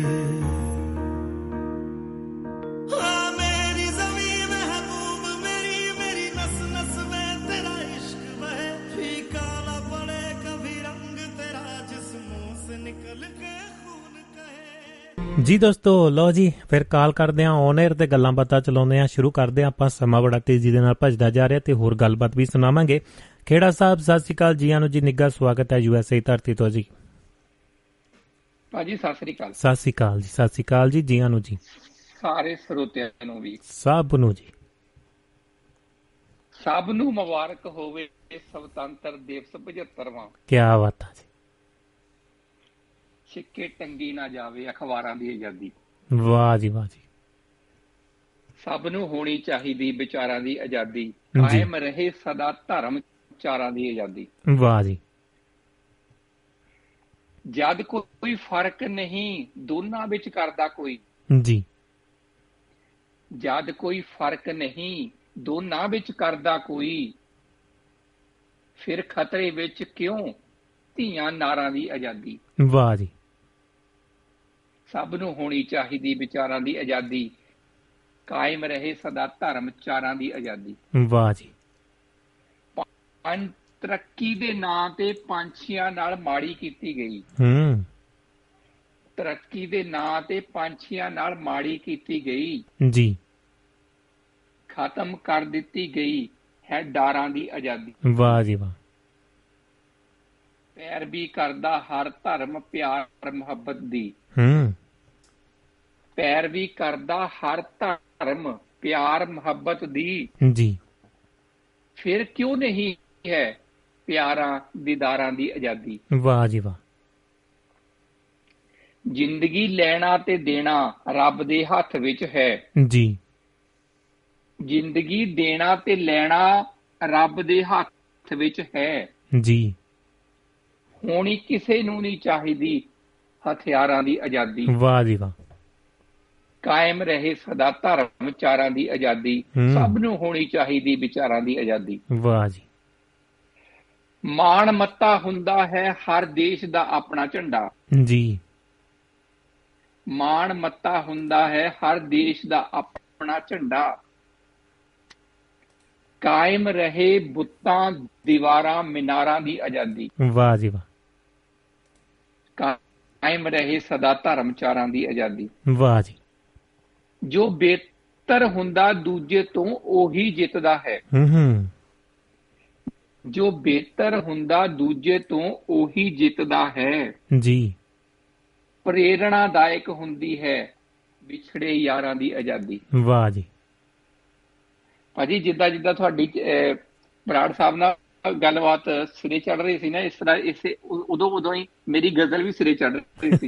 ਕੀ ਬਾਤ ਹੈ ਕੀ ਬਾਤ। ਜਿੱਦਾਂ ਜਿੱਦਾਂ ਜਿੱਦਾਂ ਗੱਲ ਲੰਬੀ ਕਿੰਤ ਹੁੰਦੀ ਗਈ ਉਦਾਂ ਉਦਾਂ ਮੇਰੀ ਗਜ਼ਲ ਲੰ- ਲੰਬੀ ਹੁੰਦੀ ਗਈ। ਵਾਹ ਜੀ ਵਾਹ ਕੀ ਬਾਤ ਹੈ। ਬਾਖੂਬਾ ਬਾਖੂਬ ਜੀ ਬਾਖੂਬ। ਜੋ ਜਿਸ ਜੋ ਜਿਸ ਵਿੱਚ ਨਿਪੁੰਨ ਹੈ ਜੀ। ਉਹੀ ਕਰ ਸਕਦਾ ਚੰਗੀ ਤਰ੍ਹਾਂ। ਵਾਹ ਜੀ। ਜੋ ਜਿਸ ਵਿੱਚ ਨਿਪੁੰਨ ਹੈ ਕਰ ਸਕਦਾ ਚੰਗੀ ਤਰ੍ਹਾਂ। ਜੀ। ਖੋਈ ਨਾ ਜਾਵੇ ਵਿਚਾਰਾ ਖੋਈ ਨਾ ਜਾਏ ਬਾਜ਼ਾਰਾਂ ਵਪਾਰਾਂ ਕੰਮਕਾਰਾਂ ਦੀ ਆਜ਼ਾਦੀ। ਵਾਹ ਜੀ। ਕਿਸੇ ਮਨ ਚਲੇ ਦੀ ਗਲਤੀ ਬੜੀ ਮਹਿੰਗੀ ਪੈਂਦੀ ਹੈ। ਜੀ। ਕਿਸੇ ਮਨ ਚਲੇ ਦੀ ਗਲਤੀ ਬੜੀ ਮਹਿੰਗੀ ਪੈਂਦੀ ਹੈ। ਹੂੰ ਹੂੰ। ਪੈ ਜਾਂਦੀ ਹੈ ਖਤਰੇ ਵਿੱਚ ਹਜ਼ਾਰਾਂ ਦੀ ਆਜ਼ਾਦੀ। ਆਜ਼ਾਦੀ ਵਾਹ ਜੀ। ਕਾਇਮ ਰਹੇ ਸਦਾ ਧਰਮ ਚਾਰਾਂ ਦੀ ਆਜ਼ਾਦੀ ਸਭ ਨੂੰ ਹੋਣੀ ਚਾਹੀਦੀ ਵਿਚਾਰਾਂ ਦੀ ਆਜ਼ਾਦੀ। ਵਾਹ ਜੀ ਵਾਹ ਕੀ ਬਾਤ ਹੈ ਕੀ ਬਾਤ ਹੈ। ਆਪਣੇ ਆਪਣੇ ਧੰਨਵਾਦ ਭਾਜੀ। ਆਪਣੇ ਫਰਜ਼ ਨਿਭਾਓ। ਜੀ। ਜਾਨ ਤਲੀ ਤੇ ਧਰ ਕੇ। ਹੂੰ। ਆਪਣੇ ਫਰਜ਼ ਨਿਭਾਓ। ਬੇਸ਼ੱਕ ਜਾਨ ਤਲੀ ਤੇ ਧਰ ਕੇ। ਜੀ। ਬਦਲੇ 'ਚ ਖੁਦ ਹੀ ਮਿਲ ਜਾਊ ਅਧਿਕਾਰਾਂ ਦੀ ਆਜ਼ਾਦੀ। ਵਾਹ ਜੀ। ਜਿਸ ਨੂੰ ਰੱਖਣ ਕਿਸ ਨੂੰ ਰੱਖਣਾ ਕਿਸ ਨੂੰ ਕੱਢਣਾ ਕਿਸ ਨੂੰ ਤਾਕਤ ਦੇਣੀ। ਜੀ। ਕਿਸ ਨੂੰ ਰੱਖਣਾ ਕਿਸ ਨੂੰ ਕੱਢਣਾ ਕਿਸ ਨੂੰ ਤਾਕਤ ਦੇਣੀ। ਹੂੰ। ਆਮ ਲੋਕਾਂ ਦੇ ਹੱਥ 'ਚ ਹੈ ਸਰਕਾਰਾਂ ਦੀ ਆਜ਼ਾਦੀ। ਵਾਹ ਜੀ। ਖੁਦ ਕੱਟ ਕੇ ਫਾਕੇ ਜੋ ਢਿੱਡ ਭਰਦਾ ਦੂਜਿਆਂ ਦਾ। ਹੂੰ। ਖੁਦ ਕੱਟ ਕੇ ਫਾਕੇ ਜੋ ਢਿੱਡ ਭਰਦਾ ਦੂਜਿਆਂ ਦਾ। ਜੀ।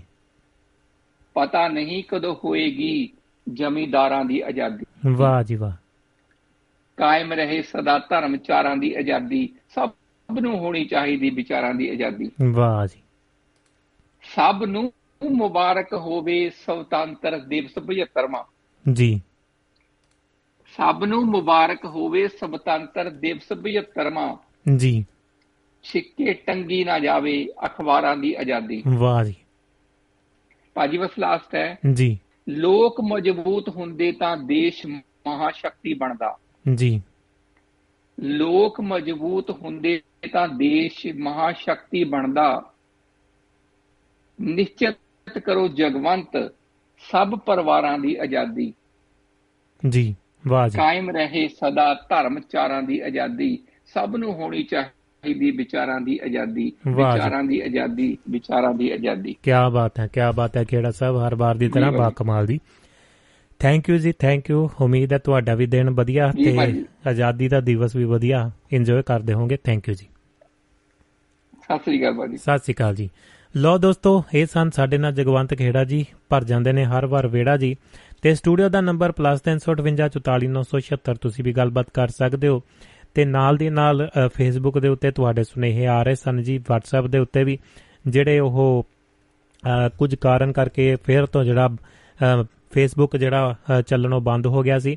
ਤੇ ਹੁਣ ਇਸ ਵਕਤ ਜਿਹੜਾ ਦੁਬਾਰ ਤੋਂ ਜਿਹੜੀ ਜਿਹੜੀ ਸਟ੍ਰੀਮ ਜਿਹੜੀ ਜੀ ਸ਼ੁਰੂ ਹੋ ਚੁੱਕੀ ਹੈ ਤੇ ਉਸ ਦੇ ਉੱਤੇ ਤੁਸੀਂ ਜਾ ਕੇ ਜੁਆਇਨ ਕਰ ਸਕਦੇ ਹੋ ਦੁਆਬਾ ਰੇਡੀਓ ਅ, ਜਿਹੜਾ ਨਾਲ ਦੀ ਨਾਲ ਭੁਪਿੰਦਰ ਭਾਰਤ ਦੀ ਪ੍ਰੋਫਾਈਲ ਦੇ ਉੱਤੇ ਤੇ ਦੋਸਤਾਂ ਮਿੱਤਰਾਂ ਤੱਕ ਅੱਗੇ ਵੀ ਪ੍ਰੋਗਰਾਮ ਨੂੰ ਭੇਜ ਸਕਦੇ ਹੋ।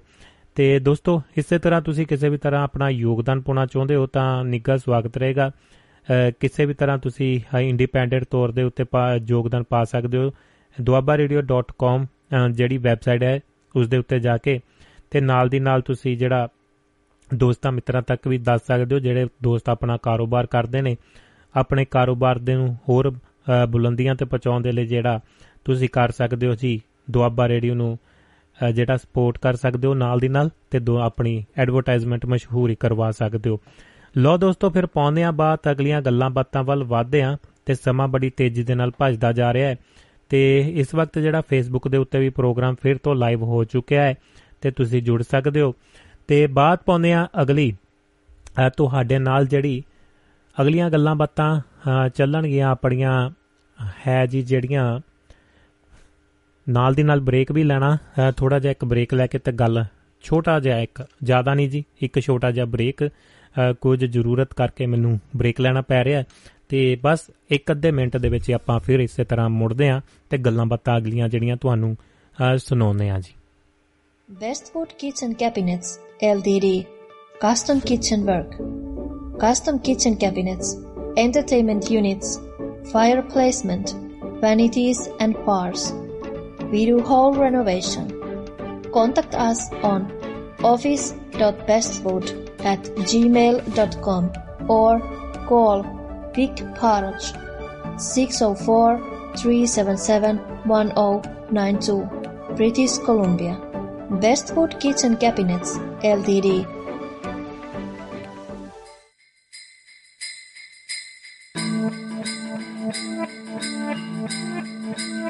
ਪੱਗ ਮੇਰੇ ਵੀਰ ਦੀ ਦੁਪੱਟਾ ਪਰ ਜਾਈਦਾ ਕਿਤੇ ਮੂੰਹ ਜਵਾਈਦਾ ਮੇਰਾ ਦੇਸ਼ ਮੇਰੇ ਦਿਲਦਾਰਾਂ ਦਾ ਜੀ ਦੋਸਤੋ ਮੇਰਾ ਦੇਸ਼ ਮੇਰੇ ਦਿਲਦਾਰਾਂ ਦਾ ਤੇ ਦਿਲਦਾਰਾਂ ਦੀ ਫੇ ਬਾਤ ਪਾਉਂਦੇ ਆ ਤੁਹਾਡੇ ਨਾਲ। ਸਭ ਤੋਂ ਪਹਿਲਾਂ ਤੁਹਾਨੂੰ ਬਾਤ ਸੁਣਾਉਂਦੇ ਆ ਸੁਤੰਤਰਤਾ ਸੰਗਰਾਮ ਪੰਜਾਬ ਅਤੇ ਨਾਬਰੀ। ਉਹਨਾਂ ਸਮਿਆਂ ਦੀ ਬਾਤ ਪਾਉਂਦੇ ਆ ਭਾਈ ਮਹਾਰਾਜ ਸਿੰਘ ਬਾਬਾ ਰਾਮ ਸਿੰਘ ਬਾਬਾ ਖੜਕ ਸਿੰਘ ਤੇ ਕਰਤਾਰ ਸਿੰਘ ਸਰਾਭਾ ਹੁਣਾਂ ਦਾ ਸਮਾਂ। ਤੇ ਦੋਸਤੋ ਡਾਕਟਰ ਜਸਬੀਰ ਸਿੰਘ ਹੁਣਾਂ ਦੀ ਕਲਮ ਦੇ ਵਿੱਚੋਂ ਇਹ ਗੱਲਬਾਤ ਹੈ। ਨਾਬਰੀ। ਨਾਬਰੀ ਪੰਜਾਬੀ ਅ, ਸਭ ਤੋਂ ਪਹਿਲਾਂ ਤੁਹਾਡੇ ਸੁਨੇਹੇ ਜੀ ਮਾਫੀ ਚਾਹੁੰਦਾ ਕੁਝ ਸੁਨੇਹੇ ਮੇਰੇ ਤੋਂ ਅ, ਜਿਵੇਂ ਕਿ ਚੇਤਿਆਂ ਦੇ ਵਿੱਚ ਜ਼ਰੂਰ ਨੇ। ਅ, ਫੇਸਬੁੱਕ ਦੇ ਉੱਤੇ ਜਿਵੇਂ ਕਿ ਆਪਣੇ ਲਖਨਊ ਤੋਂ ਸ਼ਰ- ਅ, ਜੁੜਦੇ ਹੁੰਦੇ ਨੇ ਜੀ ਆਪਣੇ ਨਾਲ। ਅਭਿਸ਼ੇਕ ਜੀ ਸ਼ੁਕਲਾ ਸਾਹਿਬ ਦਾ ਵੀ ਸੁਨੇਹਾ ਆਇਆ ਸਤਿ ਸ੍ਰੀ ਅਕਾਲ ਕਹਿ ਰਹੇ ਨੇ ਆਜ਼ਾਦੀ ਦਿਵਸ ਦੀਆਂ ਮੁਬਾਰਕਾਂ। ਤੇ ਸਰਾਂ ਸਾਹਿਬ ਕਹਿੰਦੇ ਜੀ ਐਪ ਦਾ ਵਾਲਿਆਂ ਵੱਲ ਵੀ ਧਿਆਨ ਮਾਰ ਲਿਆ ਕਰੋ। ਅ, ਜੀਆਂ ਨੂੰ ਜੀ ਨਿੱਘਾ ਸਵਾਗਤ ਹੈ।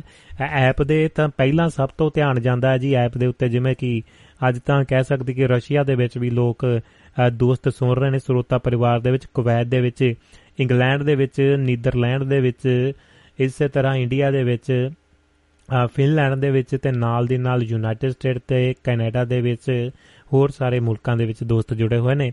ਆਸਟ੍ਰੇਲੀਆ ਵਰਗੇ ਦੋਸਤ ਵੀ ਜੁੜੇ ਨੇ ਜੀ। ਤੇ ਦੋਸਤੋ ਬਾਤ ਪਾਉਂਦੇ ਆ ਨਾਬਰੀ ਦੀ। ਨਾਬਰੀ ਦੀ ਗੱਲ ਕਰਦੇ ਆ ਤੁਹਾਡੇ ਨਾਲ। ਨਾਬਰੀ ਪੰਜਾਬੀ ਸਾਹਿਤ ਤੇ ਇਤਿਹਾਸਕਾਰੀ ਦਾ ਕੇਂਦਰ ਬਿੰਦੂ ਰਿਹਾ ਹੈ। ਇਸ ਦਾ ਕਾਰਨ ਹੈ ਕਿ ਪੰਜਾਬ ਦੇ ਲੋਕਾਂ ਨੇ ਕਦੇ ਕਿਸੇ ਵੀ ਕਿਸਮ ਦੀ ਧੌਂਸ ਨੂੰ ਨਹੀਂ ਮੰਨਿਆ। ਪੰਜਾਬ ਦੇ ਲੋਕ ਸਿਰਫ ਇਸ ਲਈ ਜੁਝਾਰੂ ਨਹੀਂ ਸਨ। ਬਣੇ ਕਿ ਉਹਨਾਂ ਦਾ ਇਲਾਕਾ ਵਿਦੇਸ਼ੀ ਹਮਲਾਵਾਰਾਂ ਦੇ ਰਾਹ ਦੇ ਵਿੱਚ ਆਉਂਦਾ ਸੀ। ਸਗੋਂ ਇਸ ਲਈ ਜੁਝਾਰੂ ਸਨ ਕਿ ਉਹ ਕਿਸੇ ਕਿਸਮ ਦੀ ਬਾਹਰੀ ਜਾਂ ਸਾਮਰਾਜਵਾਦੀ ਧੌਂਸ ਤੋਂ ਨਾਬਰ ਸਨ। ਨਾਬਰੀ ਪੰਜਾਬ ਦੀ ਆਬੋ ਹਵਾ ਦੇ ਵਿੱਚ ਪਨਪਦੀ ਰਹੀ ਹੈ ਤੇ ਸਮੇਂ ਦੀਆਂ ਜ਼ਰੂਰਤਾਂ ਦੇ ਮੁਤਾਬਕ ਆਪਣੇ ਆਪ ਨੂੰ ਪ੍ਰਭਾਵਸ਼ੀਤ ਜਿਹੜੀ ਕਰਦੀ ਆ ਰਹੀ ਹੈ। ਜਿੱਥੇ ਇਸ ਧਰਤੀ ਤੇ ਸਿਕੰਦਰ ਮਹਾਨ ਤੇ ਅਕਬਰ ਮਹਾਨ ਨੂੰ ਵੰਗਾਰਨ ਵਾਲੇ ਪੋਰਸ ਅਤੇ ਦੁੱਲੇ ਪੱਟੀ ਪੈਦਾ ਹੋਏ, ਉੱਥੇ ਬਾਬਰ ਨੂੰ ਜਾਬਰ ਕਹਿ ਕੇ ਵੰਗਾਰਨ ਦੀ ਜੁਰਤ ਰੱਖਣ ਵਾਲੇ ਬਾਬੇ ਨਾਨਕ ਵਰਗੇ ਦਰਵੇਸ਼ ਪੈਦਾ ਹੋਏ। ਆਧੁਨਿਕ ਕਾਲ ਦੇ ਵਿੱਚ ਵੀ ਜਦ ਅੰਗਰੇਜ਼ਾਂ ਨੇ ਸਾਰਾ ਹਿੰਦੁਸਤਾਨ ਗਾ ਮਾਰਿਆ, ਤਾਂ ਪੰਜਾਬ ਉਹਨਾਂ ਨੂੰ ਅੱਖਾਂ ਵਿਖਾਉਂਦਾ ਰਿਹਾ। ਇੱਥੋਂ ਦੇ ਲੋਕਾਂ ਨੇ ਸਾਮਰਾਜ ਵਿਰੁੱਧ ਜਿਹੜਾ ਨਾਬਰੀ ਦਾ ਤਕੜੇ ਜੁੱਸੇ ਵਾਲਾ ਚੌਕਟਾ ਤਿਆਰ ਕੀਤਾ। ਰਾਸ਼ਟਰਵਾਦੀ ਇਤਿਹਾਸਕਾਰਾਂ ਨੇ ਮਾਨਤਾ ਬਣਾਈ ਕਿ ਪੰਜਾਬ ਨੇ 1857 ਦੀ ਬਗਾਵਤ ਦੇ ਵਿੱਚ ਆਪਣਾ ਬਣਦਾ ਰੋਲ ਅਦਾ ਨਹੀਂ ਸੀ ਕੀਤਾ।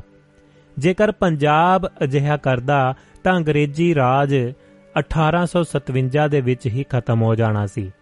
ਜਦੋਂ ਕਿ ਹਕੀਕਤ ਇਹ ਹੈ ਕਿ ਪੰਜਾਬ ਦੇ ਵਿੱਚ ਵੀ ਵੱਡੀਆਂ ਬਗਾਵਤਾਂ ਹੋਈਆਂ ਸਨ। ਪਰ ਇਹਨਾਂ ਬਗਾਵਤਾਂ ਅਤੇ ਇਹਨਾਂ ਦੀ ਜਾਣਕਾਰੀ ਨੂੰ ਵਡੇਰੇ ਸਾਮਰਾਜ ਸਾਮਰਾਜੀ ਹਿੱਤਾਂ ਤਹਿਤ ਦਬਾ ਦਿੱਤਾ ਗਿਆ। ਇਸ ਦਾ ਕਾਰਨ ਇਹ ਸੀ ਕਿ ਅੰਗਰੇਜ਼ਾਂ ਦਾ 1845 ਤੋਂ 46 ਤੋਂ ਲੈ ਕੇ 1857 ਤੱਕ ਦਾ ਪੰਜਾਬ ਦੇ ਵਿੱਚ ਸਫ਼ਰ ਡਾਡਾ ਔਕੜਾ ਭਰਿਆ ਸੀ। ਜਿਹੜੇ ਅੰਗਰੇਜ਼ ਮਹਾਰਾਜਾ ਰਣਜੀਤ ਸਿੰਘ ਦੇ ਸਮੇਂ ਤੋਂ ਹੀ ਪੰਜਾਬ ਤੇ ਕਾਬਜ ਹੋਣ ਦੀਆਂ ਤਰਕੀਬਾਂ ਬਣਾ ਰਹੇ ਸਨ।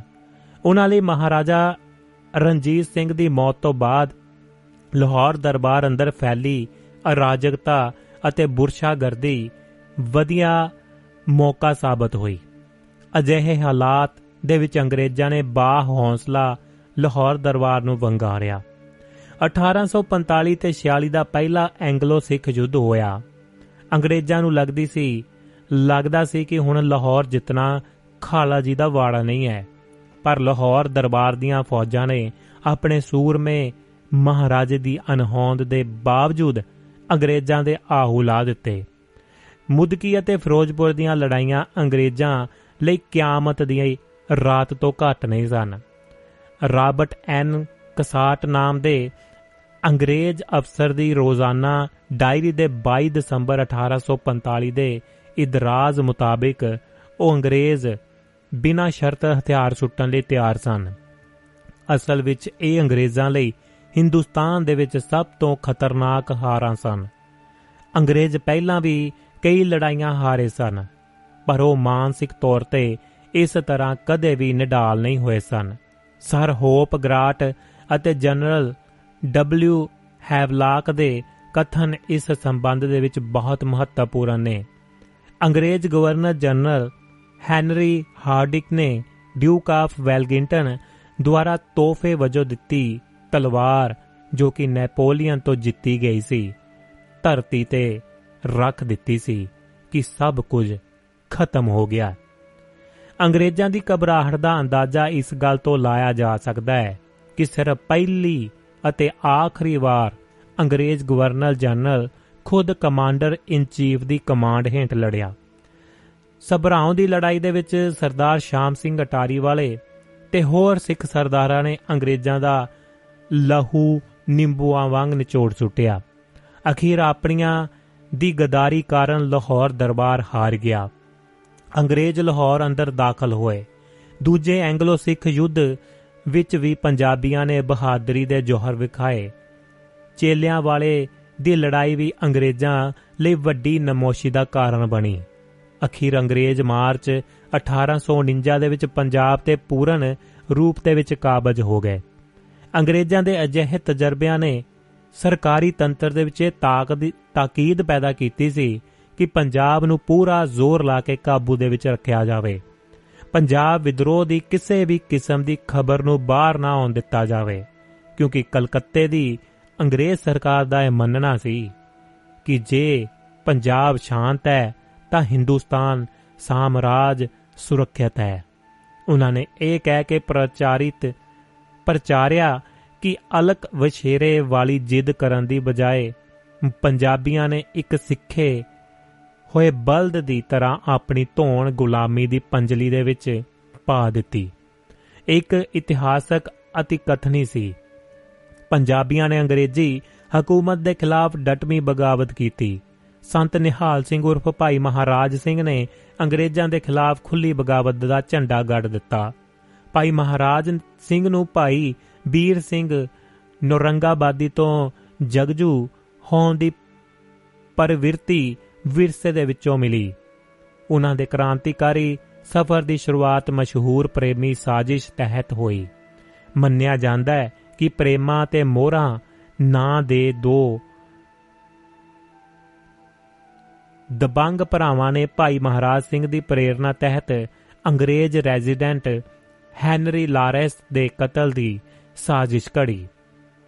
ਇਹ ਸਾਜ਼ਿਸ਼ ਕਾਮਯਾਬ ਨਾ ਹੋਈ। ਪਰ ਪੰਜਾਬ ਦੇ ਲੋਕਾਂ ਦੇ ਮਨ ਦੇ ਵਿੱਚ ਅੰਗਰੇਜ਼ਾਂ ਪ੍ਰਤੀ ਬੇਭਰੋਸਗੀ ਦੀ ਇਹ ਪਹਿਲੀ ਵੱਡੀ ਮਿਸਾਲ ਬਣੀ। ਇਸ ਤੋਂ ਬਾਅਦ ਭਾਈ ਮਹਾਰਾਜ ਭਾਈ ਮਹਾਰਾਜ ਸਿੰਘ ਨੇ ਮਹਾਰਾਜਾ ਦਲੀਪ ਸਿੰਘ ਨੂੰ ਅੰਗਰੇਜ਼ਾਂ ਤੋਂ ਮੁਕਤ ਕਰਵਾਉਣ ਤੇ ਪੰਜਾਬ ਦੀਆਂ ਛੋਣੀਆਂ ਤੇ ਖਜ਼ਾਨਿਆਂ ਉੱਪਰ ਕਬਜ਼ਾ ਕਰਨ ਦੀ ਵਿਉਤਬੰਦੀ ਕੀਤੀ। ਇਸ ਸਮੇਂ ਦੌਰਾਨ ਉਹ ਦੁਆਬੇ ਦੇ ਖਿੱਤੇ ਦੇ ਵਿੱਚ ਸਰਗਰਮ ਰਹੇ, ਪਰ ਦਸੰਬਰ 1849 ਦੇ ਵਿੱਚ ਗ੍ਰਿਫਤਾਰ ਹੋ ਗਏ। ਉਹਨਾਂ ਨੂੰ ਦੇਸ਼ ਨਿਕਾਲਾ ਦੇ ਦਿੱਤਾ ਗਿਆ। ਉਸ ਤੋਂ ਬਾਅਦ 1857 ਦੇ ਗੱਦਰ ਦੇ ਦੌਰਾਨ ਪੰਜਾਬ ਅੰਦਰ ਬਗਾਵਤਾਂ ਹੋਈਆਂ। ਅੰਬਾਲਾ, ਲੁਧਿਆਣਾ, ਲਾਹੌਰ, ਸਿਆਲਕੋਟ, ਫਿਰੋਜ਼ਪੁਰ, ਜਲੰਧਰ ਨਾਲਾਗੜ ਕਸੌਲੀ ਅਤੇ ਨਾਲਾਗੜ ਦੀਆਂ ਘਟਨਾਵਾਂ ਇਸ ਮਿੱਥ ਨੂੰ ਤੋੜਦੀਆਂ ਹਨ ਕਿ ਪੰਜਾਬ ਸ਼ਾਂਤ ਰਿਹਾ। ਝੱਜਰ ਅਤੇ ਦਾਦਰੀ ਦੇ ਨਵਾਬ ਰਿਵਾੜੀ ਦੇ ਰਾਓ ਬਲ ਬਲਬਗੜ ਦਾ ਰਾਜਾ ਮਿਊ ਨੇਤਾ ਜੱਟ ਅਤੇ ਰੰਗੜ ਅਤੇ ਖਾਸ ਕਰ ਖਰਲ, ਵੱਟੂ, ਕੁਰੈਸ਼ੀ ਅਤੇ ਸਿਆਲ ਕਬੀਲਿਆਂ ਨੇ ਪੰਜਾਬੀਆਂ ਦੀ ਨਾਬਰੀ ਦੀ ਝੰਡਾ ਬਰਦਾਰੀ ਕੀਤੀ। ਅੰਗਰੇਜ਼ਾਂ ਦੀਆਂ ਆਪਣੀਆਂ ਖੂਫੀਆ ਰਿਪੋਰਟਾਂ ਦੇ ਮੁਤਾਬਕ ਲਾਹੌਰ ਅਤੇ ਮੁਲਤਾਨ ਵਿਚਕਾਰ ਵਸਣ ਵਾਲੀਆਂ ਸਾਰੀਆਂ ਜੰਗਲੀ ਵਾਹਾਰਾਂ ਬਾਗੀ ਹੋ ਗਈਆਂ ਸਨ। ਬਾਰ ਦੇ ਵਿੱਚ ਅਹਿਮਦ ਖਾਨ ਖਰਲ ਦੀ ਬਹਾਦਰੀ ਦੇ ਢੋਲੇ ਗਾਏ ਗਏ। ਪਰ ਬਾਅਦ ਦੇ ਵਿੱਚ ਉਹ ਫਿਰਕੂ ਇਤਿਹਾਸਕਾਰੀ ਦੀ ਭੇਂਟ ਚੜ ਗਿਆ। ਪੰਜਾਬੀਆਂ ਨੂੰ ਨਾਇਕ ਵਿਹੂਣੇ ਬਣਾ ਦਿੱਤਾ ਗਿਆ। ਪੰਜਾਬ ਦੇ ਵਿੱਚ ਫੈਲੀ ਬਗਾਵਤ ਦੇ ਪ੍ਰਤੀ ਅੰਗਰੇਜ਼ਾਂ ਦੇ ਡਰ ਅਤੇ ਸਹਿਮ ਦਾ ਅੰਦਾਜ਼ਾ ਇਸ ਗੱਲ ਤੋਂ ਲਾਇਆ ਜਾ ਸਕਦਾ ਹੈ। ਅਜਨਾਲੇ ਦੇ ਕਾਲਿਆਂ ਕਾਲਿਆਂ ਵਾਲੇ ਖੂਹ ਦੀ ਬਰਬਰ, ਬਰਬਰਾਤਾ ਨੇ ਬਲੈਕ ਹੋਲ ਟ੍ਰੈਜੇਡੀ ਅਤੇ ਕਾਨਪੁਰ ਕਤਲੇਆਮ ਦੀਆਂ ਯਾਦਾਂ ਨੂੰ ਧੁੰਦਲਾ ਕਰ ਦਿੱਤਾ। ਅੰਮ੍ਰਿਤਸਰ ਦਾ ਡਿਪਟੀ ਕਮਿਸ਼ਨਰ ਫਰੈਡਰਿਕ ਕੂਪਰ ਪੰਜਾਬੀਆਂ ਨੂੰ ਨਸੀਹਤ ਦੇਣ ਲਈ ਕਹਿੰਦਾ ਹੈ ਕਿ ਖੂਹ ਇੱਕ ਖੂਹ ਕਾਨਪੁਰ ਵਿੱਚ ਹੈ ਅਤੇ ਇੱਕ ਖੂਹ ਅਜਨਾਲੇ ਦੇ ਵਿੱਚ ਹੈ। ਬਹਰ ਹਾਲ ਪੰਜਾਬ ਦੇ ਵਿੱਚ ਬਾਕੀ ਦੇਸ਼ ਦੇ ਮੁਕਾਬਲੇ ਸਭ ਤੋਂ ਵੱਧ ਫੌਜੀ ਦੀ, ਫੌਜ ਦੀ ਮੌਜੂਦਗੀ ਹੈ। ਬਿਹਤਰੀਨ ਅਫਸਰਾਂ ਦੀ ਤਾਇਨਾਤੀ ਅਤੇ ਕੁਝ ਦੇਸੀ ਰਿਆਸਤਾਂ ਦੀ ਅੰਗਰੇਜ਼ਾਂ ਪ੍ਰਤੀ ਵਫਾਦਾਰੀ ਕਾਰਨ ਇਹ ਵਿਦਰੋਹ ਦਬਾ ਦਿੱਤਾ ਗਿਆ। ਆਜ਼ਾਦੀ ਸੰਗਰਾਮ ਦੇ ਵਿੱਚ ਅਗਲਾ ਮਰਹੱਲਾ ਕੂਕਾ ਲਹਿਰ ਦੇ ਬਾਨੀ ਬਾਬਾ ਰਾਮ ਸਿੰਘ ਨਾਮਧਾਰੀ ਜੁੜਦੇ ਨੇ। ਕੂਕਾ ਜਾਂ ਨਾਮਧਾਰੀ ਲਹਿਰ ਦੇ ਨਾਂ ਸਿਰਫ ਸਿੱਖ ਸਮਾਜ ਦੇ ਵਿੱਚ ਆਈਆਂ ਕੁਰੀਤੀਆਂ ਨੂੰ ਦੂਰ ਕਰਕੇ ਲੋਕਾਂ ਨੂੰ ਦੁਬਾਰਾ ਸਿੱਖ ਧਰਮ ਦੀ, ਦੀਆਂ ਮੁੱਢਲੀਆਂ ਸਾਦੀਆਂ ਰਵਾਇਤਾਂ ਵੱਲ ਮੋੜਦਿਆਂ ਇੱਕ ਨਰੋਏ ਸਮਾਜ ਦੀ ਸਿਰਜਣਾ ਦੀ ਕੋਸ਼ਿਸ਼ ਕੀਤੀ। ਸਗੋਂ ਪੰਜਾਬ ਦੇ ਵਿੱਚ ਅਤੀ ਲੋੜੀਂਦੀ ਰਾਜਨੀਤਿਕ ਚੇਤਨਾ ਵੀ ਪੈਦਾ ਕੀਤੀ। ਬਾਬਾ ਰਾਮ ਸਿੰਘ ਨਾ ਮਿਲਵਰਤਨ ਲਹਿਰ ਦੇ ਮੋਢੀ ਸਨ, ਕਿਉਂਕਿ ਉਹਨਾਂ ਨੇ ਅੰਗਰੇਜ਼ਾਂ ਦੇ ਡਾਕ ਪ੍ਰਬੰਧ, ਰੇਲ ਪ੍ਰਬੰਧ ਤੇ ਵਿਦੇਸ਼ੀ ਵਸਤੂਆਂ ਦੇ ਬਾਈਕਾਟ ਦੀ ਗੱਲ ਕੀਤੀ। ਨਾਲ ਹੀ ਸਮਾਨ, ਸਮਾਨਾਂਤਰ ਡਾਕ ਪ੍ਰਬੰਧ ਸ਼ੁਰੂ ਕੀਤਾ ਅਤੇ ਸਵਦੇਸ਼ੀ ਦਾ ਨਾਰਾ ਵੀ ਦਿੱਤਾ, ਜੋ ਕਿ ਬੰਗਾਲ ਦੇ ਵਿੱਚ 50 ਸਾਲ ਬਾਅਦ ਗੂੰਜਿਆ ਸੀ। ਬਾਬਾ ਰਾਮ ਸਿੰਘ ਦਾ ਪੰਜਾਬ ਨੂੰ ਸੂਬਿਆਂ ਦੇ ਵਿੱਚ ਵੰਡਣਾ ਪ੍ਰਚਲਿਤ ਸਿੱਖ ਰਾਜਨੀਤਿਕ ਰਵਾਇਤਾਂ ਦੀ ਗਵਾਹੀ ਭਰਦਾ ਹੈ। ਇਸੇ ਕਰਕੇ ਅੰਗਰੇਜ਼ ਅਫਸਰ ਕੂਕਿਆਂ ਤੋਂ ਭੈ ਭੀਤ ਸਨ, ਜਿਸ ਤਹਿਤ ਬਾਬਾ ਰਾਮ ਸਿੰਘ ਨੂੰ ਜਲਾਵਤਨੀ ਹੋਈ ਤੇ 1872 ਦੇ ਵਿੱਚ ਕੂਕਿਆਂ ਨੂੰ ਤੋਪਾਂ ਦੇ ਨਾਲ ਉਡਾਇਆ ਗਿਆ। ਇਸ ਜ਼ਾਲਮਾਨਾ ਕਾਂਡ ਦੇ ਲਈ ਜ਼ਿੰਮੇਵਾਰ ਅੰਗਰੇਜ਼ ਅਫਸਰ, ਅਫਸਰਾਂ ਕੋਵਾਨ ਅਤੇ ਫੋਰਸਿਤ ਪ੍ਰਤੀ ਉਸੇ ਕਿਸਮ ਦੀ ਹਮਦਰਦੀ ਦੀ ਕਵਾਇਦ ਪੈਦਾ ਕਰਨ ਦੀ ਕੋਸ਼ਿਸ਼ ਕੀਤੀ ਗਈ, ਜਿਸ ਕਿਸਮ ਦੀ ਹਮਦਰਦੀ 1919 ਦੇ ਵਿੱਚ ਜਲਿਆਂ ਵਾਲੇ ਬਾਗ ਦੇ ਹੱਤਿਆਕਾਂਡ ਦੇ ਦੋਸ਼ੀ ਜਨਰਲ ਡਾਇਰ ਲਈ ਪੈਦਾ ਕਰਨ ਦੀ ਕੋਸ਼ਿਸ਼ ਕੀਤੀ ਗਈ ਸੀ। ਇਹਨਾਂ ਦੋ ਅੰਗਰੇਜ਼ਾਂ, ਅੰਗਰੇਜ਼ ਅਫਸਰਾਂ ਦੇ ਬਚਾਅ ਦੇ ਲਈ ਮਸ਼ਹੂਰ ਅੰਗਰੇਜ਼ੀ ਅਖਬਾਰ ਪਾਇਨੀਅਰ ਨੇ ਲਿਖਿਆ ਸੀ ਕਿ ਅਸੀਂ ਆਂਡਾ ਤੋੜੇ ਬਿਨਾ ਆਮਲੇਟ ਬਣਾਉਣਾ ਚਾਹੁੰਦੇ ਹਾਂ, ਜਦੋਂ ਕਿ ਅਜਿਹਾ ਨਹੀਂ ਹੋ ਸਕਦਾ।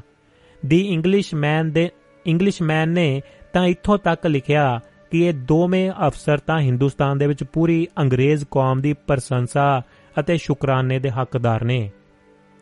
19ਵੀਂ ਸਦੀ ਦੇ ਅਖੀਰਲੇ ਦਹਾਕਿਆਂ ਦੇ ਵਿੱਚ ਸ਼ੁਰੂ ਹੋਏ ਰਾਸ਼ਟਰੀ ਅੰਦੋਲਨ ਦੇ ਵਿੱਚ ਵੀ ਪੰਜਾਬ ਨੇ ਵੱਧ ਚੜ ਕੇ ਹਿੱਸਾ ਪਾਇਆ। ਅੰਗਰੇਜ਼ਾਂ ਦੁਆਰਾ ਸ਼ੁਰੂ ਕੀਤੇ ਗਏ ਸੰਪਰਦਾਇਕ ਅਤੇ ਭਾਸ਼ਾਈ ਵਿਵਾਦਾਂ ਦੇ ਵਿਰੁੱਧ ਪੜ੍ਹੇ ਲਿਖੇ ਪੰਜਾਬੀਆਂ ਨੇ ਲਾਹੌਰ ਇੰਡੀਅਨ ਐਸੋਸੀਏਸ਼ਨ ਬਣਾਈ ਅਤੇ ਸਰਦਾਰ ਦਿਆਲ ਸਿੰਘ ਮਜੀਠੀਆ ਨੇ ਦੀ ਟ੍ਰਿਬਿਊਨ ਅਖਬਾਰ ਸ਼ੁਰੂ ਕੀਤਾ, ਜੋ ਆਉਣ ਵਾਲੇ ਸਮਿਆਂ ਦੇ ਵਿੱਚ ਰਾਸ਼ਟਰੀ ਅੰਦੋਲਨ ਦਾ ਝੰਡਾ ਬਰਦਾਰ ਬਣਿਆ ਤੇ ਪੰਜਾਬੀ ਮਾਨਸਿਕਤਾ ਦੀ ਤਰਜਮਾਨੀ ਕਰਦਾ ਰਿਹਾ। 1885 ਤੋਂ 1905 ਦੇ ਦੌਰਾਨ ਹੋਣ ਵਾਲੇ ਇੰਡੀਅਨ ਨੈਸ਼ਨਲ ਕਾਂਗਰਸ ਦੇ ਸਾਲਾਨਾ ਇਜਲਾਸਾਂ ਦੇ ਵਿੱਚ ਲਾਲਾ ਮੁਰਲੀਧਰ, ਬਖਸ਼ੀ ਟੇਕ ਚੰਦ ਲਾਲਾ ਕਨਈਆ ਲਾਲ, ਲਾਲਾ ਲਾਜਪਤ ਰਾਏ, ਬਖਸ਼ੀ ਜੈਸੀ ਰਾਮ, ਲਾਲਾ ਬੇਨੀ ਪ੍ਰਸਾਦ, ਲਾਲਾ ਦਵਾਰਕਾ ਪ੍ਰਸਾਦ, ਚੌਧਰੀ ਰਾਮ ਭਜ ਦੱਤ, ਲਾਲਾ ਧਰਮ ਦਾਸ, ਪ੍ਰਤਾਪ ਸਿੰਘ ਸੋਢੀ, ਲਾਲਾ ਸੰਗਮ ਲਾਲ, ਸਰਦਾਰ ਮਾਨ ਸਿੰਘ ਮੁਹਰਮ ਅਲੀ, ਚਿਸ਼ਤੀ ਅਤੇ ਸ਼ੇਖ ਉਮਰ ਬਖਸ਼ ਵਰਗੇ ਨੇਤਾ ਹਾਜ਼ਰੀ ਭਰਦੇ ਰਹੇ। ਇਹ ਡੈਲੀਗੇਟ ਸਿਰਫ ਮੂਕ ਦਰਸ਼, ਮੁੱਖ ਦਰਸ਼ਕ ਨਹੀਂ ਸਨ। ਸਗੋਂ ਇਹਨਾਂ ਇਜਲਾਸਾਂ ਦੇ ਵਿੱਚ ਵੱਖ-ਵੱਖ ਮਤਿਆਂ ਰਾਹੀਂ ਆਪਣੀ ਸੰਜੀਦਾ ਹਾਜ਼ਰੀ ਦਰਜ ਕਰਦੇ ਸਨ। ਪਹਿਲੇ ਸੈਸ਼ਨ ਦੇ ਵਿੱਚ ਹੀ ਲਾਲਾ ਮੁਰਲੀਧਰ ਨੇ ਤਜਵੀਜ਼ ਪੇਸ਼ ਕੀਤੀ ਕਿ ਸਾਲਾਨਾ ਸੈਸ਼ਨ ਦੇ ਵਿੱਚ ਪਾਸ ਕੀਤੇ ਮਤੇ ਸਾਰੇ ਸੂਬਿਆਂ ਦੀਆਂ ਰਾਜਨੀਤਿਕ ਜਥੇਬੰਦੀਆਂ ਨੂੰ ਭੇਜੇ ਜਾਣ ਅਤੇ ਇਹਨਾਂ ਮਤਿਆਂ ਵਿਚਲੀਆਂ ਗੱਲਾਂ ਨੂੰ ਲਾਗੂ ਕਰਨ ਦੀ ਕੋਸ਼ਿਸ਼ ਕੀਤੀ ਜਾਵੇ। ਅਖੀਰ 1886 ਦੇ ਵਿੱਚ ਲਾਲਾ ਕਨਈਆ ਲਾਲ ਨੇ ਪੰਜਾਬ ਦੇ ਵਿੱਚ ਲੈਜਿਸਲੇਟਿਵ ਕੌਂਸਲ ਸਥਾਪਿਤ ਕਰਨ ਦੀ ਮੰਗ ਉਠਾ ਦਿੱਤੀ, ਜੋ ਕਿ 1897 ਦੇ ਵਿੱਚ ਜਾ ਕੇ ਪੂਰੀ ਹੋਈ। ਦੂਜੀਆਂ ਮੁੱਖ ਮੰਗਾਂ ਦੇ ਵਿੱਚ ਚੀਫ ਕੋਰਟ ਨੂੰ ਹਾਈ ਕੋਰਟ ਬਣਾਉਣਾ, ਸਿੱਖਿਆ ਖੇਤਰ ਦਾ ਵਿਕਾਸ ਕਰਨਾ, ਕਾਸ਼ਤਕਾਰਾਂ ਦੇ ਹਿੱਤਾਂ ਦੀ ਰੱਖਿਆ ਕਰਨਾ ਆਦਿ ਸ਼ਾਮਲ ਸਨ। ਇਹ ਵੀ ਪੰਜਾਬੀ ਡੈਲੀਗੇਟਾਂ ਦੀ ਮੰਗ ਦਾ ਹੀ ਨਤੀਜਾ ਸੀ ਕਿ ਹਰੇਕ ਸੈਸ਼ਨ ਦੇ ਵਿੱਚ ਅੱਧਾ ਦਿਨ ਸਿੱਖਿਆ ਅਤੇ ਉਦਯੋਗ ਪ੍ਰਤੀ ਸਮੱਸਿਆਵਾਂ ਨੂੰ ਸਮਰਪਿਤ ਕੀਤਾ ਜਾਣਾ ਜਾਣ ਲੱਗਾ। ਕਾਂਗਰਸ ਦੇ ਅੰਦਰ ਗਰਮ ਦਲ ਦੇ ਉਥਾਨ ਲਈ ਜ਼ਿੰਮੇਵਾਰ ਤਿੰਨ ਮੁੱਖ ਨੇਤਾਵਾਂ ਦੇ ਵਿੱਚੋਂ ਲਾਲਾ ਲਾਜਪਤ ਰਾਏ ਪੰਜਾਬੀ ਸਨ। 1905 ਦੇ ਬੰਗਾਲ ਦੇ ਵੰਡ ਦੇ ਦੌਰਾਨ ਵਿਰੋਧੀ ਅਤੇ ਸਵਦੇਸ਼ੀ ਅੰਦੋਲਨ ਨੂੰ ਮੁੱਖ ਤੌਰ ਤੇ ਬੰਗਾਲ ਤੇ ਹੀ ਕੇਂਦਰਿਤ ਕਰ ਕੇ ਦੇਖਿਆ ਜਾਂਦਾ ਹੈ। ਜਦੋਂ ਕਿ ਪੰਜਾਬ ਨੇ ਇਸ ਅੰਦੋਲਨ ਦੇ ਵਿੱਚ ਵੀ ਅਹਿਮ ਭੂਮਿਕਾ ਨਿਭਾਈ। ਪੰਜਾਬ ਚਾਹੇ ਬਸਤੀਵਾਦੀ ਢਾਂਚੇ ਅਧੀਨ ਬੰਗਾਲ ਤੋਂ ਤਕਰੀਬਨ 90 ਸਾਲ ਬਾਅਦ ਆਇਆ, ਪਰ ਸਵਦੇਸ਼ੀ ਦੇ ਪ੍ਰੋਗਰਾਮ ਦੇ ਵਿੱਚ ਨਾਲ ਹੀ, ਨਾਲ ਦੀ ਨਾਲ ਸ਼ਰੀਕ ਹੋਇਆ। ਉਹ ਵੀ ਉਸ ਸਮੇਂ ਜਦੋਂ ਪੰਜਾਬ ਨੂੰ ਮਾਡਲ, ਪ੍ਰੋਵਿੰਸ ਜਾਂ ਅੰਗਰੇਜ਼ ਵਫਾਦਾਰ ਕਹਿ ਕੇ ਨਕਾਰਿਆ ਜਾ ਰਿਹਾ ਸੀ। 1880ਵਿਆਂ ਦੇ ਵਿੱਚ ਹੀ ਪੰਜਾਬ ਦੇ ਵਿੱਚ ਸਵਦੇਸ਼ੀ ਵਸਤੂ ਸਭਾ ਕੰਮ ਕਰਨ ਰਹੀ ਸੀ। ਅਸਲ ਦੇ ਵਿੱਚ ਪੰਜਾਬੀ ਤਾਂ ਵਧੇਰੇ ਪ੍ਰਗਤੀਸ਼ੀਲ ਬੰਗਾਲੀਆਂ ਤੋਂ ਦਹਾਕੇ ਪਹਿਲਾਂ ਹੀ ਸਵਦੇਸ਼ੀ ਦੇ ਵਿਚਾਰ ਉੱਪਰ ਕੰਮ ਕਰ ਰਹੇ ਸਨ। ਸਵਦੇਸ਼ੀ ਵਸਤੂ ਪ੍ਰਾਚਰਨੀ ਸਭਾ ਨੂੰ ਮੁੜ ਸੁਰਜੀਤ ਕੀਤਾ ਗਿਆ। 1893 ਦੇ ਵਿੱਚ ਲਾਹੌਰ ਦੇ ਵਿੱਚ ਮੂਲ ਰਾਜ ਸਵਦੇਸ਼ੀ ਪੰਚਾਇਤ ਬਣੀ। ਪੰਜਾਬੀ ਬਜ਼ੁਰਗ ਲਾਲਾ ਮੁਰਲੀਧਰ ਨੇ 1891 ਤੇ 1894 ਦੇ ਕਾਂਗਰਸ ਸੈਸ਼ਨਾਂ ਦੇ ਅੰਦਰ ਕਾਂਗਰਸੀ ਡੈਲੀਗੇਟਾਂ ਨੂੰ ਵਿਦੇਸ਼ੀ ਕੱਪੜੇ ਅਤੇ ਸਹੂਲਤਾਂ ਤਿਆਗਣ ਦੇ ਲਈ ਪ੍ਰੇਰਿਆ। ਇਸੇ ਸਮੇਂ ਦੌਰਾਨ ਸ਼੍ਰੀ ਟਿਹਾਲ, ਰਾਮ ਅਤੇ ਸਰ ਗੰਗਾ ਰਾਮ ਨੇ ਪ੍ਰਚਾਰਿਆ ਕਿ ਹਰੇਕ ਆਦਮੀ ਆਪਣੇ ਦੋਸਤਾਂ, ਰਿਸ਼ਤੇਦਾਰਾਂ ਅਤੇ ਜਾਣਕਾਰਾਂ ਨੂੰ ਸਵਦੇਸ਼ੀ ਵਸਤੂਆਂ ਵਰਤਣ ਲਈ ਉਤਸ਼ਾਹਿਤ ਕਰੇ। ਮੁਹੰਮਦ ਮੁਹੰਮਦ ਇਕਬਾਲ ਦੇ ਗੀਤ ਸਾਰੇ ਜਹਾਂ ਸੇ ਅੱਛਾ ਹਿੰਦੁਸਤਾਨ ਹਮਾਰਾ ਅਤੇ ਬੁਲਬੁਲ ਕੀ ਫਰਿਆਦ ਬਹੁਤ ਮਕਬੂਲ ਹੋਏ। ਲੁਧਿਆਣੇ ਦੇ ਇੱਕ ਦੇਸੀ ਮੁਕਾਮੀ ਅਖਬਾਰ ਨੂਰ ਅਫਸ਼ਾਨ ਨੇ ਲੋਕਾਂ ਨੂੰ ਹਿੰਦੁਸਤਾਨ ਨੂੰ ਦੂਜਾ ਜਾਪਾਨ ਬਣਾਉਣ ਲਈ ਵੰਗਾਰਿਆ। 1906 ਦੇ ਵਿੱਚ ਅੰਜੁਮਨ ਇਹ ਮੁਹੈਬਾਨ ਵਤਨ ਬਣੀ। ਇਸ ਦੇ ਪ੍ਰਮੁੱਖ ਨੇਤਾਵਾਂ ਅਜੀਤ ਸਿੰਘ, ਸੂਫੀ ਅੰਬਾ ਪ੍ਰਸਾਦ, ਲਾਲਾ ਚੰਦ ਫਲਕ ਅਤੇ ਲਾਲਾ ਲਾਜਪਤ ਰਾਏ ਨੇ ਅੰਗਰੇਜ਼ਾਂ ਪ੍ਰਤੀ ਪੰਜਾਬੀ ਅਨਸਤੋਖ ਦੀ ਭਾਵਨਾ ਨੂੰ ਹੋਰ ਪਰਬਲ ਕੀਤਾ। ਅਜੀਤ ਸਿੰਘ ਦੇ ਭਾਸ਼ਣਾਂ ਨੇ ਕਿਸਾਨੀ ਅਤੇ ਵਪਾਰਕ ਜਮਾਤਾਂ ਨੂੰ ਆਪਣਾ ਗੁੱਸਾ ਅੰਗਰੇਜ਼ਾਂ ਦੇ ਖਿਲਾਫ ਵਰਤਣ ਲਈ ਪ੍ਰੇਰਿਆ। ਗਿਆਨੀ ਹੀਰਾ ਸਿੰਘ ਦਰਦ 21 ਅਪ੍ਰੈਲ 1907 ਦੇ ਅਜੀਤ ਸਿੰਘ ਦੇ ਰਾਵਲਪਿੰਡੀ ਦੇ ਭਾਸ਼ਣਾਂ ਦਾ ਜ਼ਿਕਰ ਕਰਦੇ ਨੇ। ਕਿਵੇਂ ਪਿੰਡਾਂ ਅਤੇ ਸ਼ਹਿਰਾਂ ਦੇ ਵਿੱਚ ਇਸ ਜਲਸੇ ਦੀ ਧੁੰਮ ਪੈ ਚੁੱਕੀ ਸੀ? 1906 ਦੇ ਆਬਾਦਕਾਰੀ ਕਾਨੂੰਨ ਨੇ ਬਲਦੀ ਤੇ ਤੇਲ ਪਾਉਣ ਦਾ ਕੰਮ ਕੀਤਾ। 3 ਫਰਵਰੀ 1907 ਨੂੰ ਲਾਹੌਰ ਅੰਦਰ ਵੱਡਾ ਜਲਸਾ ਹੋਇਆ। ਇਸੇ ਦਿਨ ਲਾਇਲਪੁਰ ਦੇ ਵਿੱਚ 8000 ਲੋਕਾਂ ਦਾ ਇਕੱਠ ਹੋਇਆ। 17 ਫਰਵਰੀ 1907 ਨੂੰ ਗੋਜਰੇ ਦੇ 15000 ਦੇ ਕਰੀਬ ਜ਼ਿਮੀਦਾਰ ਇਕੱਠੇ ਹੋਏ।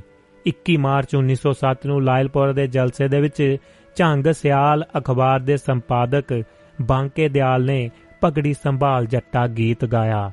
ਇਸ ਲਹਿਰ ਨੂੰ ਇੱਕ ਨਵਾਂ ਜੋਸ਼ ਅਤੇ ਨਵਾਂ ਨਾਮ ਪਗੜੀ ਸੰਭਾਲ ਜੱਟਾ ਲਹਿਰ ਲਹਿਰ ਦਿੱਤੀ। ਦਿੱਤਾ ਗਿਆ। 1907 ਦੇ ਵਿੱਚ ਪੰਜਾਬ ਦੇ ਲੈਫਟੀਨੈਂਟ ਗਵਰਨਰ ਨੇ ਆਖਿਆ ਸੀ ਕਿ ਪੰਜਾਬ ਦੇ ਵਿੱਚ ਇੱਕ ਨਵੀਂ ਹਵਾ ਚੱਲ ਰਹੀ ਸੀ, ਜੋ ਅੰਗਰੇਜ਼ਾਂ ਲਈ অতি ਅੰਤ ਖਤਰਨਾਕ ਸੀ।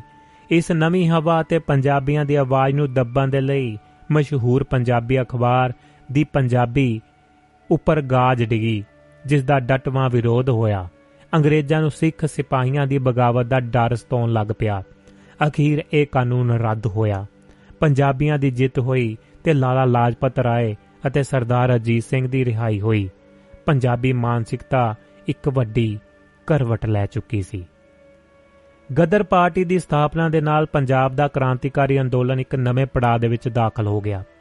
Hindi Association of Pacific Coast ਨਾਮ ਅਧੀਨ 21 ਅਪ੍ਰੈਲ 1913 ਨੂੰ ਬਣਾਇਆ ਕ੍ਰਾਂਤੀਕਾਰੀ ਸੰਗਠਨ ਬਾਅਦ ਦੇ ਵਿੱਚ ਸ਼ੁਰੂ ਕੀਤੇ।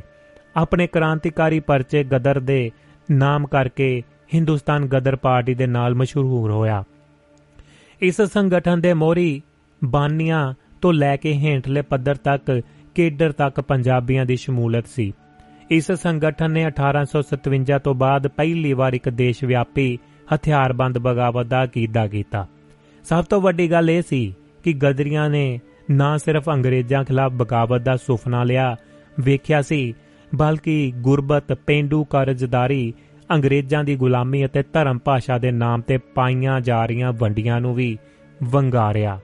ਇੱਕ ਨਵੀਂ ਕਿਸਮ ਦੇ ਪੰਜਾਬੀ ਸਮਾਜਿਕ ਸੱਭਿਆਚਾਰਕ ਸਰੋਕਾਰਾਂ ਨੂੰ ਆਪਣੀ ਕਵਿਤਾ ਤੇ ਵਾਰਤਕ ਰਾਹੀਂ ਪ੍ਰਚਾਰਿਆ।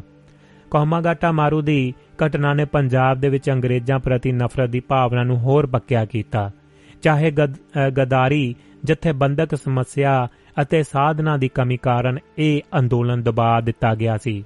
ਵੱਡੀ ਗਿਣਤੀ ਦੇ ਵਿੱਚ ਪੰਜਾਬੀਆਂ ਨੂੰ ਫਾਂਸੀ, ਜੇਲ੍ਹ, ਜਲਾਵਤਨੀ ਅਤੇ ਸਜ਼ਾਵਾਂ ਦਿੱਤੀਆਂ ਗਈਆਂ। ਪਰ ਇਹ ਅੰਦੋਲਨ ਆਜ਼ਾਦੀ ਦੇ ਰਹਿੰਦੇ ਸਫ਼ਰ ਲਈ ਚਾਨਣ ਮੁਨਾਰਾ ਬਣਿਆ। ਕਰਤਾਰ ਸਿੰਘ ਸਰਾਭਾ ਇਸੇ ਕਰਕੇ ਸ਼ਹੀਦ ਭਗਤ ਸਿੰਘ ਦਾ ਆਦਰਸ਼ ਸੀ। ਗੁਰਬਤ ਅਤੇ ਕਰਜ਼ਦਾਰੀ ਦੇ ਮਾਰੇ ਪੰਜਾਬੀਆਂ ਖਾਸ ਕਰ ਪਿੰਡੂ ਪੰਜਾਬੀਆਂ ਨੇ ਫੌਜ ਦੀ ਭਰਤੀ ਵੱਲ ਮੂੰਹ ਕੀਤਾ। ਜਿੱਥੇ ਪਹਿਲੀ ਆਲਮੀ ਜੰਗ ਕਰਕੇ ਰੋਜ਼ਗਾਰ ਦੀਆਂ ਸੰਭਾਵਨਾ ਦੇ ਵਿੱਚ ਅਥਾਹ ਵਾਧਾ ਹੋਇਆ। ਪੰਜਾਬੀ ਸਾਰੇ ਮੁਲਕ ਦੇ ਮੁਕਾਬਲੇ ਸਭ ਤੋਂ ਵਧੇਰੇ ਫੌਜ ਦੇ ਵਿੱਚ ਭਰਤੀ ਹੋਏ। ਇੱਕ ਵਾਰ ਫਿਰ ਪੰਜਾਬ ਉੱਪਰ ਅੰਗਰੇਜ਼ ਪ੍ਰਸਤ ਹੋਣ ਦਾ ਕਲੰਕ ਲੱਗਿਆ। ਪਰ ਉੱਥੇ ਹੀ ਪੰਜਾਬੀਆਂ ਦੀ ਗਦਰ ਅੰਦੋਲਨ ਉੱਪਰ ਸਰਦਾਰੀ ਨੇ ਇਹ ਦਾਗ ਧੋ ਦਿੱਤਾ। ਦੂਜੇ ਪਾਸੇ ਪੰਜਾਬ ਦੇ ਵਿੱਚ ਸਭ ਤੋਂ ਜ਼ਿਆਦਾ ਸਖਤੀਆਂ ਵਰਤੀਆਂ ਗਈਆਂ। ਰੋਲ ਟੈਕਟ ਦੇ ਵਿਰੋਧ ਦਾ ਕੇਂਦਰ ਪੰਜਾਬ ਬਣਿਆ। ਜਲਿਆਂ ਵਾਲੇ ਬਾਗ ਦਾ ਹੱਤਿਆਕਾਂਡ ਪੰਜਾਬ ਵਰਗੇ ਸਾਊ ਸੂਬੇ ਦੇ ਵਿੱਚ ਹੀ ਵਾਪਰਿਆ, ਜਿੱਥੇ ਇੱਕ ਪਾਸੇ ਪੰਜਾਬੀ ਗੱਭਰੂ ਵਿਦੇਸ਼ਾਂ ਦੇ ਵਿੱਚ ਅੰਗਰੇਜ਼ਾਂ ਦੇ ਦੁਸ਼ਮਣਾਂ ਦੀਆਂ ਗੋਲੀਆਂ ਦਾ ਸ਼ਿਕਾਰ ਬਣੇ, ਉੱਥੇ ਹੀ ਪੰਜਾਬ ਅੰਦਰ ਪੰਜਾਬੀ ਖੁਦ ਅੰਗਰੇਜ਼ਾਂ ਦੀਆਂ ਬੰਦੂਕਾਂ ਦਾ ਚਾਰਾ ਬਣੇ। ਅਸਲ ਦੇ ਵਿੱਚ ਪੰਜਾਬ ਦੇ ਵਿੱਚ ਛੋਟੀ ਤੋਂ ਛੋਟੀ ਘਟਨਾ ਨੂੰ ਸਿਰਫ ਬਗਾਵਤ ਦੇ ਨਜ਼ਰੀਏ ਦੇ ਨਾਲ ਹੀ ਦੇਖਿਆ ਜਾਂਦਾ ਸੀ। ਇਸ ਕਰਕੇ ਜਨਰਲ ਡਾਇਰ ਨੇ ਆਪਣੇ ਕਬਾਲੀਆ ਬਿਆਨ ਦੇ ਵਿੱਚ ਮੰਨਿਆ ਸੀ ਕਿ ਉਸ ਦੇ ਸਾਹਮਣੇ ਸਭ ਤੋਂ ਵੱਡਾ ਸਵਾਲ ਭੀੜ ਨੂੰ ਤਿੱਤਰ-ਬਿੱਤਰ ਕਰਨਾ ਨਹੀਂ ਸਗੋਂ ਪੰਜਾਬ ਦੇ ਲੋਕਾਂ ਨੂੰ ਸਬਕ ਸਿਖਾਉਣਾ ਸੀ। ਪੰਜਾਬੀਆਂ ਨੇ ਇਸ ਬਰਬਰਾਤ ਵਿਰੁੱਧ ਪੂਰੀ ਬੇਬਾਕੀ ਦੇ ਨਾਲ ਆਵਾਜ਼ ਉਠਾਈ। ਲਾਹੌਰ ਦੇ ਵਿੱਚ ਡੰਡਾ ਬਰਦਾਰ ਫੋਰਸ ਬਣੀ ਜਿਸ ਦੇ ਆਖਰੀ ਦੋ ਪੰਜਾਬੀ ਕਵੀ ਲਾਲਦੀਨ ਕੈਸਰ ਅਤੇ ਗੁਲਾਮ ਮੁਸਤਫਾ ਹੈਰਤ ਸਨ। ਜਿਨ੍ਹਾਂ ਨੇ ਅੰਗਰੇਜ਼ਾਂ ਖਿਲਾਫ ਅਜਿਹੇ ਨਾਰੇ ਕੜੇ ਕਿ ਲਾਹੌਰ ਦੇ ਵਿੱਚ ਤਰਸੱਲੀ ਮਚ ਗਈ। ਇਹ ਦੋਵੇਂ ਗ੍ਰਿਫਤਾਰ ਹੋਏ। ਇਸ ਤੋਂ ਇਲਾਵਾ ਪੰਜਾਬੀ ਕਵੀਆਂ ਨਾਨਕ ਸਿੰਘ, ਫਿਰੋਜ਼ਦੀਨ ਸ਼ਰਫ ਵਿਦਾਤਾ ਸਿੰਘ ਤੀਰ, ਅਮੀਰ ਅਲੀ ਅਮਰ ਈਸ਼ਰਦਾਸ ਪੁਰੀ ਆਦਿ ਨੇ ਵੀ ਬਾਅਦ ਦੇ ਵਿੱਚ ਜਲਿਆਂ ਵਾਲੇ ਬਾਗ ਦੇ ਕਤਲੇਆਮ ਵਿਰੁੱਧ ਰੱਜ ਕੇ ਲਿਖਿਆ। ਅਸਲ ਦੇ ਵਿੱਚ ਗਦਰ ਅੰਦੋਲਨ ਅਤੇ ਜਲਿਆਂ ਵਾਲੇ ਬਾਗ ਦੇ ਕਤਲੇਆਮ ਨੇ ਪੰਜਾਬੀ ਸਾਹਿਤ ਅਤੇ ਖਾਸ ਕਰ ਪੰਜਾਬੀ ਕਵਿਤਾ ਦਾ ਮੂੰਹ ਮੁਹਾਂਦਰਾ ਬਦਲ ਦਿੱਤਾ। ਇਹ ਪੂਰਨ ਤੌਰ ਤੇ ਰੋਮਾਂਚਵਾਦ ਤੋਂ ਹਟ ਕੇ ਕ੍ਰਾਂਤੀਕਾਰੀ ਲੀਹਾਂ ਤੇ ਤੁਰ ਪਈ। ਇਸ ਕਰਕੇ ਬਾਅਦ ਦੇ ਵਿੱਚ ਜਦੋਂ ਦਿਹਾਂਤ ਸੁਧਾਰ ਮਹਿਕਮਾ ਬਣਿਆ, ਤਾਂ ਉਸ ਦਾ ਇੱਕ ਕੰਮ ਅਜਹੀ ਸ਼ਾਇਰੀ ਤੇ ਨਜ਼ਰ ਰੱਖਣਾ ਤੇ ਕਾਬੂ ਪਾਉਣਾ ਸੀ। 1920 ਦਾ ਵਰਾ ਪੰਜਾਬ ਦੀ ਨਾਬਰੀ ਦੇ ਇਤਿਹਾਸ ਦੇ ਵਿੱਚ ਵਿਸ਼ੇਸ਼ ਸਥਾਨ ਰੱਖਦਾ ਹੈ। ਪੰਜਾਬ ਦੀ ਨਾਬਰੀ ਨੇ ਆਪਣੇ ਆਪ ਨੂੰ ਅਜੋਕੇ ਸਮਿਆਂ ਦੇ ਮੁਤਾਬਕ ਮੁੜ ਪਰਿਭਾਸ਼ਿਤ ਕੀਤਾ। ਇਸ ਸਾਲ ਮਹਾਤਮਾ ਗਾਂਧੀ ਦਾ ਨਾਂ ਮਿਲਵਰਤਨ ਅੰਦੋਲਨ ਅਕਾਲੀ ਲਹਿਰ ਅਤੇ ਅਕਾਲੀ ਅਖਬਾਰ ਸ਼ੁਰੂ ਹੋਏ। ਗਾਂਧੀ ਬਾਰੇ ਪੰਜਾਬ ਦੇ ਵਿੱਚ ਕਈ ਤਰ੍ਹਾਂ ਦੀਆਂ ਕਾਲਪਨਿਕ ਧਾਰਨਾਵਾਂ ਬਣੀਆਂ ਕਿ ਸ਼ਾਇਦ ਗਾਂਧੀ ਪੰਜਾਬ ਦੇ ਵਿੱਚ ਬਾਲਾ ਮਕਬੂਲ ਨਹੀਂ ਸੀ ਜਾਂ ਗਾਂਧੀ ਤੇ ਪੰਜਾਬ ਵਿਚਕਾਰ ਅਨਸੁਖਾਵਾਂ ਸੰਬੰਧ ਸੀ। ਜਦੋਂ ਕਿ ਗਾਂਧੀ ਦਾ ਬਿੰਬ ਪੰਜਾਬ ਦੇ ਵਿੱਚ ਵੀ ਉਸੇ ਤਰ੍ਹਾਂ ਬਣ ਰਿਹਾ ਸੀ ਜਿਵੇਂ ਬਾਕੀ ਹਿੰਦੁਸਤਾਨ ਦੇ ਵਿੱਚ। ਦੂਜਾ, ਇਸ ਵਰੇ ਦੇ ਵਿੱਚ ਸ਼ੁਰੂ ਹੋਇਆ ਅਕਾਲੀ ਅੰਦੋਲਨ ਜਾਂ ਗੁਰਦੁਆਰਾ ਸੁਧਾਰ ਲਹਿਰ ਦੇ ਨਾਲ ਪੰਜਾਬ ਤੇ ਖਾਸ ਕਰਕੇ ਸਿੱਖਾਂ ਦੇ ਅਕਸ ਦਾ ਇੱਕ ਨਵਾਂ ਰੂਪ ਸਾਹਮਣੇ ਆਇਆ, ਜਿਹੜੀ ਕੌਮ ਦਾ ਬਿੰਬ ਹੁਣ ਤੱਕ ਸਿਰਫ ਜੰਗਜੂ ਹੋਣ ਦਾ ਬਣਿਆ ਹੋਇਆ ਸੀ, ਉਸ ਕੌਮ ਨੇ ਬੇਹੱਦ ਜ਼ਾਬਤੇ ਦੇ ਵਿੱਚ ਰਹਿ ਕੇ ਜ਼ੁਲਮ ਦਾ ਸਾਹਮਣਾ ਕੀਤਾ ਸੀ। ਆਪਣੇ ਗੁਰਦੁਆਰਿਆਂ ਨੂੰ ਅੰਗਰੇਜ਼ਾਂ ਦੇ ਏਜੰਟਾਂ ਦੇ ਰੂਪ ਦੇ ਵਿੱਚ ਕੰਮ ਕਰ ਰਹੇ ਮਹਾਨਤਾ ਤੋਂ ਆਜ਼ਾਦ ਕਰਵਾਇਆ। ਜਿਸ ਗਾਂਧੀ ਨੂੰ ਸਿੱਖਾਂ ਦੇ ਅਹਿੰਸਕ ਅੰਦੋਲਨ ਦੇ ਵਿੱਚ ਭੂਮਿਕਾ ਤੇ ਸ਼ੱਕ ਸੀ, ਉਸੇ ਗਾਂਧੀ ਨੇ ਚਾਬੀਆਂ ਦੇ ਮੋਰਚੇ ਤੋਂ ਬਾਅਦ ਕਿਹਾ ਕਿ ਆਜ਼ਾਦੀ ਸੰਗਰਾਮ ਦਾ ਪਹਿਲਾ ਮੋਰਚਾ ਜਿੱਤ ਲਿਆ ਗਿਆ ਹੈ। ਗਾਂਧੀ ਨੂੰ ਆਪਣਾ ਅਹਿੰਸਕ ਅੰਦੋਲਨ ਵਾਪਸ ਲੈਣਾ ਪਿਆ, ਪਰ ਇਹ ਅਕਾਲੀ ਅਹਿੰਸਕ ਅੰਦੋਲਨ ਪੂਰੀ ਤਰ੍ਹਾਂ ਕਾਮਯਾਬ ਹੋਇਆ। ਇਸ ਅਦੁੱਤੀ ਅਹਿੰਸਕ ਅੰਦੋਲਨ ਨੇ ਗਵਾਹ ਈਸਾਈ ਮਸ਼ੀਨਰੀ ਸੀਐਫ ਐਂਡਰਿਊਜ਼ ਵਰਗੇ ਵਿਦਵਾਨ ਖੁਦ ਬਣੇ। ਅਸਲ ਦੇ ਵਿੱਚ ਇਹ ਅੰਦੋਲਨ ਸਿਰਫ ਧਾਰਮਿਕ ਖਿੱਤੇ ਤੱਕ ਹੀ ਮਹਦੂਦ ਨਾ ਰਿਹਾ। ਇਸ ਨੇ ਪੰਜਾਬ ਦੇ ਵਿੱਚ ਇੱਕ ਨਵੀਂ ਰਾਜਨੀਤਿਕ ਚੇਤਨਾ ਪੈਦਾ ਕੀਤੀ। ਆਜ਼ਾਦੀ ਸੰਗਰਾਮ ਨੂੰ ਸ਼ਹਿਰੀ ਕੁਲੀਨ ਵਰਗ ਦੇ ਕਲਬੇ, ਗਲਬੇ ਦੇ ਵਿੱਚੋਂ ਕੱਢ ਕੇ ਪਿੰਡਾਂ ਦੀਆਂ ਪਈਆਂ ਡੰਡੀਆਂ ਤੱਕ ਲੈ ਗਿਆ। ਇਸੇ ਦੇ ਇਸੇ ਸਾਲ ਅਕਾਲੀ ਅਖਬਾਰ ਦਾ ਸ਼ੁਰੂ ਹੋਣਾ ਵੀ ਕਿਸੇ ਕ੍ਰਾਂਤੀਕਾਰੀ ਘਟਨਾ ਤੋਂ ਘੱਟ ਨਹੀਂ ਸੀ। ਇਸ ਅਖਬਾਰ ਨੇ ਪੰਜਾਬੀਆਂ ਦੀ ਸੁੱਤੀ ਪਈ ਗੈਰਤ ਨੂੰ ਵੰਗਾਰਿਆ ਤੇ ਜਥੇਬੰਦ ਹੋਣ ਲਈ ਪ੍ਰੇਰਿਆ। ਦੋਵਾਂ ਆਲਮੀ ਜੰਗਾਂ ਦਰਮਿਆਨ ਵੀ ਪੰਜਾਬ ਨੇ ਆਪਣਾ ਬੰਦਾ ਯੋਗਦਾਨ ਪਾਇਆ। 1920 ਦੇ ਦਹਾਕੇ ਦੇ ਵਿੱਚ ਭਗਤ ਸਿੰਘ ਅਤੇ ਉਸ ਦੇ ਸਾਥੀਆਂ ਦੀਆਂ ਲਾ ਮਿਸਾਲ ਕਾਰਵਾਈਆਂ ਤੇ ਫਿਰ ਅਖੀਰ ਅਦੁੱਤੀ ਸ਼ਹਾਦਤਾਂ ਨੇ ਪੰਜਾਬੀ ਅਤੇ ਹਿੰਦੁਸਤਾਨੀ ਮਾਨਸਿਕਤਾ ਨੂੰ ਝੰਜੋੜ ਕੇ ਸੁੱਟ ਦਿੱਤਾ। ਇਹ ਉਹ ਦੌਰ ਸੀ ਜਦੋਂ ਕਾਂਗਰਸ ਅਤੇ ਰਾਸ਼ਟਰ ਰਾਜਨੀਤਿਕ ਗਤੀਵਿਧੀਆਂ ਦੇ ਵਿੱਚ ਇੱਕ ਖੜੋਤ ਆਈ ਹੋਈ ਸੀ। ਇਨ੍ਹਾਂ ਸੂਰਬੀਰ ਯੋਧਿਆਂ ਨੇ ਖਤੋਤੇ ਪਾਣੀਆਂ ਦੇ ਵਿੱਚ ਪੱਥਰ ਸੁੱਟ ਕੇ, ਖੜੋਤੇ ਪਾਣੀਆਂ ਦੇ ਵਿੱਚ ਪੱਥਰ ਸੁੱਟ ਕੇ ਐਸੀ ਹਲਚਲ ਪੈਦਾ ਕੀਤੀ ਕਿ ਅੰਗਰੇਜ਼ਾਂ ਸਮੇਤ ਪੂਰੇ ਹਿੰਦੁਸਤਾਨ ਦੀਆਂ ਨਜ਼ਰਾਂ ਫਿਰ ਪੰਜਾਬ ਤੇ ਕੇਂਦਰਿਤ ਹੋਈਆਂ। ਪੰਜਾਬ ਅੰਦਰ ਇੱਕ ਨਵੀਂ ਕਿਸਮ ਦੀ ਵਿਚਾਰਧਾਰਾ ਪੈਦਾ ਹੋਈ, ਜਿਸ ਦੇ ਵਿੱਚ ਨਾ ਸਿਰਫ ਹੱਸ ਕੇ ਮੌਤ ਨੂੰ ਵਿਹਾਉਣ ਦੀ ਪਰੰਪਰਾ ਪੁਨਰ ਸੁਰਜੀਤ ਹੋਈ, ਸਗੋਂ ਵਿਚਾਰਾਂ ਦੀ ਪ੍ਰੋੜਤਾ ਤੇ ਵੀ ਜ਼ੋਰ ਦਿੱਤਾ ਗਿਆ। ਇਸ ਦਹਾਕੇ ਅੰਦਰ ਬੱਬਰ ਅਕਾਲੀਆਂ ਦੀਆਂ ਕਾਰਵਾਈਆਂ ਨੇ ਅੰਗਰੇਜ਼ਾਂ ਤੇ ਉਹਨਾਂ ਦੇ ਪਿੱਠੂਆਂ ਦੇ ਮਨਾਂ ਦੇ ਅੰਦਰ ਸਹਿਮ ਪੈਦਾ ਕੀਤਾ। ਕ੍ਰਾਂਤੀ ਦੀ ਇੱਕ ਨਵੀਂ ਗੜਗਜਵੀ ਆਵਾਜ਼ ਸੁਣਨ ਨੂੰ ਮਿਲੀ। 1926 ਦੇ ਵਿੱਚ ਸ਼ੁਰੂ ਹੋਏ ਕੀਰਤੀ ਰਸਾਲੇ ਨੇ ਨਾ ਸਿਰਫ ਸਾਮਰਾਜੀ, ਧੌਂਸ ਅਤੇ ਲੁੱਟ ਖਸੁੱਟ ਨੂੰ ਵੰਗਾਰਿਆ ਸਗੋਂ ਕੀਰਤੀਆਂ ਕਿਸਾਨਾਂ ਨੂੰ ਇਕੱਠੇ ਹੋ ਕੇ ਲੜਨ ਦਾ ਹੋਕਾ ਦਿੱਤਾ। 1930 ਦੇ ਦਹਾਕੇ ਦੇ ਵਿੱਚ ਪੰਜਾਬ ਨੇ ਰਾਸ਼ਟਰੀ ਅੰਦੋਲਨ ਦੇ ਵਿੱਚ ਵੀ ਹਿੱਸਾ ਪਾਇਆ। ਪੰਜਾਬ ਅੰਦਰ ਉੱਠੀਆਂ ਕੁਝ ਲੋਕ ਲਹਿਰਾਂ ਅਤੇ ਕਿਸਾਨੀ ਮੋਰਚਿਆਂ ਨੇ ਪੰਜਾਬ ਅੰਦਰ ਬਾਗੀ ਸੁਰਾਂ ਨੂੰ ਤੇਜ਼ ਕੀਤਾ। ਨੀਲੀ ਬਾਰ ਦੇ ਮੋਰਚੇ, ਅੰਮ੍ਰਿਤਸਰ ਦੇ ਮੋਰਚੇ, ਗੁਰਦਾਸਪੁਰ ਦੀ ਮੁਜ਼ਾਰਾ ਲਹਿਰ, ਲਾਹੌਰ, ਟਾਂਡਾ, ਉੜਮੁੜ ਅਤੇ ਹਰਸ਼ਾ ਸ਼ੀਨਾ ਦੇ ਮੋਰਚਿਆਂ ਨੇ ਕਿਸਾਨੀ ਨੂੰ ਜਥੇਬੰਦ ਕੀਤਾ, ਜਿਸ ਨੇ ਅੰਗਰੇਜ਼ਾਂ ਤੇ ਉਹਨਾਂ ਦੇ ਸਹਿਯੋਗੀਆਂ ਦੀ ਤਾਕਤ ਨੂੰ ਵੰਗਾਰਿਆ। ਆਜ਼ਾਦੀ ਸੰਗਰਾਮ ਦੇ ਆਖਰੀ ਦੌਰ ਦੇ ਵਿੱਚ ਵੀ ਪੰਜਾਬੀਆਂ ਨੇ ਭਾਰਤ ਛੱਡੋ ਅੰਦੋਲਨ ਤੇ ਦੂਜੀਆਂ ਕਾਰਵਾਈਆਂ ਦੇ ਵਿੱਚ ਵੱਧ ਚੜ ਕੇ ਹਿੱਸਾ ਲਿਆ। ਅੰਗਰੇਜ਼ ਪ੍ਰਧਾਨ ਮੰਤਰੀ ਕਲੀਮੈਂਟ ਐਂਟਲੀ ਦੇ ਆਪਣੇ ਕਥਨ ਮੁਤਾਬਕ ਅੰਗਰੇਜ਼ਾਂ ਦੇ ਜਲਦੀ ਚਲੇ ਜਾਣ ਦਾ ਵੱਡਾ ਕਾਰਨ ਆਈਐਨਏ ਦੀ ਬਗਾਵਤ ਸੀ। ਇਸ ਦੇ ਵਿੱਚ ਵੀ ਜਨਰਲ ਮੋਹਨ ਸਿੰਘ ਅਤੇ ਆਈਐਨਏ ਟ੍ਰੇਲਰਸ ਦੇ ਤਿੰਨੋਂ ਨਾਇਕ ਢਿੱਲੋ, ਸੈਗਲ ਅਤੇ ਸਹਾਨਵਾਜ਼ ਪੰਜਾਬੀ ਸਨ, ਜਿਨ੍ਹਾਂ ਨੇ ਪੰਜਾਬੀ ਨਾਬਰੀ ਅਤੇ ਵਤਨ ਪ੍ਰਸਤੀ ਦੀ ਪਰੰਪਰਾ ਨੂੰ ਮੁੜ ਉਗਾੜਿਆ। ਪਰ ਅਫਸੋਸ, ਜਿਸ ਪੰਜਾਬ ਨੇ ਹਿੰਦੁਸਤਾਨ ਦੀ ਆਜ਼ਾਦੀ ਦੇ ਵਿੱਚ ਮੋਰੀ ਭੂਮਿਕਾ ਨਿਭਾਈ, ਉਸਨੇ ਆਜ਼ਾਦੀ ਦੀ ਵੱਡੀ ਕੀਮਤ ਚੁਕਾਈ। ਤਕਰੀਬਨ 8 ਤੋਂ 10 ਲੱਖ ਪੰਜਾਬੀ ਮਾਰੇ ਗਏ ਅਤੇ 1 ਤੋਂ 1.2 ਕਰੋੜ ਪੰਜਾਬੀ ਬੇਕਾਰ ਹੋ ਗਏ। ਪੰਜਾਬੀ ਬੇਕਾਰ ਹੋ ਗਏ। ਇਤਿਹਾਸ ਵਿਭਾਗ, ਪੰਜਾਬੀ ਯੂਨੀਵਰਸਿਟੀ, ਚੰਡੀਗੜ੍ਹ। ਸੰਤੰਤਰਤਾ ਸੰਗਰਾਮ, ਪੰਜਾਬ ਅਤੇ ਨਾਬਰੀ, ਡਾਕਟਰ ਜਸਪੀਰ ਸਿੰਘ। ਰੱਖਣਾ ਯਾਦ ਸਾਨੂੰ, ਕਿਤੇ ਦਿਲਾਂ ਤੋਂ ਨਹੀਂ ਭੁਲਾ ਜਾਣਾ। ਖਾਤਰ ਵਤਨ ਦੀ ਚੜੇ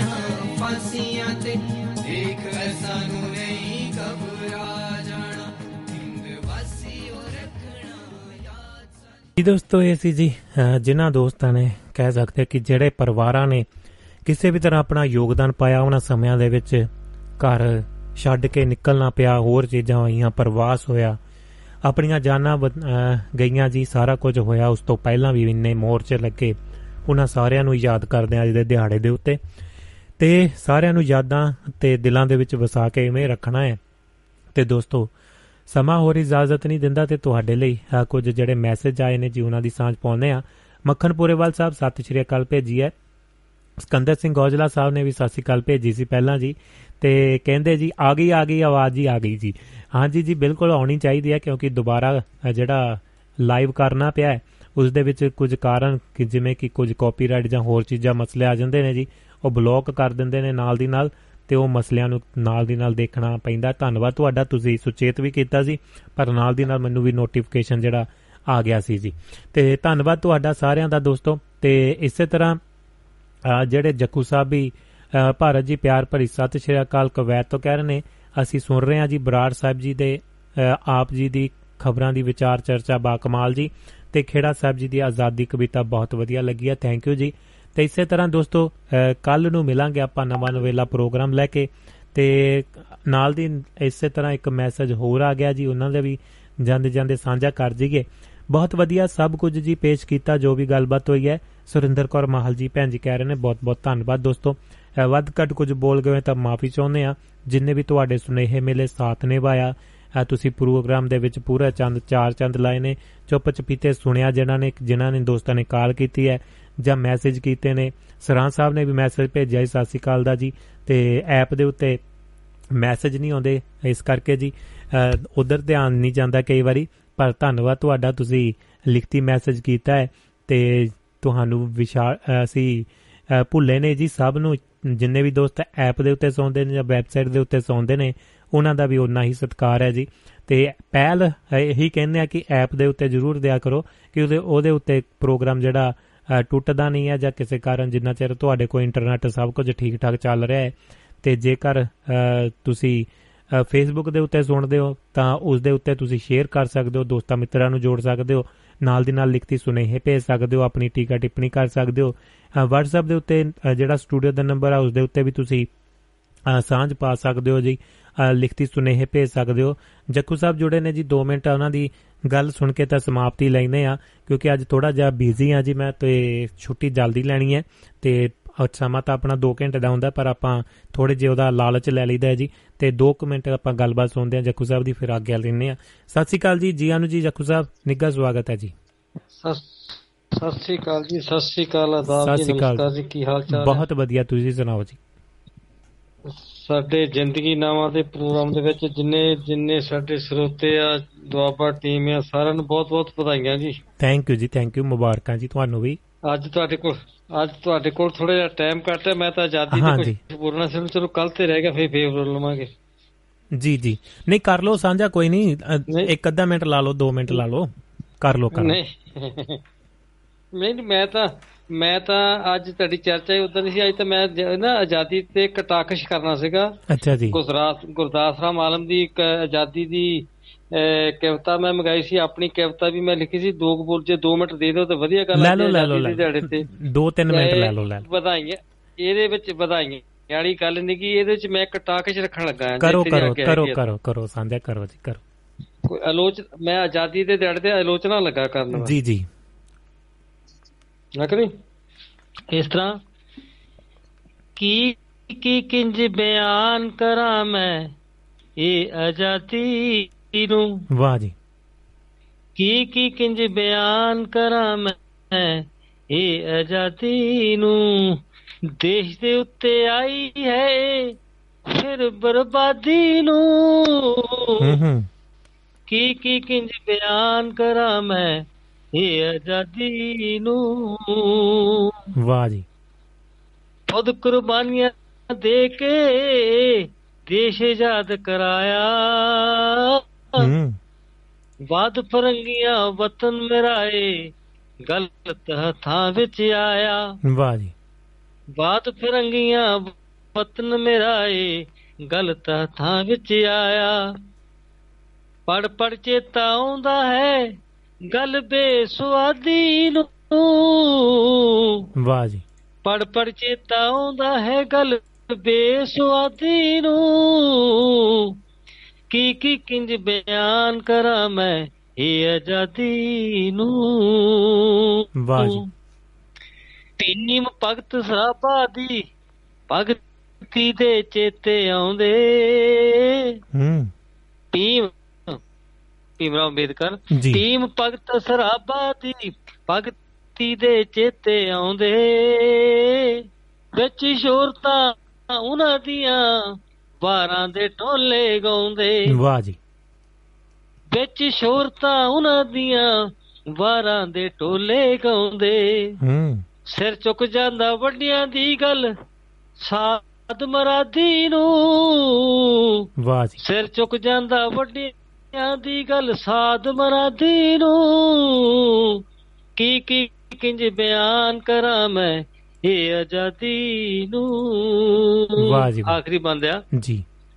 ਮਜ਼ਦੂਰ ਦੀ ਕੋਈ ਸੁਣਦਾ ਨਹੀਂ ਤੇ ਨਾਲੇ ਰੁਲ ਗਿਆ ਹਾਲੀ। ਜੀ। ਮਜ਼ਦੂਰ ਦੀ ਕੋਈ ਸੁਣਦਾ ਨਹੀਂ ਤੇ ਨਾਲੇ ਰੁਲ ਗਿਆ ਹਾਲੀ। ਅੱਖੀ ਸਭ ਕੁਝ ਦੇਖਿਆ ਮੈਂ ਜਦ ਦੀ ਸੁਰਤ ਸੰਭਾਲੀ। ਵਾਹ ਜੀ। ਅੱਖੀ ਸਭ ਕੁਝ ਦੇਖਿਆ ਮੈਂ ਜਦ ਦੀ ਸੁਰਤ ਸੰਭਾਲੀ। ਹੁਣ ਪੁਰਾਣੀਆਂ ਯਾਦਾਂ ਹੁਣ ਪੁਰਾਣੀਆਂ ਯਾਦਾਂ ਜਦ ਸੁਣਦੇ ਸਾਂ ਦਾਦੀ ਨੂੰ। ਹੁਣ ਪੁਰਾਣੀਆਂ ਯਾਦਾਂ ਜਦ ਸੁਣਦੇ ਸਾਂ ਦਾਦੀ ਨੂੰ। ਕੀ ਕੀ ਕਿੰਜ ਬਿਆਨ ਕਰਾਂ ਮੈਂ ਇਹ ਆਜ਼ਾਦੀ ਨੂੰ ਆਖਰੀ ਬੰਦ ਆ। ਬਦਲ ਗਿਆ ਹੈ ਸਮਾਂ ਦੋਸਤੋ ਆਪ ਬਦਲਣਾ ਪੈਣਾ। ਜੀ। ਬਦਲ ਗਿਆ ਹੈ ਸਮਾਂ ਦੋਸਤੋ ਆਪ ਬਦਲਣਾ ਪੈਣਾ। ਹੱਕ ਮੰਗਿਆ ਨਹੀਂ ਮਿਲਦੇ ਜਗ ਤੇ ਜ਼ੁਲਮ ਕਦੋਂ ਤੱਕ ਸਹਿਣਾ। ਵਾਹ ਜੀ। ਹੱਕ ਮੰਗਿਆ ਨਹੀਂ ਮਿਲਦੇ ਜਗ ਤੇ ਜ਼ੁਲਮ ਕਦੋਂ ਤੱਕ ਸਹਿਣਾ। ਜਖੂ ਆਖੇ ਘਰ ਪਰ ਭੇਜੋ ਇਹ ਮੁਨਿਆਦੀ ਨੂੰ ਹੂੰ ਜਖੂ ਆਖੇ ਘਰ ਪਰ ਭੇਜੋ ਇਹ ਮੁਨਿਆਦੀ ਨੂੰ ਕੀ ਕੀ ਕਿੰਜ ਬਿਆਨ ਕਰਾਂ ਮੈਂ ਇਹ ਆਜ਼ਾਦੀ ਨੂੰ ਵਾਹ ਜੀ ਕੀ ਕੀ ਕਿੰਜ ਬਿਆਨ ਕਰਾਂ ਮੈਂ ਇਹ ਆਜ਼ਾਦੀ ਨੂੰ ਦੇਸ਼ ਦੇ ਉੱਤੇ ਆਈ ਹੈ ਇਹ ਫਿਰ ਬਰਬਾਦੀ ਨੂੰ ਵਾਹ ਜੀ ਵਾਹ। ਦੇਸ਼ ਦੇ ਉੱਤੇ ਆਈ ਹੈ ਇਹ ਫਿਰ ਬਰਬਾਦੀ। ਨੂੰ। ਬਹੁਤ ਖੂਬ ਬਹੁਤ ਖੂਬ ਚੱਕੂ ਸਾਹਿਬ ਬਹੁਤ ਖੂਬ ਹਰ ਵਾਰ ਦੀ ਤਰ੍ਹਾਂ ਜੀ। ਅੱਜ ਦੇ ਅੱਜ ਦੇ। ਅੱਜ ਅੱਜ ਦੇ ਮਾਹੌਲ ਦੇ ਉੱਤੇ ਆ। ਜੀ ਜੀ। ਅੱਜ ਦੇ ਮਾਹੌਲ ਦੇ ਉੱਤੇ ਚਲੋ ਮੈਂ ਇੱਕ ਮਤਲਬ ਗੁਰਦਾਸ ਸਾਹਿਬ ਆਲਮ ਦੀ ਸੀ ਕਿ ਮੇਰਾ ਉਸਤਾਦ ਆ। ਉਹਦੀ ਵੀ ਆਜ਼ਾਦੀ ਨਿਹਾਲਿਆ ਤੂੰ ਕਦੇ ਦੇਖੀ ਆ ਇਦਾਂ ਕਰਕੇ ਕਵਿਤਾ ਸੀ ਚਲੋ ਬਹੁਤ ਸੋਹਣਾ ਤੇ ਫੇਰ ਵੀ ਬਿਲਕੁਲ ਲੱਗ। ਥੈਂਕ ਯੂ ਜੀ ਥੈਂਕ ਯੂ ਚਲੋ ਕਟਾ ਕੇ ਤੇ ਸਾਨੂੰ ਲੋਕਤੰਤਰ ਲੋਕਤੰਤਰ ਵਿੱਚ ਸਾਨੂੰ ਕਹਿਣ ਦਾ ਹੱਕ ਆ। ਜੀ ਬਿਲਕੁਲ ਜੀ ਬਿਲਕੁਲ। ਥੈਂਕ ਯੂ ਜੀ ਥੈਂਕ ਹਾਂ ਜੀ, Thank- ਮਿਹਰਬਾਨੀ ਥੈਂਕ ਯੂ ਜੀ। ਜੀ ਜੱਕੂ ਸਾਹਿਬ ਬਹੁਤ ਬਹੁਤ ਧੰਨਵਾਦ ਜੀ। ਲਓ ਜੀ ਆਪਣੇ ਨਾਲ ਕੁਵੈਤ ਤੋਂ ਜੁੜੇ ਸਨ ਤੇ ਸੁਰਿੰਦਰ ਕੌਰ ਮਾਲ ਜੀ ਕਹਿ ਰਹੇ ਨੇ ਕਾਬਲੇ ਤਾਰੀਫ ਹਰ ਬੋਲ ਸੱਚਾ ਜੀ। ਅ, ਜੱਕੂ ਸਾਹਿਬ ਦੀ ਗੱਲਬਾਤ ਨੂੰ ਪਸੰਦ ਕੀਤਾ। ਥੈਂਕ ਯੂ ਦੋਸਤੋ। ਸਾਨੂੰ ਸਪੋਰਟ ਕੀਤਾ ਜੀ ਹਰਵਿੰਦਰ ਜੋਲ ਭੈਣ ਜੀ ਸੁਮਿਤ ਜੋਹਲ ਜੀ ਬਲਵੀਰ ਸਿੰਘ ਸੈਣੀ ਸਾਹਿਬ ਸਕੰਦਰ ਸਿੰਘ ਔਜਲਾ ਸਾਹਿਬ ਸੁਰਿੰਦਰ ਕੌਰ ਮਾਹਲ ਜੀ ਨਾਰ ਸਿੰਘ ਸੋਈ ਸਾਹਿਬ ਯਾਦਵੰਦਰ ਵਿਦੇਸ਼ਾ ਉਹਨਾਂ ਦਾ ਧੰਨਵਾਦ ਹੈ। ਤੇ ਸਾਰੇ ਦੋਸਤਾਂ ਦਾ ਬਹੁਤ ਬਹੁਤ ਧੰਨਵਾਦ ਜਿੰਨੇ ਵੀ ਦੋਸਤ ਜੁੜੇ ਜੀ। ਤੇ ਮੱਖਣਪੁਰੇਵਾਲ ਸਾਹਿਬ ਸਕੰਦਰ ਸਿੰਘ ਔਜਲਾ ਸਾਹਿਬ ਅ, ਹਰਵਿੰਦਰ ਜੋਲ ਭੈਣ ਜੀ ਮਾਲ ਭੈਣ ਜੀ ਅ, ਜਿਨ ਮਨੋਜ ਜੀ ਤੇ ਸਤਪਾਲ ਗਿਰੀ ਜੀ ਜਾਂ ਜਿੰਨੇ ਵੀ ਦੋਸਤ ਆਪਣੇ ਨਾਲ ਜੁੜੇ ਜੀ, ਸਾਰਿਆਂ ਦਾ ਜੇਕਰ ਨਾਂ ਲੈਣਾ ਭੁੱਲ ਗਿਆ, ਤਾਂ ਮਾਫੀ ਚਾਹੁੰਦਾ। ਮਿਲਾਂਗੇ ਕੱਲ ਨੂੰ, ਸਾਰਿਆਂ ਨੂੰ ਪਿਆਰ ਭਰੀ ਤੇ ਨਿੱਗੀ ਸਤਿ ਸ਼੍ਰੀ ਅਕਾਲ।